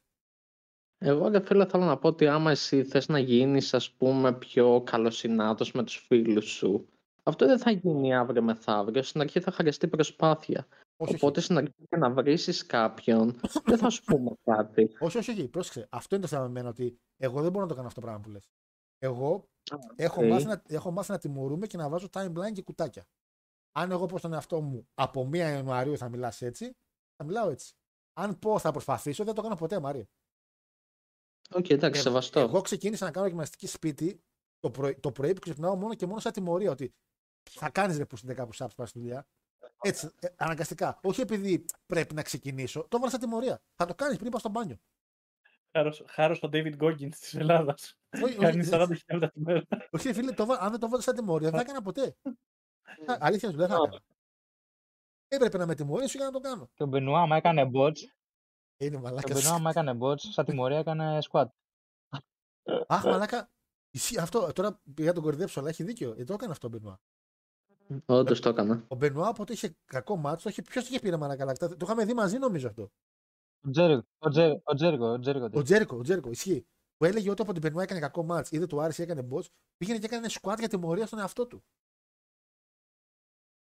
Ήταν ένας τρόπος να αντιμετωπίζει κάποιες καταστάσεις. Δεν δουλεύουν όλοι. Αυτό ακριβώς ήταν να πω, Μάριο, ότι δεν δουλεύουν εν τέλει όλο το ίδιο. Και εγώ έχω μια νοοτροπία που θεωρώ ότι μερικά πράγματα είναι ευθεία γραμμή και εν τέλει δεν είναι. Μ, Δηλαδή, Όντως. κάποιοι δουλεύουν με διαφορετικό τρόπο. Α πούμε, ο Βαντάι δεν θα δουλέψει ποτέ, το έχουν πάρει απόφαση. Το, Εγώ το, ρε και φίλε, όπου- δεν Ρε, θα και εγώ δουλέψει. πώς τι λες. το μηχανάκι Ω. αυτό δεν έχει βενζίνη μέσα. Τελείωσε. Θα βάζεις μπρος, θα ακούει τη μίζα. γκου, γκου, γκου, γκου, γκου. Δεν θα δουλέψει ποτέ. Αν δεν Εγώ το ρε φίλε αποδεχτεί. δουλεύω μόνο από αποτυχίες ας πούμε. Τι να κάνουμε. Ναι, κάποιο πάει έτσι. Και εγώ είδατε πολύ ευγενικά. Είπε κάτι ο Λάκης και δεν τον βρίσω. Έφυγα μια μισή εβδομάδα. Χαλάρωσα. Έτσι. Έτσι είναι, παιδιά, έτσι είναι. Μέσα στις ομαδικές. Είναι, η- να ξέρετε, οι πρώτοι Σαολίν που παίρνανε όρκο σιωπής. Μην λες Έτσι το Σαολίν, κάνανε. μάλλον. Μην λες- Μαλάκα τυχαία το μάθω Μη φορά. λες, μην λες Σαολίν, μη λες μάλλον. αυτή τη λέξη. Μη λες αυτή τη λέξη. Αλλά α, α, καταλαβαίνω ότι πολλές φορές μπορεί κάποια στιγμή να ξεφεύγω. Εγώ το κάνω σε φάση πλάκας. Αλλά λόγω της εκπομπής και λόγω του ότι κάποιοι με ακούνε, μπορεί θεωρώ να το παίρνουν πιο σοβαρά. Δεν αποδέχομαι τη βλακιά και την ηλικιότητα, τη συχαίνομαι. Και σε πολλά πράγματα ήμουν ακάθετος. Π.χ. αντιεμβολιαστές και αυτά, με το που άκουγα τρελαγυρούν στο μάτι μου. Τώρα πρέπει Αλλά να και αποδεχτώ. με- κινδύνευε η ζωή μας, ρε φίλε. Ήτανε, αυτό ήταν, είναι, δεν το συζητάμε αυτό, ρε φίλε. Δηλαδή, Το ξέρω να ότι σου πω ήταν- κάτι. Τους αντιεμβολιαστές παρατηρώ ότι τώρα έχουμε αρχίσει και τους ξανακάνουμε παρέα, γιατί πολύ απλά σταματήσαν να υπάρχουν αυτές οι, οι λαλιές, να το πω έτσι. Αυτές οι φωνές να τις ακούμε. Ναι, ναι, ναι.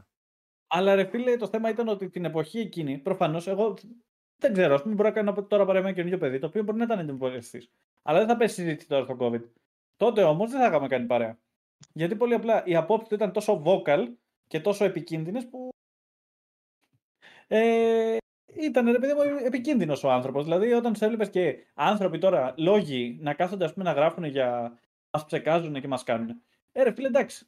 Καλή Δείτε συνωμοσία, μια καλά κριτική, όλα. δείτε μια κριτική. Καλή κριτική σκέψη, αλλά όχι εκεί, ρε φίλε. Ναι, σου λέω ρε παιδί μου ότι ε, εγώ ας πούμε δεν είμαι καθαρά και μόνο. Για, δηλαδή, σαν παράδειγμα, ας πούμε, σε πολλά πράγματα είμαι, δεν μου αρέσει η βλακεία. Δηλαδή είμαι κάθετος με μερικά πράγματα. ρε παιδί. Ε, δι- ναι, 2023, ας πούμε, την ηλικιότητα λίγο από ένα σημείο και μετά τη, δεν μπορώ να την συγκρατήσω στο κεφάλι μου. Δεν ξέρω, μπορεί να εκνευρίζομαι και λόγω μεγαλώνω απότομα. Ε, και στη δουλειά μου, ας πούμε, στη δουλειά μου είμαι πιο μικρός. Έτσι. Οι τρεις συνάδελφοί μου είναι 61, 55, 48. Τους βρίζω και τους τρεις. Και υπάρχουν μέρες που ξέρω Στο ότι. δεν καφέ θα- πήγες να δουλέψεις, ρε μαλάκα. όχι, δεν είναι δουλειά έτσι. Είναι δύσκολο να σε νέο. Εκεί η αλήθεια είναι ότι το ότι είμαι νέος είναι πολύ καλό γιατί δύσκολο να σε νέο. Να έχεις μεγάλη εμπειρία για τη συγκεκριμένη δουλειά που κάνουμε. Και το θέμα είναι ότι παρότι είμαι πιο μικρός και πρέπει να τους σέβομαι λίγο παραπάνω, δεν μπορώ ρε μαλάκα όταν κάνουν πράγματα τα οποία είναι λογικά και δεν τα κάνουν μη λογικά. Και με έχουν πάρει χαμπάρο ότι ας το χάρη. Εντάξει, απλά Ναι, αλλά ξέρεις τι, με κερνάνε καφέδες. πρέπει να είσαι μυαλός και όλος... έχουν μεγαλώσει, έχουν μεγαλώσει σε άλλες συνθήκες, ρε. Και σε, σε άλλη Εκεί ήθελα να εποχή. καταλήξω ότι πολλές Οπότε φορές είναι ήμουν σε λογικό να φάση. λειτουργούν αλλιώς και διαφορετικά πολλές φορές. Είσαι 62 χρονών, έχεις μεγαλώσει αλλιώς. Ήμουν σε φάση στα χίλια μου. Μπράβο. έχει αλλάξει ο κόσμος, πρέπει να δουλεύει διαφορετικά. Δεν μπορούμε να το κάνουμε διαφορετικά αυτό το πράγμα. Έχει αλλάξει. α, Μάθε να, μάθ- να είσαι λίγο με τον κόσμο έξω. Τώρα το κάνω έτσι, απλά το κάνω με διαφορετικό τρόπο. Πολλές φορές ξέρω ότι ήμουνα με τις αυτοχειρίες, ήμουνα. Δεν μπορούσα να ακούω άτομο το οποίο τονούσε. Δηλαδή ήμουνα σε φάση στα χέρια μας. Δηλαδή, τι θα κερδίσεις. Δεν είναι ότι αλλάζει η νοοτροπία μου και η σκέψη μου, αλλά μπορώ πια να μπω στη διαδικασία να ακούσω έναν ναρκωμάνη. Να ακούσω μια τύψη η οποία λέει με κάνανε bullying και θέλω να αυτοκτονήσω. Παλιά δεν θα καθόμουν να κάνω να την ακούσω. Γιατί όταν μπαίνεις στη λογική ότι θέλω να αυτοκτονήσω, ήμουν σε φάση. Άντε βρε μάλλον. Να κερδίσεις τι και από ποιον. Ναι, να βοηθήσει- συνήθως Να βοηθήσω έναν που- ναρκομανή τύπου Τζεφ Χάρντι. Όχι, δεν θα τον βοηθήσω. Έχει την ευκαιρία του. Είναι δικιά του επιλογή. Τώρα τουλάχιστον μπαίνω στη λογική να τον βοηθήσω μια φορά. Τη δεύτερη δεν υπάρχει περίπτωση. οκ. Α, τουλάχιστον Έχει διαφορά, έχει διαφορά ο- ο ναρκομανής, ο Ναι, άνθρωπος ο οποίος παράδειγμα. περνάει πιέσεις στη ζωή του και όλα αυτά, και ο Τζεφ Χάρντι που του έχουν δοθεί του κόσμου οι ευκαιρίες, του έχουν πληρώσει την αποτοξίνωση, του έχουν κάνει τόσα και τους κρεμούσε όλους ξανά και Ναι, ξανά, ρε φίλε. Τώρα λέω παράδειγμα εδώ στο Τζεφ Χάρντι. Δεν εννοώ σε φυσικά το συγκεκριμένο. Ναι, ναι, αυτό όχι, το εντάξει, παράδειγμα. απλά επειδή γενικά πρέπει να λέγονται και αυτά, ρε παιδί μου. Δηλαδή όχι. είναι λίγο. Απλά ήμουν λίγο πιο ανοιχτός στο να ακούσω τον άλλον να π.χ. η κοπελίτσα που πέθανε η Ιαπωνέζα. Η Χάνα Κιμούρα, ναι. Κάνα κίμουρα. Δηλαδή, ο τρόπος και ο λόγος που πέθανε ήμουν σε μια φάση εντάξει. Τέρμα εγωιστικό πράγμα να είσαι μια celebrity, και σε ένα bullying, μια πίεση σε ένα και, τύπου Big Brother και να μου έρχεται ο άλλος επειδή έβλεπε η Κιμούρα και λέει τι λες για την Κιμούρα. Τι λέω, ότι πήγε αυτοκτόνησε και άφησε τόσα παιδιά και κοριτσάκια που την είχαν σαν είδωλο, τα άφησε μαλάκα με ψυχολογικά όλα. Δεν θα Συνήθως, αυ- συνήθως αυτοί που αυτοκτονούν δεν είναι ότι το κάνουν ως εκδίκηση, ξέρω εγώ. Όχι, το Είναι θεωρώ κάτι πολύ- πιο βαθύ μέσα τους θέλω και να σου δεν πω έχει ότι- να κάνει με τους έξω. Θέλω να σου πω ότι το θεωρούσα πάρα πολύ εγωιστικό και στην πορεία των χρόνων ε, είναι κάτι το οποίο είναι μια απόφαση η οποία ακόμα και την ώρα που θα πάρθει μπορεί να το μετανιώσει ο άλλος. Ε, αλλά το θέμα είναι να το προλάβεις λίγο πριν την πάρει. Οπότε τουλάχιστον άλλαξε λίγο η νοοτροπία μου στο πώ θα αντιμετωπίσω εγώ όταν γίνει τέτοια κατάσταση. Απλά δεν θα αντιδράσω. Απλά θα αφήσω να περάσει λίγο πιο φλού γιατί μπορεί να περνάει κάτι το οποίο καθένας σου λέει μπορεί να το καταλάβει. Λέει εδώ φίλος Όλεκ, είμαι εν δυνάμει αριστερόχειρας και παρατηρητής μετεωρολόγος. Και φίλος του Χάρου. Τι με έσωσε, λέει ότι μου αρέσει το WWE. Όλεκ, αυτό που ειλικρινά σε έσωσε είναι ότι θέλω κάποια insta από. σένα. Και απλά δεν τα έχω πάρει ακόμα. Μόλις τα πάρω, θα ξαναμιλήσουμε. Έτσι. Ε, βέβαια, Μπενουά λέει έκανε στο τέλος Suicide Squad. Το Aside Φίλε, Squad. Τι, Διάβασα μου. κο- τι comment ήταν αυτό, ρε Γιώργους. Ρε, ρε Κώστα. Ε, Γιώργο, κάθε φορά που θα βρει κόσμο, για μια μέρα δεν θα τρως κρέας. Αν δεν είσαι μετρολόγο, λέει αντιβολιαστής, αριστερόχειρας και να βλέπει impact. Που γάμισα, ρε. Κι- ε, Κυνήγι με σπαθί, τελείως. Ε, μία ώρα outro πρώτη φορά βλέπω. Δεν είναι outro. Ουσιαστικά απλά είπαμε να κλείσουμε λίγο με τα πιο γιορτινά και τέτοια. Γιατί μπαίνει μια νέα χρονιά. Το να βάλεις ένα timeline με τις νέες χρονιάς είναι ηλικιότητα. Δεν είναι το New Year's Revo- Resolution. Παπαριέ. Παπαριέ. Τι θα, θα, αλλα- θα το κάνετε κάτι τον πρώτο μήνα, τον πρώτο δεκαήμερο και μετά θα ξεχαστεί. Να Απλά θυμάστε που εγώ ήμουν τοξικός για μια εβδομάδα, από 1 Ιανουαρίου μέχρι 7. και μετά μαλάκα ήταν το πιο toxic, πιο toxic από το Weezing στα Pokemon ήταν. Με όχι. έκανες να φτιάξω υπεύθυνη δήλωση. Με έκανες να φτιάξω υπεύθυνη δήλωση, η οποία είναι ουσιαστικά έλεγε Απαγορεύεται ο Μάριος να με ενοχλήσει αυτή τη στιγμή. Τη θυμάστε. Χάρη. Ωραίες εποχές ρε φίλα όμως Ακόμα την αυτές. έχω. Ακόμα την έχω κι εγώ δηλαδή. Απλά Ωραία. δεν έχω βρει. Το... Δεν θέλω να την κάνω overshare, ρε παιδί μου. Ξέρεις, για να την κρατάμε και λίγο να έχει το special κομμάτι Α, της, ας πούμε. Όλεκ, Όλεκ, ακούς δε, δεν θέλω να την κάνω overshare. Όλεκ, άκουρε, άκουσες την παντώνεις. Δεν θέλω να την κάνω overshare την κοινοποίηση, ρε. Είναι για μας. Κατάλαβες. Δεν θέλει, ρε. Δεν θέλω, να το, δεν θέλω να το κάνω ρε φίλε Ναι. στην ομαδική. Άμα το χρησιμοποιώ κάθε εβδομάδα, άμα το Ναι. χρησιμοποιώ κάθε εβδομάδα, χάνει το speciality του. Ε, ναι, εντάξει. Ε, να βλέπεις αυτά δεν θέλω να κάνω. Μαλάκα, δεν κατάλαβα καν για ποιο λόγο έχει το, ο Χάρος αυτή τη στιγμή πήρε αυτό το. Κατάλαβε, το- Όλεκ, το- ξέρει, το- Όλεκ. το- Κατάλαβε, κατάλαβε, κατάλαβε. Δεν θέλω να τα κάνω overshare τα, δεν θέλω να τα κοινοποιεί. Είναι για μας, την παρέα. Μαγκές, μπείτε λίγο συμμαχία να σας πω κάτι. Τα Πολύ- βγάλεις. λοιπόν, ε, αυτά κατά κύριο λόγο. Γενικά ήταν λίγο δύσκολη χρονιά. Ευελπιστώ η- το 24 να μας πάει λίγο καλύτερα, τουλάχιστον εμένα. Εσάς δεν με νοιάζει τόσο. Ε, και να είστε λίγο πιο άνθρωποι με τους γύρω σας. Αυτό είναι κάτι το οποίο θα κρατήσουμε. Ε, δεν ξέρω κατά πόσο το κρατήσουμε και στην άλλη εκπομπή, η οποία η επόμενη εκπομπή θα είναι. ημερομηνία. Τρίτη πέντε δεν κάνουμε. Όχι την πέντε, ρε. καθ- Μάριος. 9 του μήνα μετά έχουμε με τον Παναγιώτη γίγαντες του Cats για review Kingdom. Ε, δεν θέλω να τα κοινοποιεί, λέει, μόνο στο Universe θα βάζει μια φορά για να τα κατάμε αρχείο. Ε, κατάλαβα, ρε, εγώ σίγουρα ότι κατάλαβε. εντάξει.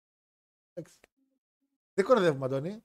Το λέμε. Είναι αναφορές. currency, είναι, είναι currency, φίλε, το, το Εντάξει. like. Είναι τόσο απλό. Εντάξει, όχι, εγώ. ναι, Ανεβαίνουμε ναι. στις ιεραρχίες. Ανεβαίνουμε στις ιεραρχίες. Ε, θα ανεβούν πια και το SMAC, εννοείται τα live reaction. Λογικά θα προλάβω να κάνω ένα αύριο. Αλλά επειδή είναι γιορτές, εντάξει, έχω κλείσει για Σάββατο, έχω κλείσει για Κυριακή, έχω κλείσει για Δευτέρα. Θα είμαι λίγο και το σπιτιού. Θα είναι δύσκολο, αλλά θέλω να τα φτάσω και όταν ανέβεις Macro να το κάνω την επόμενη μέρα. Να ανεβάσουμε και τα βραβεία. Θα πάει καλά. Ε, αύριο συνεχίζουν τα βραβεία. Χθες ανέβηκε το tag team. Σήμερα δεν ανέβηκε κάτι λέω εκπομπής. Την πορεία θα ανεβαίνει κάθε μέρα για από ένα βραβείο. θα τα κοινοποιεί και ο Αντώνης στο Instagram. Θέλω να πιστεύω σωστά. Ε, Θα όχι. το δούμε αυτό. Θα εξαρτηθεί. Και να πω και ένα μεγάλο ευχαριστώ στα παιδιά που είναι εδώ στο Talking, που ήταν ε, μαζί Εμάς φέτος. λέει. Σας λέω σας. Στο, από το chat θα πω, δεν έχω πολλούς από το chat, να πω ευχαριστώ. Α, Άντε λίγο, ίσως λίγο, α, ο Πολωνός, αλλά λίγο, όχι πολύ. Οι υπόλοιποι χαμένοι εξαφανιστήκανε. Ο Παναγιώτης, εντάξει, παλίγαρος, ο, να δει πηγαίνει στα δάση, παλιγάρι δικό μας. Να πω ένα τεράστιο ευχαριστώ και στα παιδιά εδώ και στο Μάριο, ο οποίος είναι εξαίρετος φίλος και τον αγαπάω πάρα πολύ. Ασχέτως το τι του λέω πολλές φορές και το... Είναι για μένα το, σακ- το εύκολο σακί. Δηλαδή από το σακί που τα παίρνω chat να βρίσω. Ο Μάριος είναι λίγο το πιο εύκολο. Έχω τσάμα μίλησε ο Βαντάι, οπότε την πάτησε. Ε, Λάκτας είναι φιλαράκι. Κακομύρι μου. Λάκτας είναι Κακομύρι μου. φιλαράκι χρόνια. Με έστειλε και ένα ωραίο βλεράκι να ακούσω τώρα στη δουλειά που τα ακούω πολλές φορές. Ε, και πάντα αγοράζει καλά δωράκια. Το γύρισε ο Χάρος. Όχι, παιδιά, λέω να κλείσουμε για τη χρονιά γιατί με βοηθήσατε πάρα πολύ φέτος. Παραλαμβάνω. Και για το Spotify ήταν πάρα πολύ καλή βοήθεια γιατί με βοηθούσε που είχα να κάνω έξτρα πράγματα και ξεχνιόμουν. Και εννοείται φυσικά τον άφησα τελευταίο γιατί έκανε πολλή δουλειά φέτος. Τον Αντώνη, τον οποίος έχει τεράστια υπομονή. Αν και που αξίζει πολύ λάσπη που τρώει. Θεωρώ ότι μερικές φορές τον κράζω έχω δίκιο, αλλά παρόλα Έτσι, αυτά, έτσι, έτσι. Έτσι πάνε, μάγκες. παρότι, είναι αυτό, το οικονομικά δεν, παίρνει- Non-toxic. παρότι οικονομικά δεν παίρνει τόσο μεγάλο ποσό, ε, βοηθάει πάντα και κάνει κάθε τρίτη τις αφήσεις. Ε, θα έχει ένα χάρο να τον πει κάθε πρωί που ξυπνάω 10 και όλα ξυπνάει πριν κύψα 12. Το κατεβάζω κατά γύρω στο πρωί. Ξύπνα και άντε και έχει πάει 12 και έχουμε ανεβάσει με αυτό και εκείνο. Δεν λέει Συγγνώμη που κάτι. δουλεύω βραδινές βάρδιες. Με Να αλλάξει συγχωρείτε. δουλειά, ρε μαλάκα. μην- όχι, εντάξει. Ε, και γενικά βοηθάει και είναι πάντα εκεί. Οπότε, Αντώνη μου, εντάξει, δεν στο λέω πολλές φορές. Ούτε θα στο πω στο μέλλον πολλές φορές. Αλλά ευχαριστώ πάρα πολύ γιατί φέτος ήσουν τεράστια βοήθεια. Σε μια χρονιά που την εκπομπή ήθελα να την παρατήσω τελείως. Σας είπα, η φέτος εκπομπή, sorry αν δεν ήταν κάποια επεισόδια καλά. Εγωιστικά, καθαρά το λέω, τη χρησιμοποίησα σαν ψυχοθεραπεία την εκπομπή. Την είχα και με βοηθούσε να προχωράω. Γιατί αν δεν είχα την εκπομπή, θα ήμουν διαφορετικά πιστεύω. Και άνοιγα κάθε Τρίτη με τον Παναγιώτη και δύο ώρες ξεχνιόμουν ασχέτως αν είχαμε θέματα ή όχι. Εμένα με βοήθησε. Οπότε να πω ευχαριστώ όλα τα παιδιά και προπαντώ στον φίλο μου τον Αντώνη που με ανέχεται και θα συνεχίσει να με ανέχεται. Γιατί εννοείται πως τα ευγενικά και αυτά που θα κάνω, τα κάνω αλλού, όχι στον Αντώνη. Αντώνης αναγκαστικά να συνεχίσει. Για ρώτα. λοιπόν, διαβάζω, Έτσι, τελευταία, παιδιά, αυτό. διαβάζω τελευταία μηνύματα να μου πείτε και καληνύχτες στα παιδιά και να κλείσουμε φυσικά. Ε, κρίμα αγόρι μου τόσο νέος λέει. Άσε ρε Τζόνι τώρα. Ε, Τζόνι, θα κόψουμε βασιλόπιτα στον Τούφα, ε. Ξέρεις, ε. Μην έρθεις, ξέρεις. Ναι, ναι, ναι. Θα σε χρεώσουμε στη βασιλόπιτα, μην έρθεις. Ε, Πέρυσι καλά να περάσετε λέει, την προχρονιά, να πιείτε και να φάτε όσο γουστάρετε. And most importantly, don't forget to smile and have fun. Εννοείται, Φίλιπ Μπλοντζόν. Να φάτε, εννοείται πως να φάτε. Είμαι vegan, αλλά το τι παϊδάκι έφαγα τα Χριστούγεννα δεν λέγεται μαλάκι. Ένα χωράφι έφαγα. Θέλω να κάνουμε Τι. και ένα τρίτο 24 λέει ότι θα έχουμε βιντεάρες με shorts και τέτοια. Εννοείται. Έχουμε χώσει το γιόγκους εδώ πέρα να τα κάνει βέβαια. Πάντα χώνουμε άλλους. Θα έχουμε και μερικά σορτσάκια γιατί. Σορτσάκια. Ε, σορτσάκια είναι ρε φίλε. Σορτσάκια δεν είναι. Τα μικρά shorts. Σορτσάκια. Τα πολλά shorts πώς είναι; Α, εγώ νόμιζα ότι λέγονται κοντά παντελόνια. Είχα ακούσει αυτή Εντάξει, τη. μαλάκα. Βλέπετε. Ε, μετά λέτε μη βρίζω ρε ματές. Ε, πια δεν βλέπω πολύ wrestling λέει. Το έχω γυρίσει σε ιστορία, αλλά η εκπομπή παραμένει χαρούμενο 24 ώρα Ραφαήλ. Όταν λες το έχεις γυρίσει σε ιστορία, τι εννοείς; Το έχεις γυρίσει σε ιστορία τύπου λες εγκόμενες ψέματα. Τύπου, ε, ξέρεις, εγώ χθες που ήμουνα. Η ιστορία, ελληνική ιστορία, ας πούμε. Wrestling τι να δεις, αγόρι μου, Jeff Hardy πάει, τελείωσε. Δεν έχει μείνει κάτι άλλο. Δεν έχουν μείνει άλλοι hardcore high flyers. Τι να δεις. Ε, Βερμούδες λέει λέγονται. Ε, γαλοπούλα ή αρνί. Αρνί, ρε, ποιος τρώει γαλοπούλα και κοτόπουλο, ποιος τρώει ρε μαλάκια. Ποιος τρώει γαλοπούλα. Γαμάει, Ε, η- η- γαμάει η γαλοπούλα. δεν μπορώ να καταλάβω. Κα... Τι δεν δεν σ' αρέσει η Υπάρχει γαλοπούλα; κόσμος μαλάκα που πάει και τρώει γύρω κοτόπουλο. Άντε βρε μαλάκα που το παίζει και περά να τρως γύρω κοτόπουλο. Ποιος τρώει άντρας ρε μαλάκα γύρω κοτόπουλο; Είναι δυνατόν. Εγώ. Το στόσο χάρα. Α, σωστός είπες. Νόμιζα είπε ωστόσο και περίμενα να με ακούσω. Όχι, όχι, σωστός. σωστός. τώρα εντάξει, τώρα- Ε, γιατί ρε φίλε γαμάει, ο γύρω Ποιος τρώει, ρε, κοτόπουλο μαλάκα. γαμάει. Ε, εγώ θα φάω στήθος κοτόπουλο και σαλάτα με κοτόπουλο και γύρω κοτόπουλο. Φιλέτο κοτόπουλο. Και μαλάκα, ε, το χειρότερο, σουβλάκι κοτόπουλο. Άντε βρε που θα φας σουβλάκι κοτόπουλο, να έχεις το γυρινό από δίπλα. Και μην πείτε για καλαμάκι, θα Α. σας κάτσω μαλάκα ένα ban και τους τρεις. Όταν Φίλε, λέω θα σουβλάκι, έρθεις. εννοώ το σουβλάκι, το κομμάτι, το σουβλάκι που είναι το ξύλο και τα κρέατα. Σουβλάκι, λέμε το τυλιχτό. Αυτό που έχει μέσα, ρε παιδί μου. Άρε, πούστηδες. Το- Έχουν μείνει τρεις μέρες. Γιατί, θέλετε να τα Πίτα, ακού- πατάτες. γιατί θέλετε να τα ακούσετε, ρε μαλάκα, τρεις μέρες πριν την πρωτοχρονιά, ρε μαλάκα. Πείτε μου. Έλα, φίλε, εντάξει, οκ. Δεν, δεν χρειάζεται Τα πρόβλημα. Τώρα, καλαμάκια τέλος πάντων, καλαμάκια κοτόπουλο, γύρω κοτόπουλο Αναπνοές, αναπνοές. και όλα χιν, αυτά. χιν. Κάναμε το χάρο να πει καλαμάκι κοτόπουλο. Ναι, Πω, ναι, ναι. πω, μετά Αυτά τι- τα είναι το τρώνε καλύτερο. κάτι γυναικωτοί, κάτι άντρες οι οποίοι σου λέει εγώ δεν. Εγώ πετάω λευκή σημαία στο φάι. Εντάξει. Χειροκοτό. Τράθο. Ε, λοιπόν, αυτά παιδες. Σα εύχομαι προσωπικά καλό βράδυ. Παιδιά, πείτε μια καλή νύχτα στα παιδιά να βρω ένα τραγούδι να κλείσω. Ένα Ε, ένα, μην Θα σκοτωθείτε. ξεκινήσω κιόλας. εγώ. Θα Ένα, ξεκινήσω ένα, εγώ. Μην σκοτωθείτε κιόλας.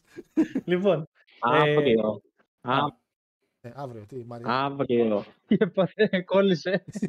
Μονακό, Μπαρσελόνα το ρίχνετε διπλό στο 2.50. Ένα σπίτι θα ρίξετε και θα μπείτε το 24 με 7 σπίτια μαζί.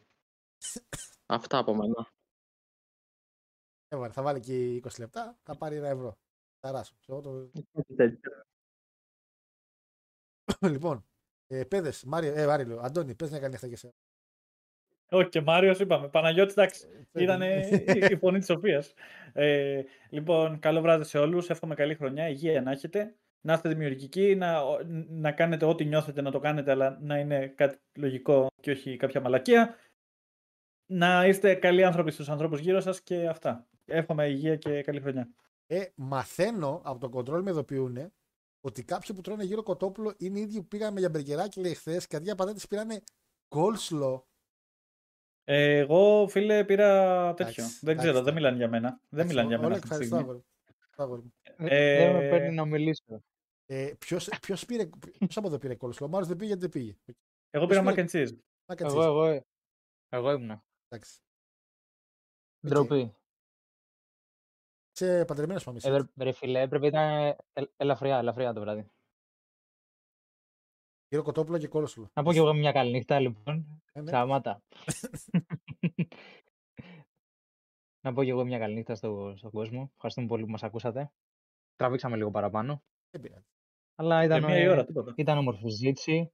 Εννοείται. Και όταν περνάει ωραία και ευχάριστα χρόνος, δεν το καταλαβαίνεις. Ευχαριστούμε και για την υποστήριξη στο Talking Cuts. Είχαμε μόνο ένα Αυτά. Apple podcast. Καλή έτσι. χρονιά. Μόνο ένας. Εννοείται. Ένας. Εντάξει, ρε φίλε, θα μαζευτεί η ομάδα. Τι να κάνω.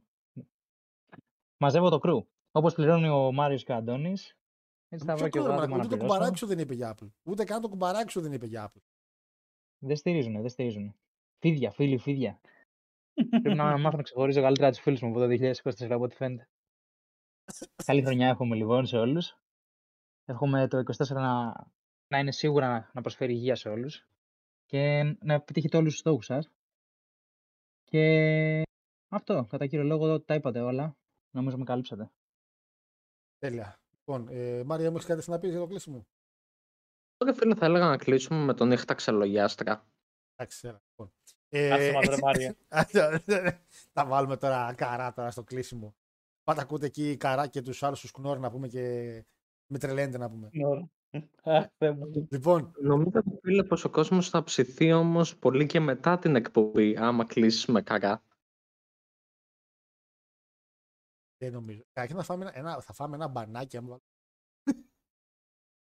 Εντάξει, να έτσι. Δεν νομίζω. ρε. Όχι, θα βάλω ένα συγκροτηματάκι που έμαθα φέτος που βρήκα ένα τραγουδάκι. Το οποίο θα το βάλω τώρα να παίξει και αν δω ότι μετά μου ζητάει δικαιώματα θα τα δώσω γιατί δεν έχω διαφημίσει ούτως ή άλλως. Θα βάλω ένα Οχ. τραγουδάκι που έμαθα φέτος. Όσο έχει χαλαρό για το κλεισματάκι, δεν είναι κάτι εξαίρετο, το πέτυχα τώρα στο playlist. Λοιπόν, Α, είδες. και θα, και θα είναι η Maiden ας πούμε. Άντε, βρε. Τώρα βρε τώρα. Όχι κνόρ θα είναι μαλάκι. λοιπόν, οπότε εγώ τώρα κλείνω την κλίση για να κλείσω τον ήχο από εσάς, παιδες. Ε, ε, Αντώνη, πώς κλείνω ρε μαλάκα; Πώς κλείνεις την κλή... Α, πάλι και αυτό, πάλι. Έλα, Θείο. Λοιπόν, Άλλα Ε, ε, F4 πατάς. Ε, Βρε μαλάκα. πηγαίνεις, κούνα το ποντίκι σου, κίνα- κούνα το ποντίκι σου στην κλίση και πήγαινε στο κόκκινο κουμπάκι που έχει ένα χ πάνω. Και πατάς αυτό. Δεν Διακοπή έχει παρακολούθησης. εκεί, ρε λέει. μαλάκα. Λοιπόν, Α, περίμενε. ναι, το βρήκα από σύνδεση που λέει. Ναι, μπράβο. Ωραία. Λοιπόν, οπότε σας κλείνω, παιδιά, εσάς. Ευχαριστώ πάρα πολύ για σήμερα. Καλό βράδυ να έχετε. Να κλείσω εσάς για να μπορώ να βάλω το τραγούδι μετά. Εντάξει. Έγινε, έγινε. έγινε. Φιλάκια, Έγινε. παιδες. Καλό σας βράδυ. Γεια σας. γεια Φιλάκια, σας. φιλάκια. Λοιπόν, βγήκα από την κλεισή, ωραία, τα κατάφερα. Μαλάκες, μερικά πράγματα είναι δύσκολα. Είναι δύσκολα μερικά πράγματα. Ε, εντάξει. Λοιπόν, βγάζω το φιλτεράκι εδώ για να μπορεί να παίξει μουσική. Πάρα πολύ ωραία. Παιδιά, και πάλι ευχαριστούμε πάρα πολύ. Να περάσετε γαμάτα, να περάσετε τέλεια. Ευχόμαστε ό,τι καλύτερο. Τα λέμε 9 Ιανουαρίου, live 9 Ιανουαρίου. Και ό,τι βιντεάκι ανέβει, θα το μιλήσουμε εκεί. Και Discord φυσικά που το γουστάρετε, Instagram, Facebook, μηνυματάκια, ό,τι γουστάρετε, μας στέλνετε. Καλό βράδυ και καλή χρονιά να έχετε.